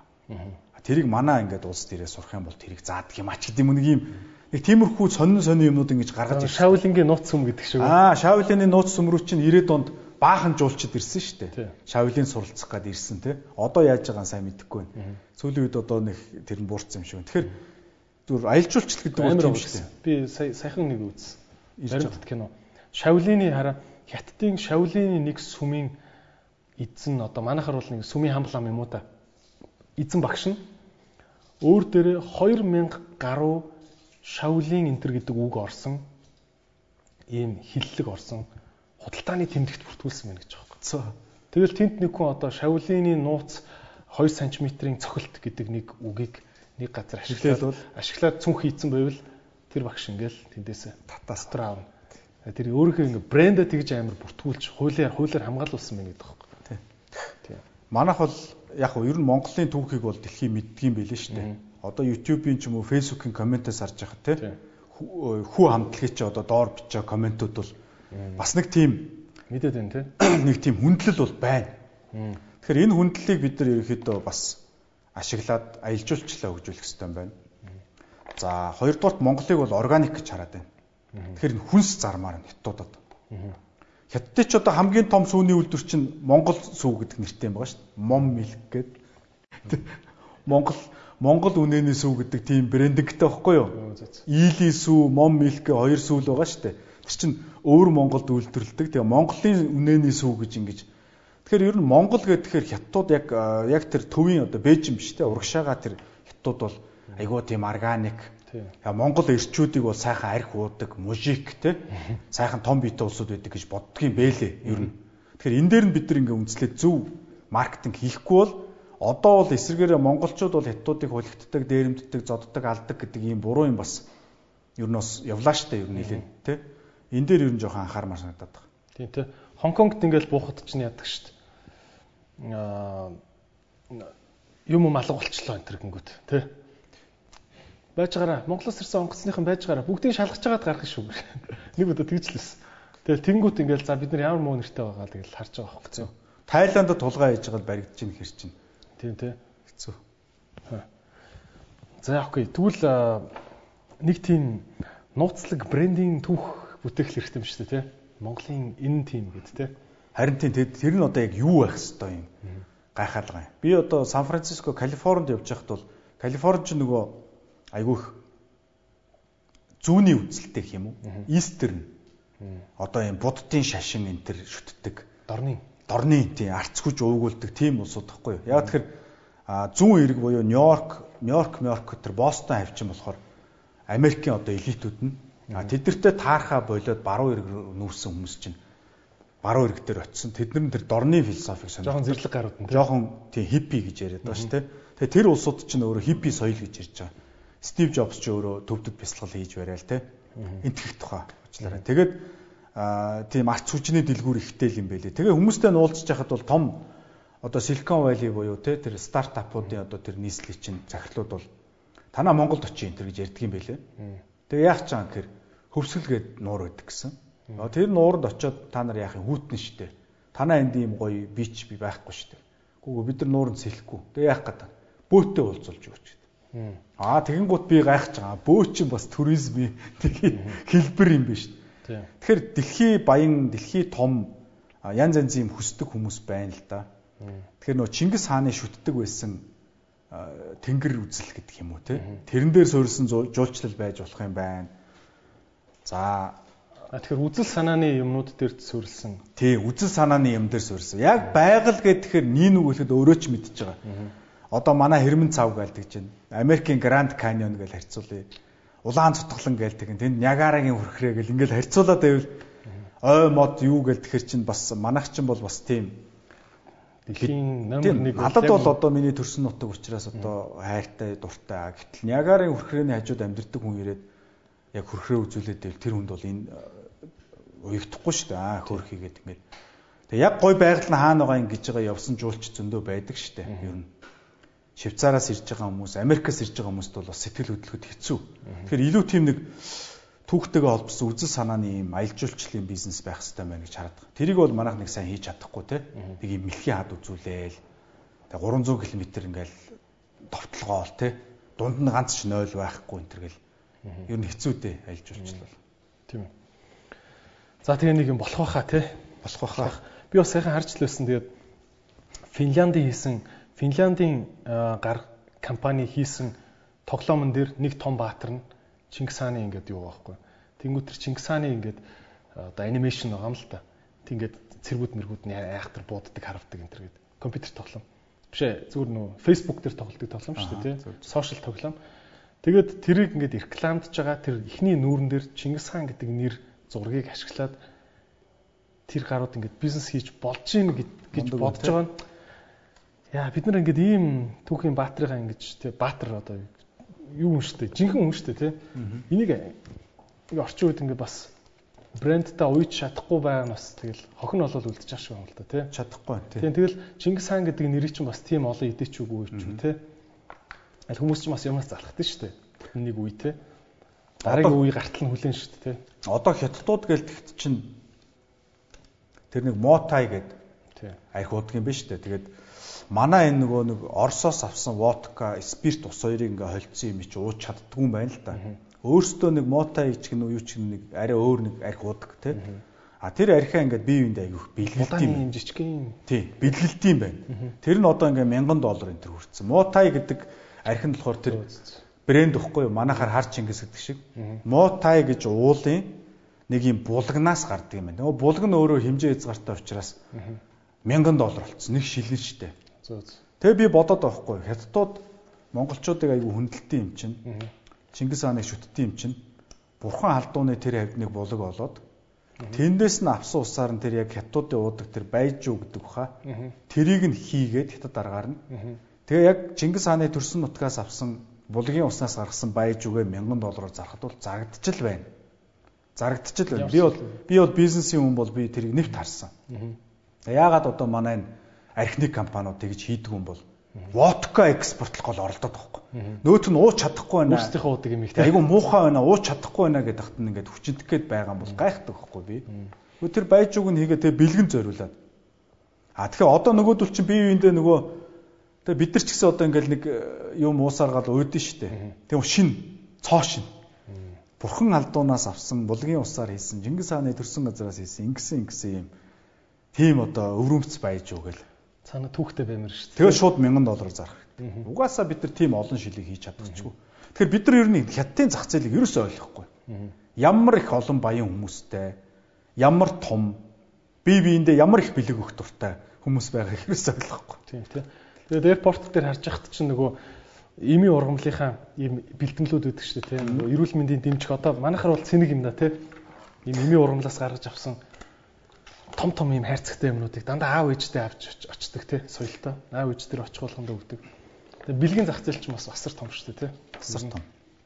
Тэгэл одоо Монгол нутгаас яасан Монголын одоо алтайн өндөр уулан дээрээс түүсэн тим цэцгээ боловсруул тэгсэн юм гээл тэгэхэд бол тэгэл тэнд бол зүгээр зарагдсан шүү дээ. Тэгээ юмт чинь түүх л байгаа тий арталт нь яаж үз. Ерөөсө хүн бол бүтээгдэхүүн авахгүй байгаа даа л да. Ерөөсө одоо манай бизнесмэнүүд нэг юм ойлгомоор хүн бол бүтээгдэхүүн авдаг юм аа. Хүн бол мэдрэмжийг худалдаж авдаг гэдгийг л ойлгомоор байгаа байхгүй. Мэдрэмжийг л аваад байна шин. G класс ягаад 500 саяар байгаа. Яг машинаар бол дөрөв дугуйтай ийм амарчин бүх юм байж шин. Мэдрэмж байна шин. Тэгээ мэдрэмж өгөхийн тулд G класс чанга дуутай байдаг те. Бүн гэл те. Хаалгын албаар гэж хаадаг. Хаалгын хүчээр ингээд савж хаадаг. Тий. Тэгээ айгүйх нөгөө бензиний талаар өчнөө олон ингээд домог шиг яриануудыг ингээд бүтэн 100 жилийн турш баг угаар ингээд гаргасаар агаад тий. Нэг юм авгаа машин гэдэг мэдрэмж өгцөн тий. Бенз л бол мундаг гэ тий. Тий. А гэтэл японочууд чинь чанартаа анхаарал байдаг. Мэдрэмж өгөх тал дээр бас сайн ажиллахгүй байгаа шүү дээ. Тий. Тэр нөгөө нэг 60 мянган долларын цүнх гэдэг шиг л байхгүй юу? Зүгээр л мөн цүнх болно шүү дээ. Подкастын спонсор Active Garden Residence гэдэг ийм гоё хотхон байна. За Ярамгийн зам дээр байрладаг энэ гоё хотхон маань яг хажуу талдаа шинээр баригдаж байгаа E-Mart-ын shopping mall хэлбэрийн маш том хамгийн том салбарынх нь одоо яг хажууд нь байгаа гадаана 1000 машины зогсоолтой дотор ордог дулаан 500 машины зогсоолтой. За энэ том хотхныг Tesla корпорац барьж байгаа. Та бүхэн мэдээж чанарын хувьд бол сайн мэдж байгаах гэж бодож байна. За тэгээд энэ хотхны талаар танилцуулах юм бол яг хажуудаа одоо улсын одоо үнгүү Кембрижийн сургалттай ийм сургуулийг бас хажууд нь босч байгаа. Тэгэхээр хүүхдүүд чинь их таатай гэсэн үг. Мөн хүүхдүүд таатай нэг зүйл нь хотхны барилгуудын дундуур хүүхдийн тоглоомын талбай хэсгээр огт зам явдаггүй байгаад мөн байшингийн нар үзэх, салхи үзэх боломжийг нь бүгд бүх байшингуудад жиг тангаж ингэж ташуу хэлбэртэйгээр хотхноо барилга байршуулж зохион байгуулсан байгаа. За мөн судалгаанаас харах юм бол үйл хөдлөлийн судалгаанаас харах юм бол том ийм шопинг моллын хажууд баригдсан хотхны үнц нь ундаггүй харин 28%-аар дунджаар өсдөг ийм статистиктэй байд юм байна. Тэгэхээр таны авсан хөрөнгө оруулалт маш ухаалаг байна. За тэгэхээр өнөөдрийн спонсортоо баярлалаа. Active Garden Residence өсөн нэмэгдэх үнц нь. Подкастын спонсор Vitafit компани бүтээгдэхүүн шар сүүний ундаа. За шар сүүний ундаа маань хар чавганы амттай, маш гоё амттай. Тэгээд ийм эвтэйхэн савлгаатай байгаа. Та бүхэн үргэлж зөвхөндөө авч явж байгаарай гэж санал болгож байна. Тэгээд шар сүүний ундаа маань 12% уургаар баяжуулсан байгаа. Тэгээд уургийн одоо хэрэгтэйг тайлбарлуулах шаардлагагүй байх гэж бодож байна. А мөн дээр нь төмөр, йод, селен, цайр гих хэрэгтэй эрдсүүдээр баяжуулсан байгаа. Тэгээд та бүхэн шар сүүний ундааг цүнхэндээ авч яваарай. Подкастын спонсор Илэг хамгаалах Цэник гэдэг бүтээгдэхүүнийг та бүхэн танилцуулж байна. За Цэник гэдэг бүтээгдэхүүн маань маш хөөрхөн савлгаатай бидээ авч явахад тохиромжтой байгаа. Тэгээд илэгний үрвсэл, илэгний хатуурал, илэгний өөхлөлтийн эсрэг үйлчлэгээтэй мөн та бүхэн алкогол хэрэглэхдээ цэник бүтээгдэхүүнийг өмнө нь нэг дараа нь хэрэглэж байгаарай. Мөн хордлого тайлах, шар тайлах үйлчлэгээтэй байгаа. Тэгээд цэник хэмээх энэхүү илэг хамгаалах бэлтгэлийг та бүхэн эмчийн заавраар өдрөө болгон 30 хоног курс болгоод ууж болно. Тэгээд бүх насны хүмүүст тохиромжтой ийм эрүүл мэндийн дэмжих бүтээгдэхүүн байгаа. Цэник. Энэ манай бас нэг одоо энэ дугаарыг спонсор байгаа энэ Vitafit-ийн шар сүүний ундаа гэдэг. Энэ болохоор Монголын яг уламжлалт шар сүү шүү дээ. Тэрийг ийм ховор элементүүд хүний биед хэрэгтэй мөртлөө сайн хангалттай хүнснээсээ авч чаддгүй ховор элементүүд байгаа энэ селен гэдэг цайр энтер гэдэг юм юунууд байгаа элементүүд байгаа хгүй тэрүүгээр баяжуулсан. Тэгээ амтын болохоор ингээ гоё чавганы амт энтер холиод өгсөн. Надад бол бас юм юу санаад байгаа хгүй. Монголчуудын бас нэг хийж чадах юм нь бид нар гадныхны яг юу хэрэглэх дуртай. Манай ямар имийг майгаад өхөр уудаггүй. Тэгвэл жоохон чавга нэмээд тэгвэл жоохон чам цайн бистэй юм хийгээд нэмэрлээд ингээд арвжуулаад өгч ил та. Тэгвэл та гэхээр уучч магадгүй байхгүй тий. Одоо жишээ нь тэр юг би бас бас нэг өөр дуур дээр би ярьсан санаад байна. Шими ярих байгаа байхгүй. А манад манай ээж чинь нөгөө ингээд монголоор айгүй олон тойрцсон. Монголоо дөрөв тойрцсон гэж ярьдаг байхгүй. Бүх бүх сумаар нь ч үл баг.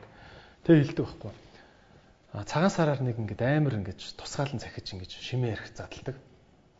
А тэрэн дээр тэрийг э, задлахаар шимээ ярих чи хөвчлэн нэг юм жоохон юм аруул шиг амттай ингээд нэг жоохон их хүн юм үнэртэй энэ гадныхан уулах ухт хэцүү өнтрөөд шүү дээ. А ээжийн захидаг шимээ ярихнууд миний бодлоор бараг л сак шиг бүр ингээд малын гаралтай ярих юм уу гэдгийг мэддэхгүй. Тэ? Тэгэхээр зүгээр надад тэрнээс нь юм санаа орчихсон байхгүй. Тэгэд нэг удаа нэг цагаан сараар яг санд ингээд өгтөө юм э, Японы бас юм тусгай юм ямар ийсэн зэвд баг тэр самурагийн сэлэм хийдэг байсан материалаар хийсэн ч гэнүү тийм юм ган юм хундганд хийж өгөө. Тэнгүүч надад тэр нөгөө тийм сүртэй юм яриад Монголын хамгийн ийм өвсийг иддэг ийм сумын жилдээ ганцхан цагаан сараар л ингэж бүр намарчин дарж байгаа цагаан сараар л задалдаг тийм торхны Монгол арх гэд ингэнгүүт бүр амтнд гой болоод байгаа юм шиг санагдал тий. Тэнгүүт яг нэг тийм жоохон ингээд сторитой бахархах яг жинхэнэ юмтай бас юм ингээд зөв ингээд холилттой тий. Тэгж юмаа ингэж зармаар юм юм. Ер нь тэгэл одоо хятад чинь жилдээ бараг 50 сая төгрөгнөөс дээш орлоготой 200 орчим сая хүн байна гэж шүү дээ. Тэр хятадын хятадын одоо эдийн засгийн сүүлийн 40 жилийн гайхамшиг бол энэ шинэлэг дундаж ангийг бий болгож байна. Тэгэхээр энэ хүмүүс чинь бол одоо нэг нэгэ чинэлэг болчихж байгаа учраас яг ам зогоох, аминд тулсан хэрэглээ гэхээс илүүтэй мэдрэмж авах, таашаал авах бүтээгдэхүүн аваад гэл.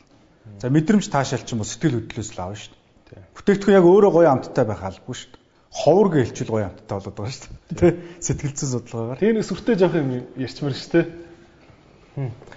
За окей. Тиймэрхүү байдлаар бид нар түүх түүхтэй арай өөрөөр хандж болох гэдэг те. За тэгвэл хоёулаа монголчуудын түүхнээс илүү дэлхийн тэр тусмаа дэлхийн санхүү эдийн засгийн түүх түүхийн талаар би танаас сонсомоор байна л да. За ийм юм байна. Одоо ингээд бид бүхэн яг одоо дэлхийн том хямрал дундуур амьдарч байна шүү дээ, тийм коронагийн хямрал гэд.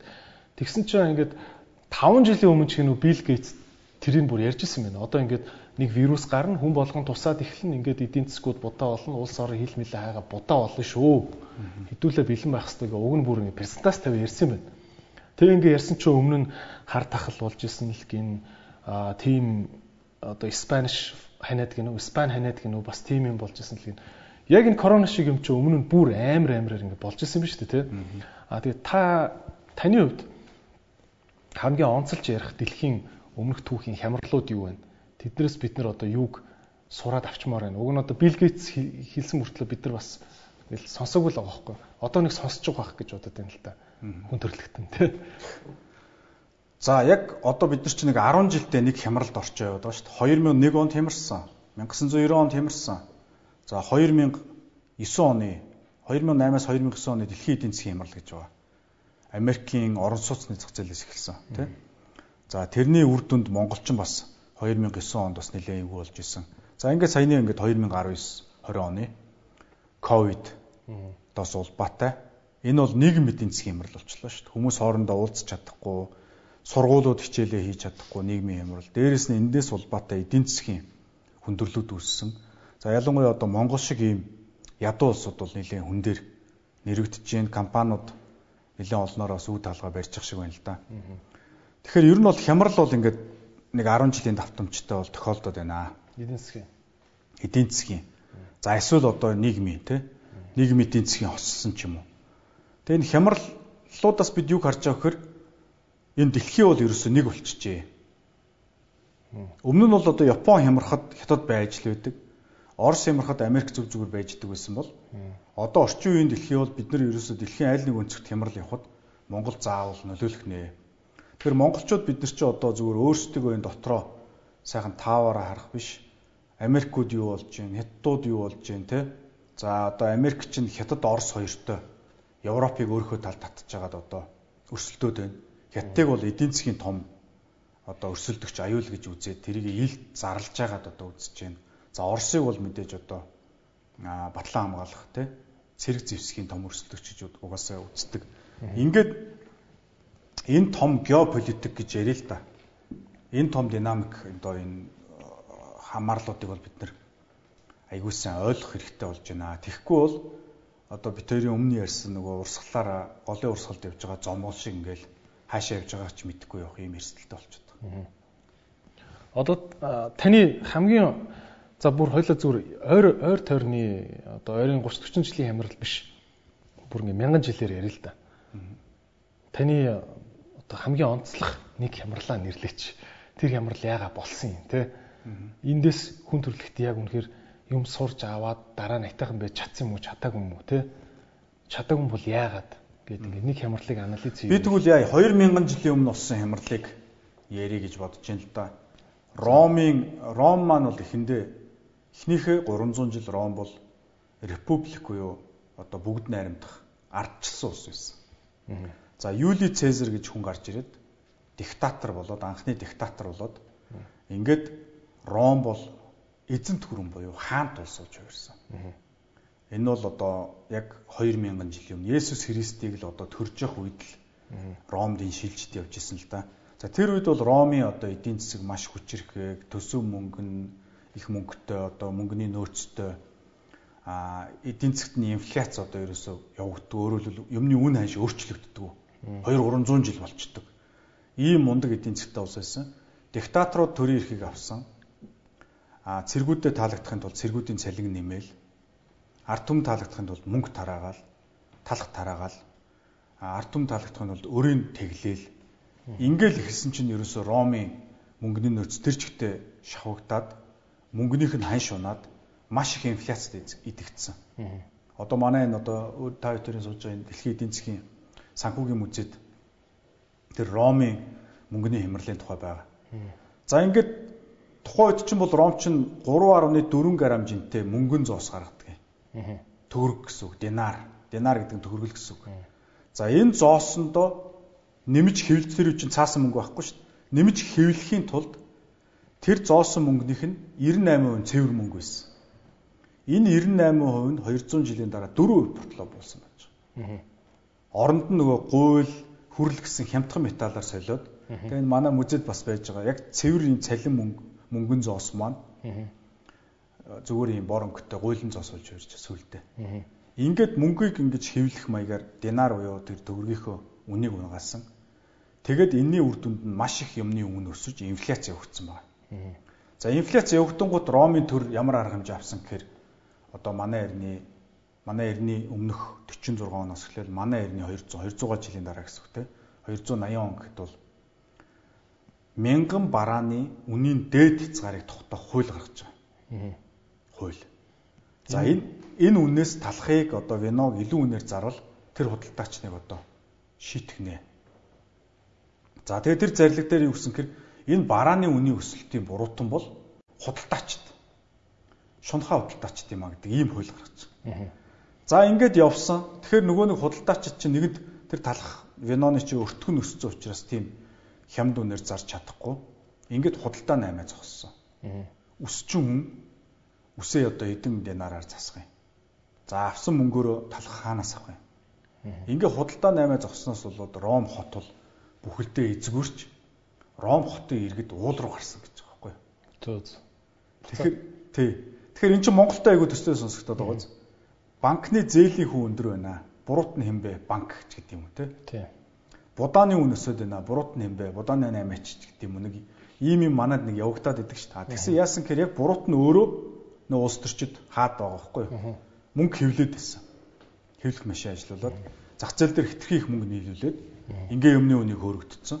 Тэгчээ эргээд одоо манайхаар бол төргийн аншаа унгацсан гэсэн үг шүү дээ. Тэгчээд эргээд тэрний буруут нь банк ч юм уу, нефтийн компани ч юм уу, тэ? А гурилын үйлдвэр ч юм уу болчиход байгаа байхгүй юу? ийм одоо бас гонигтай жишээ байдгаа. Тэгээд бид нар энэ хүн төрөлхтний санхүүгийн түүхийг харах юм бол яг өнөөдөр манай Монгол улсад давтагдж байна. 2000 жилийн өмнө байсан юм өнөөдөр давтагдж байна.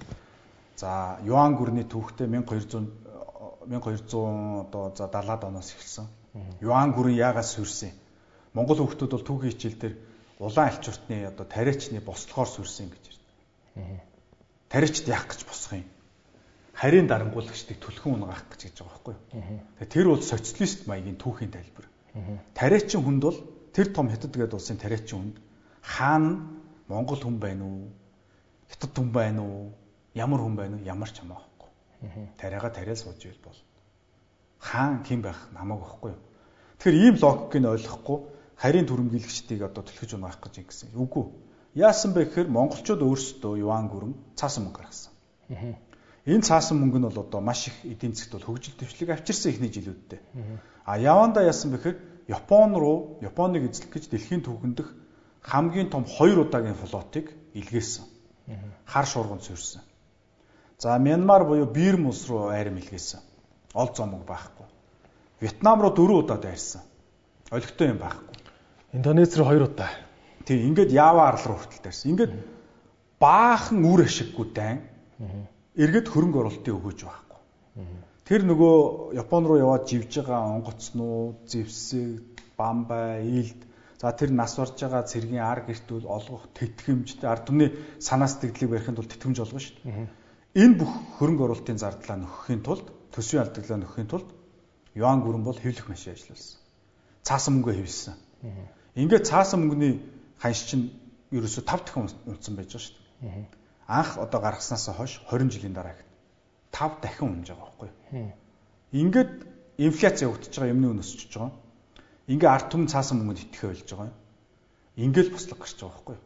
1300. Тэгээ нөгөө зов зовж тариага зарж хураасан цаас нь намар ингээд очиод өөр юм авах гэхээр үнэгүй болчихдаг. Морь авах гэсэн чинь үн нь 10 дахин өссөн, 5 дахин өссөн.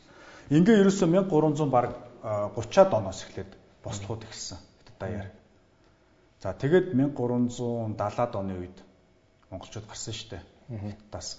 Тэгэхээр монголчууд бол 1270-аас 1370 хүртэл хятадыг захирсан гэдэг боловч тэр маань өөрөө бас ийм жоо хөдөлгөөнтэй хятадыг бүрэн захирсан хугацаанд гэвэл бас арай богинохон байх гэдэг шүү. 1330-аад оноос эхлээд мужууд нь бослог гаргаад эхэлсэн. Ийм байгаа. Тэгэхээр яасан байна? Үр ашиггүй хөрөнгө оруулалт. Ром, юан гүрэн. Тэрийгэ санхүүжүүлэхийн тулд мөнгө хэвлсэн. А мөнгө хэвлсэн учраас эмний үн өссөн, инфляцид идэгдсэн, ард түмэн бослог гаргасан, төр нь урсан. Тэрнээс Ромыг Атила нураагаагүй, юаныг тариачдын бослого нураагаагүй. Ерөөсөө төрийн мөнгөний буруу бодлого нурааж байгаа байхгүй юу? Ром гүрний чинь аятайхан байж яхад нь манай тал нутгийн Атила хаан Унгарын талаас дайрж орж ирж хойноос нь өстө галцаар хагаад унгацсан гэл тиймэрхүү түүхээр тийм тийм. Тэр бол одоо фантаз л байхгүй юу тийм түүхчнэр нөгөө бодит факт үзээд шүү дээ. Дайнуудыг хараад байна тийм түүхчнэр Ром руу Атила дайрсан Ром унчиж а Ромыг Атила унгаасан юм байна гэж бодож шүү дээ. Гэтэл асуулт нөгөө тэнэгдүү бай гэдэг шүү дээ. Яагаад гэж асуу? Яагаад 500 мянган цэрэгтэй айрамтай өнөөдөр 500 мянган 7 тэрбум хүнтэй дэлхийд 500 мянган цэрэгтэй айрам гэдэг чинь өнөөдөр топ 5 тахгүй юу? Цэргийн тоогоор. Тэгэхэд тэр үед тий 2000 жилийн өмнө 500 мянган цэрэг бүхий айрам гэдэг чинь дийлдэх ямар ч үндэс байхгүй. Ямар тохиолдолд Атила тэрийг Ромыг эзлэх үү гэхээр Ромыг ромчууд хаяад зутаацсан тохиолдол эзэлж болж шít. Зөв. Тэ цөөн тооны нэг хэдэн хүн хамгаалж исэн. А Ромын айрам цалиндаа нөгөө авч исэн динар нь цаас улуу хуурахаар айрам нь тарцсан байхад эзэлж болоод шүү дээ. Тэгэхээр бид нар ингээд түүхийг арьж өөрөөр хармаар байна. Түүхийг яг түүхчтэй хэлдэг шиг зүгээр нэг юм Наполеон Английн Веллингтонтой байлдаад ялагдчихэ. Англичууд ялжээ. Биш. Асуулт. Яага ялагдсан юм? Яг л Наполеонд мөнгө байхгүй байсан. Веллингтонд мөнгө байсан. Ялгаа нь тэр. А гэтэл биднэрт Веллингтон гэдэг нэг тийм агуу стратегч генерал байсан юм шиг ойлголцож шин. Гэтэл энэ чинь арталд айгүй олон юм бас явж байна гэдэг л. Түүхээс бол нэг иймэрхүү сургамж. Тэгэд ер нь бол санхүүгийн хөөх юм бол бүх юмний учир тайлгдаг гэдээ бас нэг үг ба ш тийм. Тий. Мөнгө нь хаашаа орж гарч ийн. Хинд ямар санхүүжилт байсан. Тэр хнийг гаргасан ингээ хайхаар тий. Сүбэдэ ч гэсэн гүржиг даваад очисон команчууд өөдсөн тосоо байлдсан. Дийлхэ болохоор 20-оос олдсон олж юм аа өгөөд татварт өгөөд цаашаа явцсан байж байгаа шүү дээ. Тэгвэл За за бэлтгэхгүй зүгээр цаашаа явуулчих гэдэг. Тий. Тэгэхээр ерөөсөө мөнгө санхүү гэдэг ерөөсөө бүх юмний ягаад тэгэхээр цэргийн бамбай мөнгө. Өнөөдөр Монголын цагдаагийн цалин мөнгө. Тий. Бүх юм мөнгөн дээр тогтож байгаа байхгүй юу? Тэгэхээр энэ санхүүгийн философи гэж номоо нэрлэдэг байгаа санаа нь тэр юм. Ерөөсөө энэний арт талд мөнгөний ухаан байна. Энэ мөнгөний ухааныг барьцсан байхад бид нар улсаа хөгжүүлэх боломжтой, улсаа нураачихгүй байх бас боломжтой л гэж хараад байгаа юм бол. Тийм ээ. Тэр Ромын түүхийн талаар үзэж яхад бас тэгж гарч илээ. Дээрүүд нөгөө сонин хэвлэл сошиал медиа гэдэг юм хөгжөөгөө а хүмүүст хамгийн их өөрийгөө таниулж болдог юм зураг нэр хоёроо зоосон дэр хэвлэх. Тэр нь өөрөө хааны хувьд маркетингийн зардал хэмнээд шүү дээ. Нэг бол яваад нэг дайнд ялаатах. Тэгвэл алдарсан түгэн. А данч ромд ингээд тойроод байлдах улс баг байхгүй болсон. Хинтэйгэж байлдах юм билээ болсон. А хоёрт нь мөнгө тараагаад өөрийнхөө зургийг хэвлээд тараа. Тэгэх юм бол хүн болгон цариг чи хараад таньдаг. Тэр хаан ингэ мэддэг бол маркетингийн төвл маягаар баг ашигласан л гэдэм лээ. Ил хаадын одоо Монголын улс шүү дээ. Персдэх. Ил хаадын Монголын улс чи юан гүрнийхээ жишээгээр цаасан мөнгө гаргасан. Тэгээ нөө цаасан мөнгө мөнгийг ард түмэнд сурчлахын тулд сурчлагын самбарууд нааж байгаа. Захуудаар нөгөө Самарканд, Бухара энэ төр хотуудаар чинь нааж шүү дээ. Тэгэн гутаа тэрэн дээр цаасан мөнгө бол баян хоосны ялгааг арилгана гэж бичсэн байна гэж. За. За дээрэс нь дуу зохиосон гэж. За. Одоо манай улс төрчин сонгуулиухаар дуу зохиолгоод дуулуулад идэг шүү дээ. Тэр л юм байна л да. Тэгэхээр ер нь энэ маркетинг бол ерөөс яг л явж байгаа байхгүй. Бид нар ингээд хүн төрөлхтөө өөрчлөгдөд байна гэж андуураад байгаа юм. Одоо залуучууд бас тэгж одоо энэ дижитал ертөнцид ороод ингээд хүн өөр амтан болцсон юм шиг ярьж ин л да одоо крипто мөнгө гэж гарч ирээлч гэдэг юм уу. дижитал контент гарч ирэл ингээл хүний нийгэм ингээл бүр өөр болчлоо гэж. За энэ бол одоо хамгийн буруу хамгийн гинэ ойлголт. Тэр яг өнөөдрийн бидний Facebook, сошиал медиа дээр байгаа харилцаа мянган жилийн өмнө 2000 жилийн өмнө байж л байсан юм бэл. Яг түүхийн их сурвалжийг аваад үзэх. Хүний мөн чанар ерөөсөө өөрчлөгдөв. Энэ бол хүний амьдралыг хөнгөвчилж гин магадгүй. Магадгүй жоохон залхуу болгож гин, магадгүй жоохон илүү цэргэлэн хүнд мөнгө олох боломж олгож байна. Гэхдээ хүн хүнээр л байгаа. Тэрнээс миллениалс нь гараад ирэхээр Z генерацийн гараад ирэхээр нэг өөр хүмүүс гарч ирээд байгаа юм шиг тарих угаалт их явж ийн л да. Шал өөр байлаа шүү гэлөө. Тийм байхгүй. Яг 3000 жилийн өмнө амьдарч ирсэн хүнтэй өнөөдрийн Z генерац бол яг суур мөн чанараар адилхан байгаа. Тэгэхээр одоо бизнес дээр би зүгээр яг хөө тэгж залуучууд зөвлөгөө өгмөр санагдав. Нэгдүгээр хүний суур мөн чанар гэж байгаа. Хэзээ ч өөрчлөгдөхгүй. А шин чанар гэж байгаа. Гар утас өртсөн тэргүүрээ машин жолоод байгаа гар утсаа хараа явж байгаа юм бол шин чанар шүү дээ. Тэр бол Египтийн пирамид барих гэж зогсож байгаа. Тэр э, пирамидын ажуудлын довцогтой зогсож байгаа инженерээс бол өөр харагдаад байна шүү дээ. Агтл доторх хүсэл, тэмүүлэл, мөрөөдөл, хүн чанар, ёс суртахуун яг нэг хүн байгаа байхгүй юу? Яг нэг хүн. А энэ мөн чанар нэг нэгдмэл байдлыг олж хараа сурчих юм бол энэ маань эргээд нөө түүхийг ойлгоход төхөн болж байгаа. Роми эзэнт гүрэн Монголын өнөөгийн байдал хоёр бол тэр мөнгө хэвлэж байгаа байдлаар яг адилхан байна шүү дээ. Тийм үү. Улс төрчтөн тэр попрох гэж одоо чичирж байгаа нь яг адилхан байгаа даа.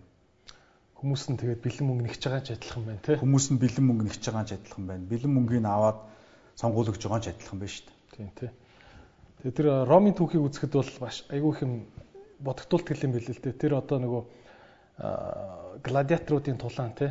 Мистболууд гэж ярьдаг тий гладиаторуудын тулааныг харуулж байгаа тэр хаан нь бас тэр олон нийтэд бас танигдах гэж хаан хүртэл өөрөө Калигула болов хин нэлээ хаан хүртэл өөрөө тэр шоунд нь оролцоод болтогоо тултж алаад ингэж те өөрөө тэгж олон нийт танигдахын төлөө бүр яаж галзуурж магадгүй нөхдөд байгаа хөөхгүй те PR-та ер нь тэгээд нөгөө аман төрүүлээд бүхсний хоноо үлдчихвэл тэгэл компанич байсан дампуурж байгаа усч байсан сөрж байгаа хүн ч байсан тэгэл хямралд орж байгаа юм л да. Тэгэхээр би бол тэгж байгаа ам бүхс хоёроо нэг шугамд явуулаа тий. Өөрөлдвөл чи юу хийж чадах юм? Тэр төвшөндөө л яар. А хийгээгүй байгаа юм аа.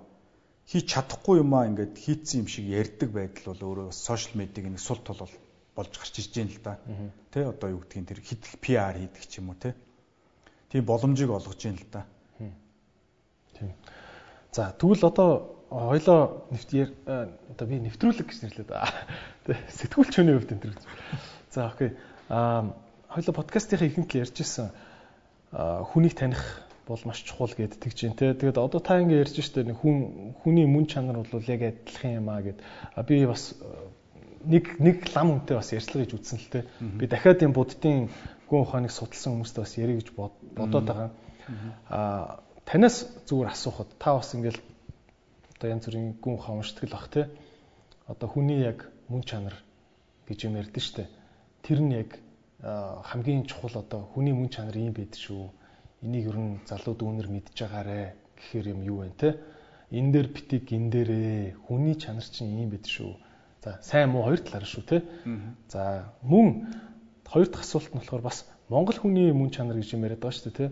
Бид нар одоо хичнээн л манай монголчууд юм байна, монголчууд болохгүй байна гэж муулсан ч гэсэн тэгэл I'm sorry тэгэл монголчууд бүгдээрээ хамтдаа л байх ёсоор аргагүй шүү дээ. Тэ? А биднэрт одоо одоохондоо нэг юм төөрөгдсөн яваад байгаа муу чанарууд гараад байна уу? Эсвэл энэ үнэхээр бас зарим нь яалтчгүй одоо нүүдэлж авахгүйгаас ийм л зан гард юм уу? Тэ? Одоо зарим нь эсвэл бид нар нийлж байгаад нэг тэр улстай адилхан нэг нэг сайхан апдейт хийж аваад ингээд Монгол хүн 02 гэдэг хувилбар хувилбарын сэтгэлгээ ингэж түүх ёстой ч юм уу те. Та юу гэж бодож байна? Ерөөсөө ингэж ойлгочмоор байгаа. Нэг хүн дотор бол дөрвөн өөр хүн нэгэн зэрэг байж байгаа. За. Одоо нөө yin yang гэж цагаан хар загас те арга билег гэж харуулдаг шүү дээ. Саарл өнгөж байхгүй байхгүй юу? Энэ орчинд цагаан өнгөж байгаа, хар өнгөж байгаа. Гэхдээ хоёулаа нийлжээж утга учиртай л болж байгаа байхгүй? Яг тэрнтэй адилхан хүний дотор дөрвөн бие биенээсээ огт хамааралгүй дөрвөн хүн зэрэгцээ оршиж байгаа. За энэ дөрвөн хүн ямар учиртай хүмүүс вэ гэхээр хүний амтан байсан үетэй холбоотой хүн гэж байна. За амтан яадгийг амиа аврахын тулд бүгдийг хийдэг байхгүй. Хоолны төлөө бүгдийг хийнэ. Амьтанд бол яг өнөөдрийн тэ уушгил сонин. Маргаашийн өөх бол хамаагүй. Тэрний төлөө л амьтын юм. Яг тэгэхээр амьд үлдэх гэдэг байгаа байхгүй. За тэр нэг хүн байна. За нөгөө нэг хүн хүн хүн байна. Хүн хүн гэж юу гэхээр тэр бол амьтнаа давж байгаа хэлбэр. Тэ? Сайн сайхан тэмүүлээ. А би өөрийнхөө ер нь бол ингэж л ойлгож хэрэгтэй. Өөрийнхөө үзэхгүй ирээдүг бүтээн гэж. Энэ зөвхөн хүнд л байдаг чинь чанар. Өөрийнхөө үзэхгүй ирээдүг гэсэн үг. Тэгэхээр одоо санаа нь байшин бариад эхэлсэн бол дуусгах чадахгүйгаа аягүй сайн мэдж байгаа. Гэтэл барьж байгаа байхгүй. Хэзээ ч тэр байшинд амьдрахгүй. Тэрэнд үр хойчин л тэнд одоо амьдрч жаргана. Гэтэ мань хүн би ямар ч ихлүүлэх ёстой гэдээ барьж байгаа. Энэ бол зөвхөн хүнд байдаг чанар. Өөрөөр хэлбэл генерац буюу үеийг давж харах чадвар. Энийг vision гэж нэрлэдэг байгаа англи хэл. Алсын хараа гэж монголоор жоохон буруу орчуулаад байгаа юм л. Энэ бол алсыг харах тухай асуудал биш юм. За ийм байна. Тэгэхээр яг өөр олон хүн хүний шин чанар ярьж бол зөв саяных байгаа юм л. Энэ хүн хүн байдал төлөв нь хаана вэ те? Тэгэхээр улс төрчид бол амтэн хүнтэй яриад байгаа байхгүй юу? Одоо Монголын ингээл жирийн сонгогч байлаа дөрвөн хүн дотор нь байж ангууд улс төрч май талах үгүй, сая төрөгүй, хүүхдийн мөнгө үгүй, ийм тийм үгүй, чимээгүй байжээ, бисэдх бариад үгүй гэл амтэн хүнтэй нь ингээл яриад амтэн хүнээр нь сонголт хийлгэж. А хүн хүнтэй нь яриад те Монгол улсаа Сингапур шиг болгоё. Америкийн урд гаргая. Монголоос Нобелийн шагналтанд төрүүлье. Буюу бидний үзэхгүй юмнууд байгаа даа шүү дээ. Монгол улсыг Сингапур шиг өндөр хөгжилтэй болоход чи битэр нас хүрэхгүй байхгүй юу? Гэхдээ чи битэр өнөөдөр фундамент суурийг нь тавихгүй бол энэ бас хизээч биелэхгүй байхгүй юу? Тэр энэ харааг харахгүй ирээдүг бүтээх тэр хүн хүнтэй ингэж хандаж тэр хэсэг рүү мессежлсэн улс төрч гарсангүй шүү дээ өнгөрсөн 30 жил. Тим ерөнхийсэд гарсангүй шүү. Тим ерөнхийлөгч гарсангүй шүү. Гоёрс л гол асуудал энэ байна. Тэгэхээр буддын философи байна уу, тэ? Христийн философи байна уу? Тэр хинт сонь биш. Яг л философийн ухааныг будда гэж хүн ч өмчлөхгүй, Христ гэж хүн ч өмчлөхгүй. Буддын шашин бол 2500 жилийн өмнө үүссэн, Христийн шашин бол 2000 жилийн өмнө үүссэн. А хүн 200 жилийн өмнө байсан. Тэгэхээр хүний философи гэж байгаа байхгүй юу? Яг хүний философиг Будда гэж хүн томьёолоод ном болгоод бичиж болно. Христ бичиж болно. Өнөөдөр хоёулаа шинээр нээж ч болно. Ерөөсөл энийг л бид нар ойлгох хэрэгтэй. Энэ заавал нэг тийм хайрцагт хийх гэдэг хэрэггүй. Будда гэж хүн хэлсэн байна, Христ гэж хүн хэлсэн. Гэхдээ би өнөөдөр ингэж бодож байна. Тэгэхээр ийм байгаад байгаа маа. Тэгэхээр залуучууд энийг юу гэж бодох хэрэгтэй вэхээр чиний дотор дөрвөн хүн байгаа. Чи амтэн хүнээрээ өөрийгөө одоо төлөөлүүлж чи өөрөө амтэн хүн байх уу? Хүн хүн байх уу гэдэг нь өөрөө чинь шийдвэр байхгүй юу? Энийг Харвардд ч заахгүй математик олимпиадын авраг болоод ч энэ орж ирэхгүй толгойд чинь. Нөгөө хоёр нь ямар юм бах вэ? За нөгөө хоёр нь ингээд цаашаа задраа яриад байвал ингээд бүр сэтгэл зүйн ухааны юм хүн болоод явчих болохоор нөгөө сэтгэл хөдлөлийн халт халт хэл. Тэг яг ерөнхийдөө ингээд нөгөөх нь дан сэтгэл хөдлөлийн амтан байгаа. Зөвхөн сэтгэл хөдлөл те. Зүгээр л ингээд нэг хүн ингээд өөрлөө инээгээл харахаар инээдэг те. Багш нь жоох уурлаад уул нь Гэтэл мотивац гэж байгаа шүү дээ. Цаатлын нөгөө хүсэл эрмэлзэл. Идрээ сайн хүн болоосоо гэж бодоод загинчингууд тэрийг нь олж харахгүй зүгээр шууд намайг загинлаа гэж уралдаг ч юм. Өөрөлдөл ийм сайн мууг ялгаж чадахгүй. Бүх амьдрал нь сэтгэл хөдлөлөөр шийдэгдэг. Эхнэр нөхрөө сэтгэл хөдлөлөөр сонгодог. Энийг одоо анхны хайр гих мэтэр ийм уянга драмын юмар тайлбарладаг. Эн чин гэр бүл болоод хүүхэдтэй болоод 30 жил амьдрах гэдэг шүү. Диско бар нэг харлаа гой харагдлаа. Тэр чи гой буддсан ч юм уу гой э, өөрт нь одоо таардаг костюм өмссөн байж болно шүү дээ. Нөгөө костюма тайлаад одоо амьдрал хэцүү байхад хар ажил хийгээд хүр зөрөхөр яах таалагдах юм уу бас. А эн чин дөрөвт хүн буюу бодлын хүн гэж байна. Яг би зүгээр хамаагүй ярьж байгаа шүү. Энэ ямар нэгэн би бол ямар ч философт юу гэдэг вэ? Кредит одоо юу гэдэг энэ энийг дагна магна. Туйлын үнэн гэдэг үү те? Бит алийг ч битээ даг. Зүгээр хүний философи бол хүний философи. А хүнээ өөрөө ойлго. Та танд өөр чи ойлгох тарих заяатсан. Яг хуу буддыг уншил та уншаад гоё авах санаа уйлав, Христэс авах санаа уйлав. А өрнийн те одоо Аристотл, Платогоос санаагаа ав. Ингээл бүх санааг нь нэгтгэл явна. Тэрнээс аль хэн нэг нэг дахин шүтэж одоо догма гэж ярьдаг те ингэж явах шаардлагагүй. За ингээд янгут бодлын хүн гэдэг бол бодож ш. За би энэ үнтэй 30 жил амьдрна. За тэгэхээр одоо асуултсан ш. За чиний одоо цалин орлого чи хэдий? Чи юу мөрөөддөг юм. Гэтэл мөрөөдөл нь өөр. Нэг нь одоо дэлхийн хэмжээний од болыйгээ бодсон. Нөгөөх нь сумандаа сайхан амьдрэх ч юм уу те. Болно шүү дээ. Өөр хүмүүс шүү дээ. Яахын сууж. Тий. Би энийг энийхэн зөв тэрийнх нь буруу гэх утгагүй шүү дээ. Тэгэхээр гэр бүл зохионо гэдэг чинь бол тэр боддог, тархиа ажилуулаа те. Ярилцаа сайхан сууж ярилцсан шүү дээ. Гэрээ байгуулдаг. За хоёулаа одоо магадгүй 10 жилийн дараа салж магадгүй. Тэгвэл яах юм бэ? Хүүхдээ энэ авах юм, байраа хэдэн авах. Гэтэл өнөөдөр манад гэрээ байгуулсан гэр бүл хэд байдгийг. Америкууд гэрээ байгуулдаг гинэ ямар тэнэг юм бэ гэж яриа суцгааж байгаа шүү дээ. Гэтэл тэр чинь зөв биш. Гэхдээ үнэхээр салж магадгүй шүү. Гэтэл манай Монголд өнөөдөр гэр бүл салт хэд юм? Тэ? Бараг 50% юм шүү. Тэ? 30 40% л дор хаяж байгаа л. Тэгэхээр гих мэтлээ ингээд иймэрхүү зөөр суур асуудлуудаа бид нар анхаарлаа. Тэгэхээр ийм олон янзын хүн байна. А эндээс алийг нь та сонгох вэ гэдэг нь таны өөрийн шийдвэр юм аа. Цэвэр сэтгэл хөдлөл дээр суурилсан. А амтэн хүн дээр суурилсан хүн байж болно. А тэгвэл өнөөдөр Монголын нийгмийн дундад залуу гараад ирж байгаа юм л да. Дав туф хийсэн, залхуурсан, өөрийгөө хэн чаддггүй, тэ? Ажилдаа цагтаа ирж чаддггүй, хүмүүсийг хайрлж чаддггүй, зөвхөн амин хуваа хичээдэг, худлаа ярьдаг гэдээ одоо бүх нөгөө муу шин чанарууд нь гараад ирж байгаа. А гэтэл нөгөө талд амтэн хүн чинь өөрөө бас сонио. Амтэн хүн дотор чинь дахиад зөв шин чанар гэж байгаа. Тэ? Амтэн хүн чинь жишээлбэл амьд гарахын тулд одоо ууггүй хөдөлмөрлөдөг чанар байж болж шүү, тэ? тэр чанараа одоо сэргээгээд хүн хүнтэйгээ ингээ нийлүүлээд ч гэдэг юм ингээ холиод явах хэрэгтэй л доо. Тэгэл өөрийнхөө дотор байдаг чанаруудыг алийн хүчтэй авч явах уу, алийн дарж явах уу гэдгийг шийдэх хэрэгтэй юм шүү. Өөрөө шийдэх хэрэгтэй. Дарах өдөх гэдэг энэ хоёр юм аа л тий. Одоо урсгалаар одоо явахаа болий. Сэлүүрээ аваа сэлүүрдэг гэж байгаа юм. За болий. Би фитнест явъя. Би одоо сүүлийн үед худлаа яриад байна. Болий худлаа ярихаа болий. Би бүх юм сэтгэл хөдлөлөөр хандаад байна шүү. Жохон юмд л одоо гомдоод байх гэдэг болчих. Болий үгүй. Би одоо жохон бодож эхлэе би одоо бусад хүмүүсийн өмнөөс хариуцлага хүлээж сурыг гэдэг бол тэр хүний өөрийн шийдвэр. Энийг Харвардад сурахгүй, математикт энийг заахгүй. Тэр хүн өөрөө шийдэх асуудал. Сүбэдэ жанжин өнөөдөр дээ би зүгээр яг жоохон маргаантай юм ярьдаг гэд одоо өөрөө түр хэлээд шүү дээ. Тоо бодол ухаантай болдог гэж байгаа байхгүй юу? Тэгээ шин сүбэдэ жанжин дэлхийг эзэлсэн сүбэдэ жанжин тэнэг байсан юм. Ямар юмны тоо байдгийг тэр хүнд.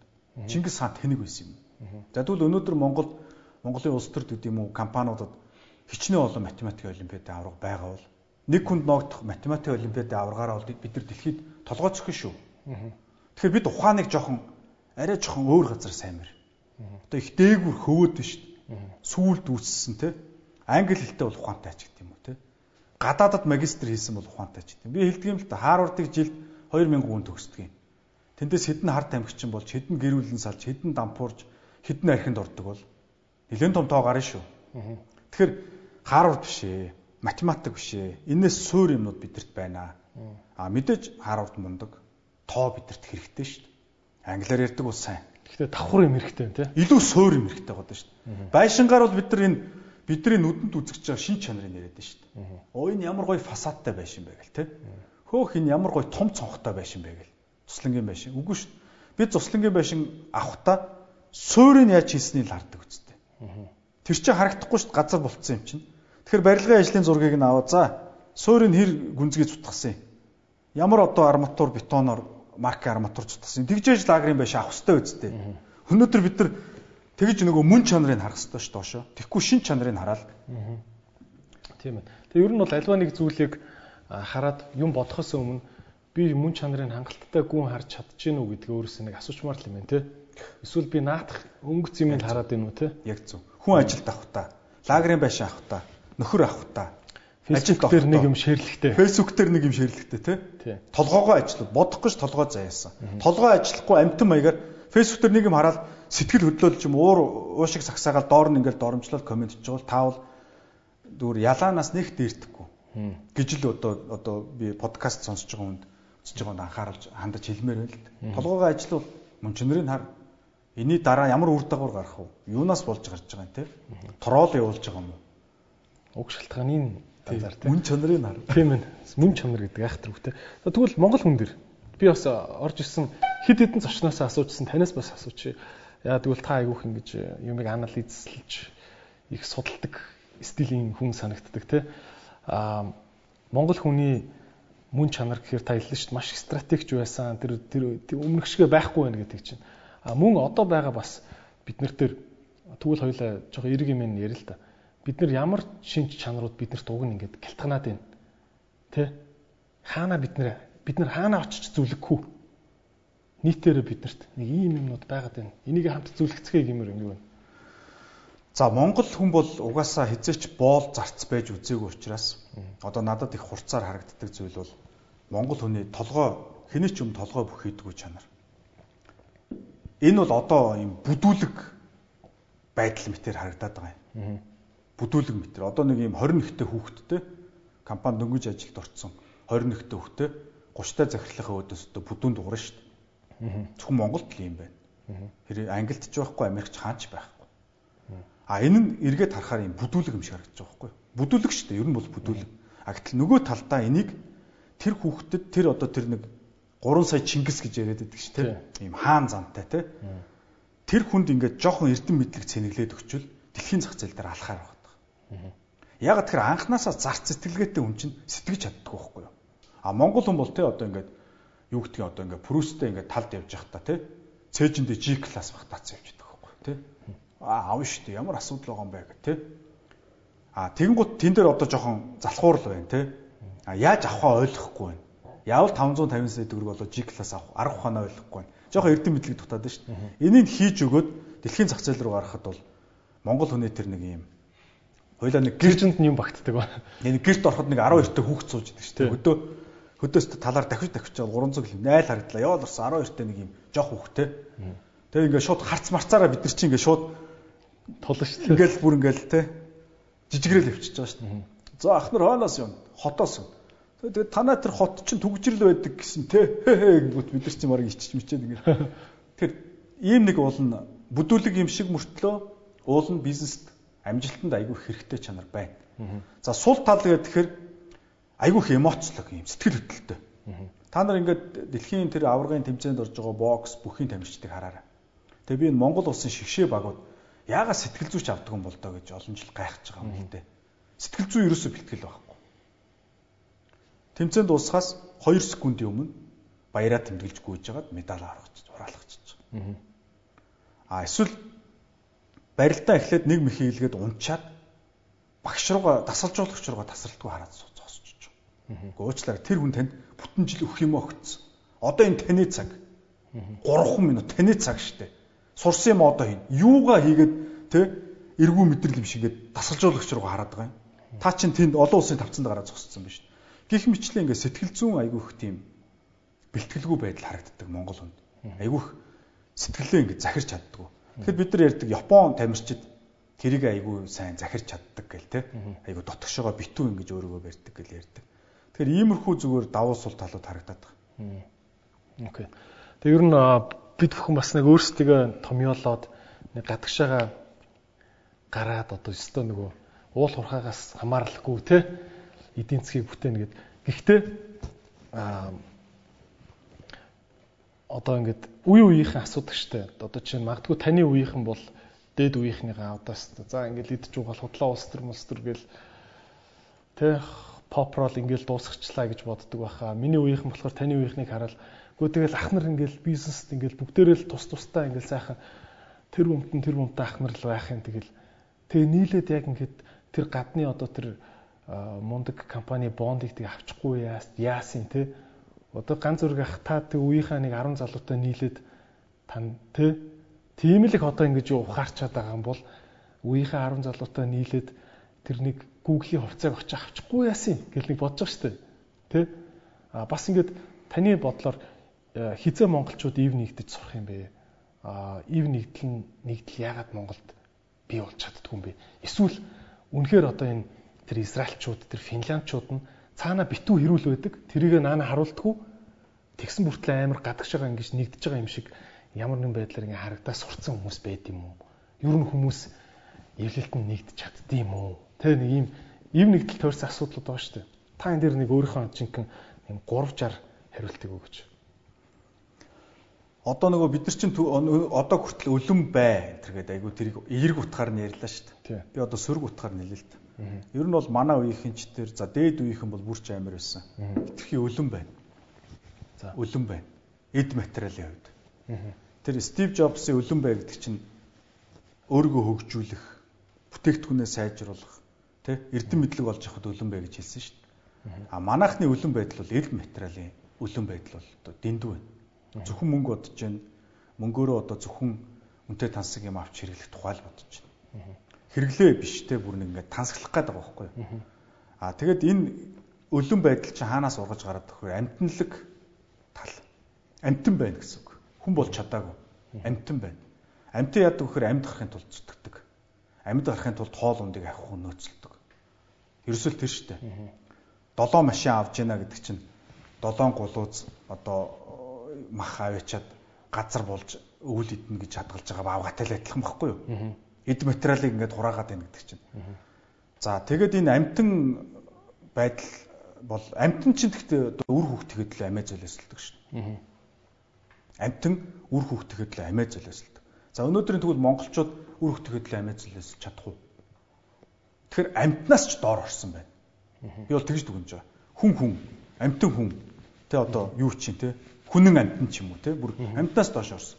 Үр хөвгтөхийн ирээдүйд одоо санаа зовдөг эцэгчүүд тэр олон байна.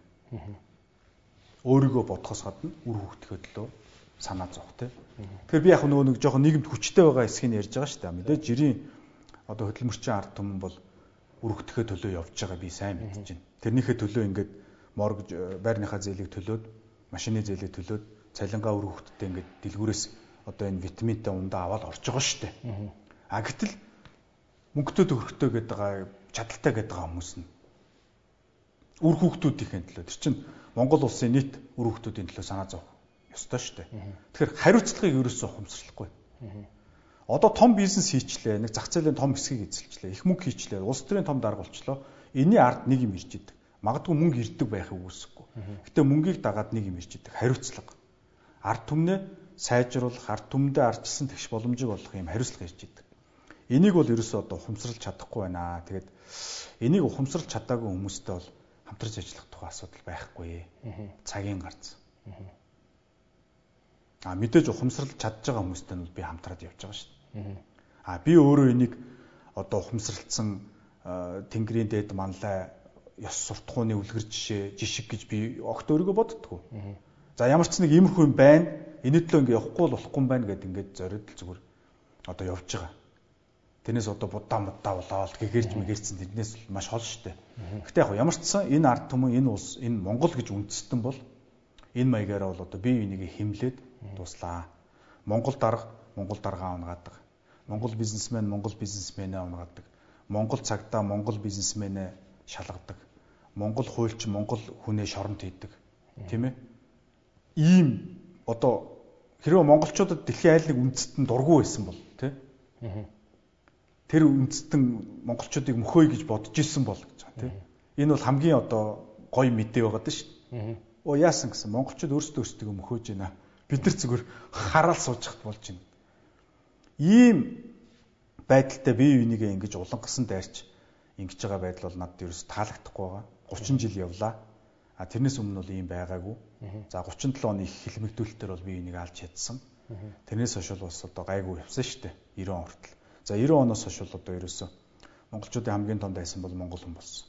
Гадаадад онгоцны бодол төр монгол хүн бие биенийг харахаар цухтаад гадаадын том хотод гудамжинд явж байгаа монгол хүн монгол хүнтэйгээ тааруулж цухтаад ийм боллоо. Энийг бид нар өөрсдөө хийлээ. Ах нар хийлээ. Одоо манай үеийнхэн одоо бөөх халаад үргэлжлүүлэх юм шиг байна. Тэр энийг зогсоож бид 500 жилийн дараа Монгол үндэстэн дэлхий дээр байж байгаа. 200 жилийн дараа гэхэд нэг 20 шиг Нобелийн шагналтанд төрүүлсэн байх. 100 жилийн дараа гэхэд дэлхийн нэг хамгийн том 50 компани нэг 5 нь Монгол компани байхын төлөө одоо ингээд нэгдэж нийлэх хэрэгтэй. Тэгээд одоо өөрөө чинь бол бас энэ талаар яриад уриалаад байгааг бол би бас маш зөв гэж бодож байгаа. Тэгээ яг хөө мэдээж ингээ ярихад дэмжлэг авахгүй хүмүүс гайхсан харцаар энэ төр харж байгаа байх гэж төсөөлж байна. Тэгвэл энэ гадны улсууд яа тий одоо энэ гэхдээ ер нь одоо ингээ солонгост буугаал аэропортын юу тийчээ ингээл телевиз хараал те нэг кофе шопын телевиз хараал Дараа нь аэропортын автобусанд суугаад нэг автобусаар нь оройн мэдээ нь гараад Сөүл хот руу ингээл явна. Сөүл хотод очиод буула телевизийн мэдээ харна. Дахиад энэ бүх энэ бүх ингээд телевиз дээр нэг л юм айгүйх харагддаг байхгүй. Солонгос бас дотор амар хил амтай. Битүү би энийг папарац магтаал өстой шүүхдэг бол тэр ч компани захирал баригдлаа энэ ч компани захирал авилгалын хэрэгээр баригдлаа гэж битүүлэн болд юм билээ л те. Тэгээ би бас бодож исэн байхгүй. Ер нь тэгэл яг цөөхөн эдэн л харсан улс дээр ярьж байгаа шүү дээ. Гэхдээ за ер нь улс болгон л ингээл дотроо битүүл хэрүүл байт юм байна дөө. Тэгэл манай монголчууд л ингээл ганцаараа нэг хөвлөлтөнд нэгдэл гадны зах зээл рүү гар гараа хөтөлцөөл ингээл гарч чадахгүй байгаадаа ч биш юм биш үү гэж би бодоод идэх байхгүй юу. Энэ ингээд үзэл санаа ерөөсөө нэг хүнээс л эхэлж байгаа юм. Тэгэд манай одоо энэ ах нарын дунд ийм ярих байдаг. Хөгжил бол алгуур ирд юм аа. Манайх бол арчсан улсаа. Тэгэхээр ингээд Америкийн бүх алдааг давтаад явдаг юм аа.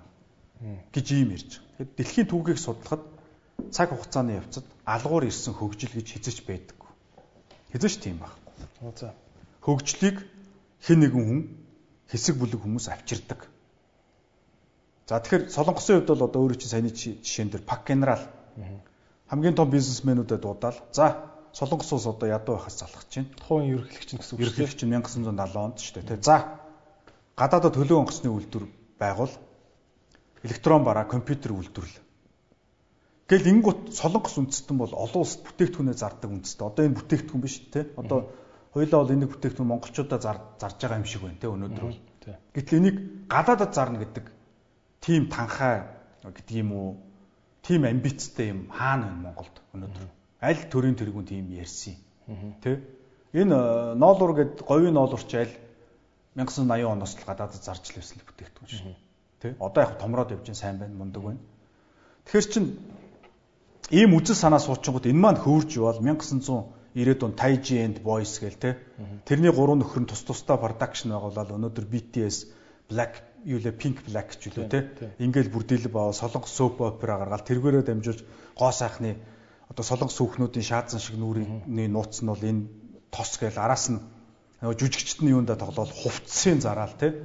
Бүр ингээд эзэлчихэж байгаа байхгүй юу. Тэгэхээр бид нар дэлхийд юм зарыг гэвэл тэгэл яг адилхан зарж болно.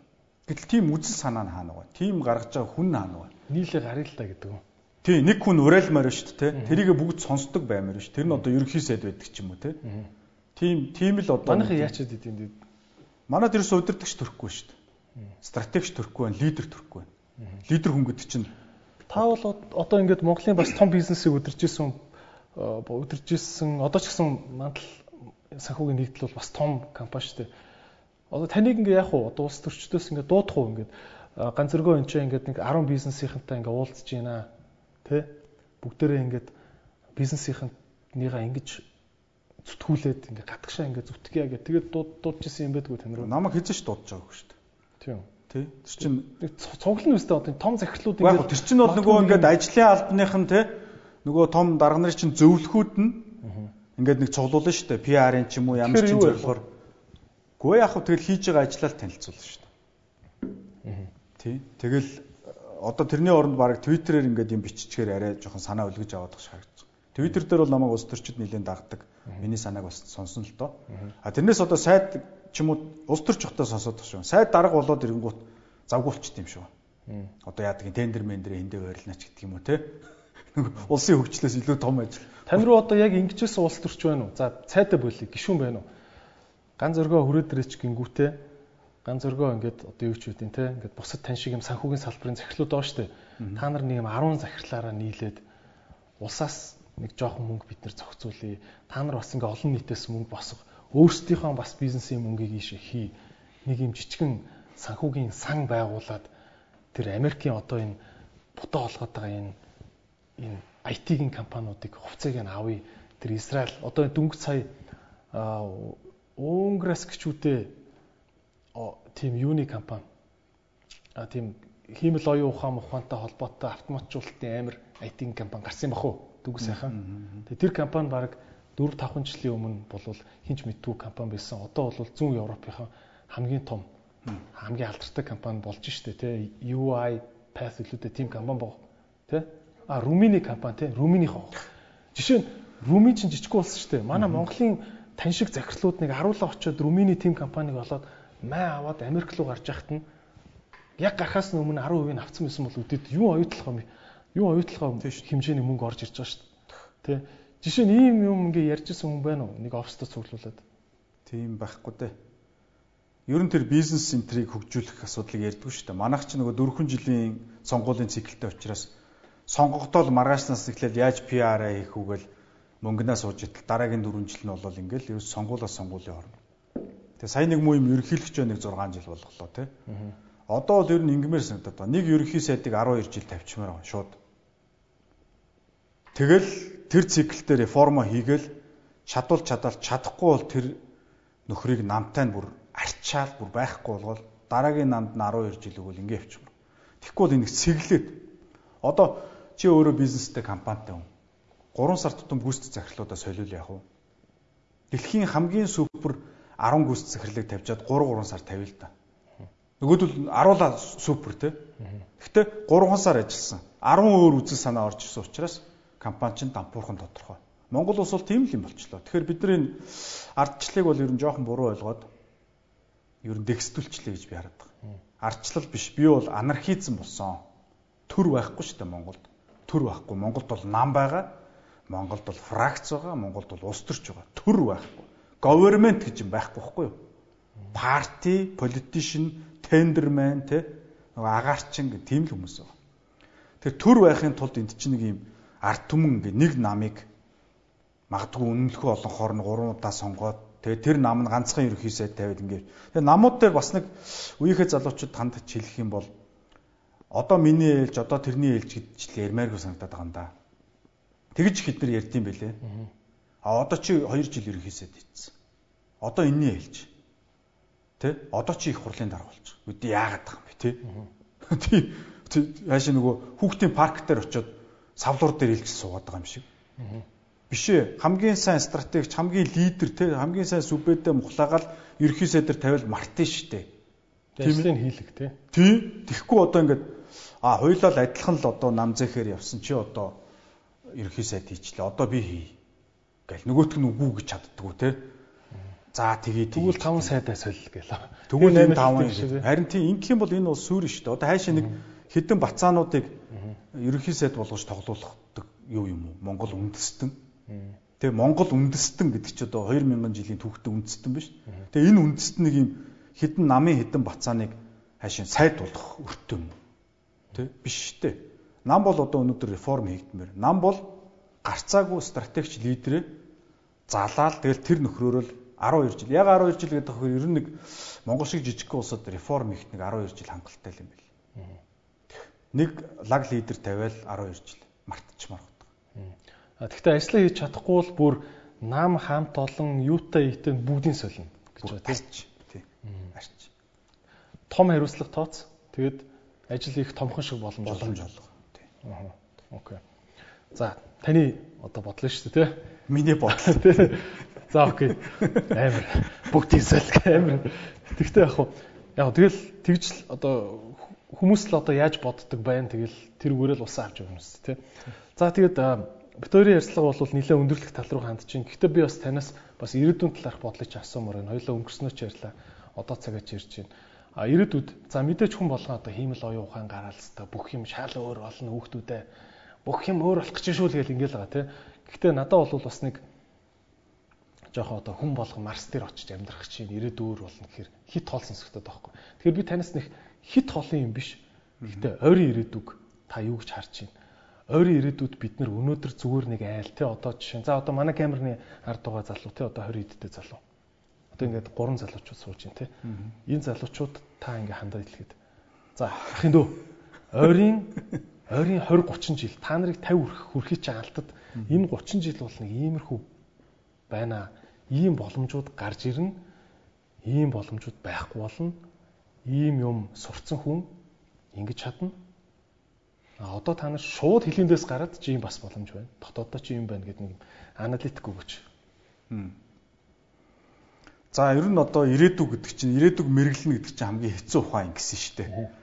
Тэгээ зүгээр яг миний зүгээр ерөнхийдөө харж байгаагаар за нэгдүгürt энэ ирээдүйдээр бүх юм гэд огцсон өөрчлөгдөөд цоошин нийгэм байгуулагдах байгаа юм шиг энэ яриа бол хэд ор үндэсгүй. За хүн бол хүнээрээ л байна. Тэрийг л нэгдүгürt ойлго. Бид нар 2 сая гений эволюцид яваад өнөөдрийн сууж байгаа.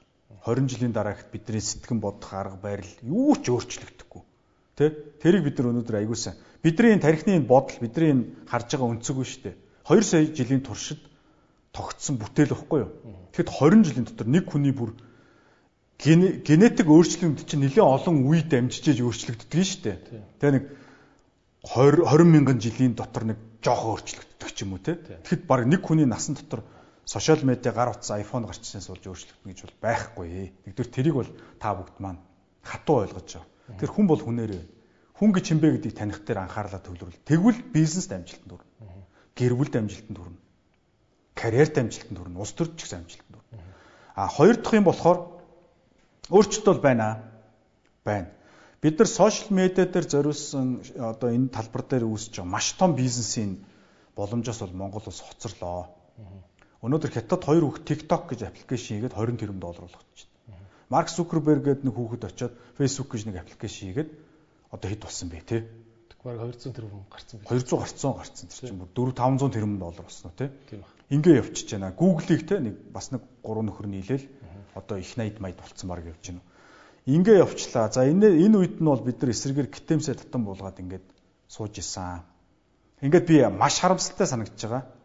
Гэхдээ нэг юмд итгэлтэй байх хэрэгтэй. Яг энэ сошиал медиа дэлхийд юу авчирч байгааг Зүкерберг ч сайн мэдэхгүй байгаа. Элон Маск ч сайн мэдэхгүй байгаа. Энийг хатуу ойлго. Энэ дээр бол хоцроогүй шүү. Зүкерберг бол нэг сошиал медиаг нэг аппликейшн хийсэн тэр нь цөм автсан. Тэгээд гайхаад энэ дээрээ нэг виг юу лээ? Вирго болов уу? Вигро болов нэг мөнгө хийж үзээл те. Тэр нь бүтлгүүтэй Libra ч лүү те. Тэгэл нэг юм онлайн маркетплейс хийж өгөөл тэр нэг яваагүй шүү дээ. Ингээл ингээл үзэж байгаа. Бүгд туршиж байгаа заяа. Тэрийг та сайн ойлго. Тэгэхээр бид энэ дээр сошиал медиа дээр ямар бизнес хийж болох вэ гэдэг дээр залуучууд одоо толгоогоо маш сайн ажиллах хэрэгтэй. Яг тэгэхээр Монгол улс далаад гарцгүй. Монгол улс аягүй гой бүтээгдэхүүн хийгээд эхлэнгუთ хятад хэлээ хагаал, орос хэлээ хагаал, хятад 50% импортын дотор тавиал, орос 50% дотор тавиал, манах дуусаа. Орос ч үүшээ 40 40% авт юм. 30 30. Манах дуусна. А тэгэнгუთ орос хятадын хилээс үл хамаарч экспортлж болох бүтээгдэхүүн байна. IT-ийн security. Гар утсыг чинь хакерд чинь, Facebook-ийн хакердаад будаа болгож шít компаниудыг хакерч. Security-гийн юм солиушны сервис үзүүлж дата майнингийн аппликейшн байж болж байна. Хиймэл оюун ухаантай холбоотой юм байж болно. За тэгээд одоо тэр сошиал медиатай холбоотой те. За TikTok. Ер нь гэхдээ нэг юм фэшн юм байна гэж хараад байна л да. Facebook гэснэ Instagram гэл тэгснэ TikTok гэл тэгснэ Clubhouse гэл те. Дараагийнх нь бодож олё л доо те. Дутх юм юу ч алга. А програм девелоп хийхэд бол хэцүү биш болцсон одоо бол. Ингээд энэ сошиал медиа дээр Монгол улсаа гаргаж сошиал медиа дээр одоо зардаг ийм продакт хил хязгааргүйгээр интернетийн хурдаар зардаг ийм продуктыг гаргахад л залуучууд анхаармаар байна. А бид нар ах нар нь хөрөнгө оруулалт хийж дэмжиж. Бид нар бол одоо энийг чинь сайн ойлгохгүй шүү дээ. Ч боломж санхүү дээр нь бол дэмжиж хийж орж ирнэ тий. Аа. Окей.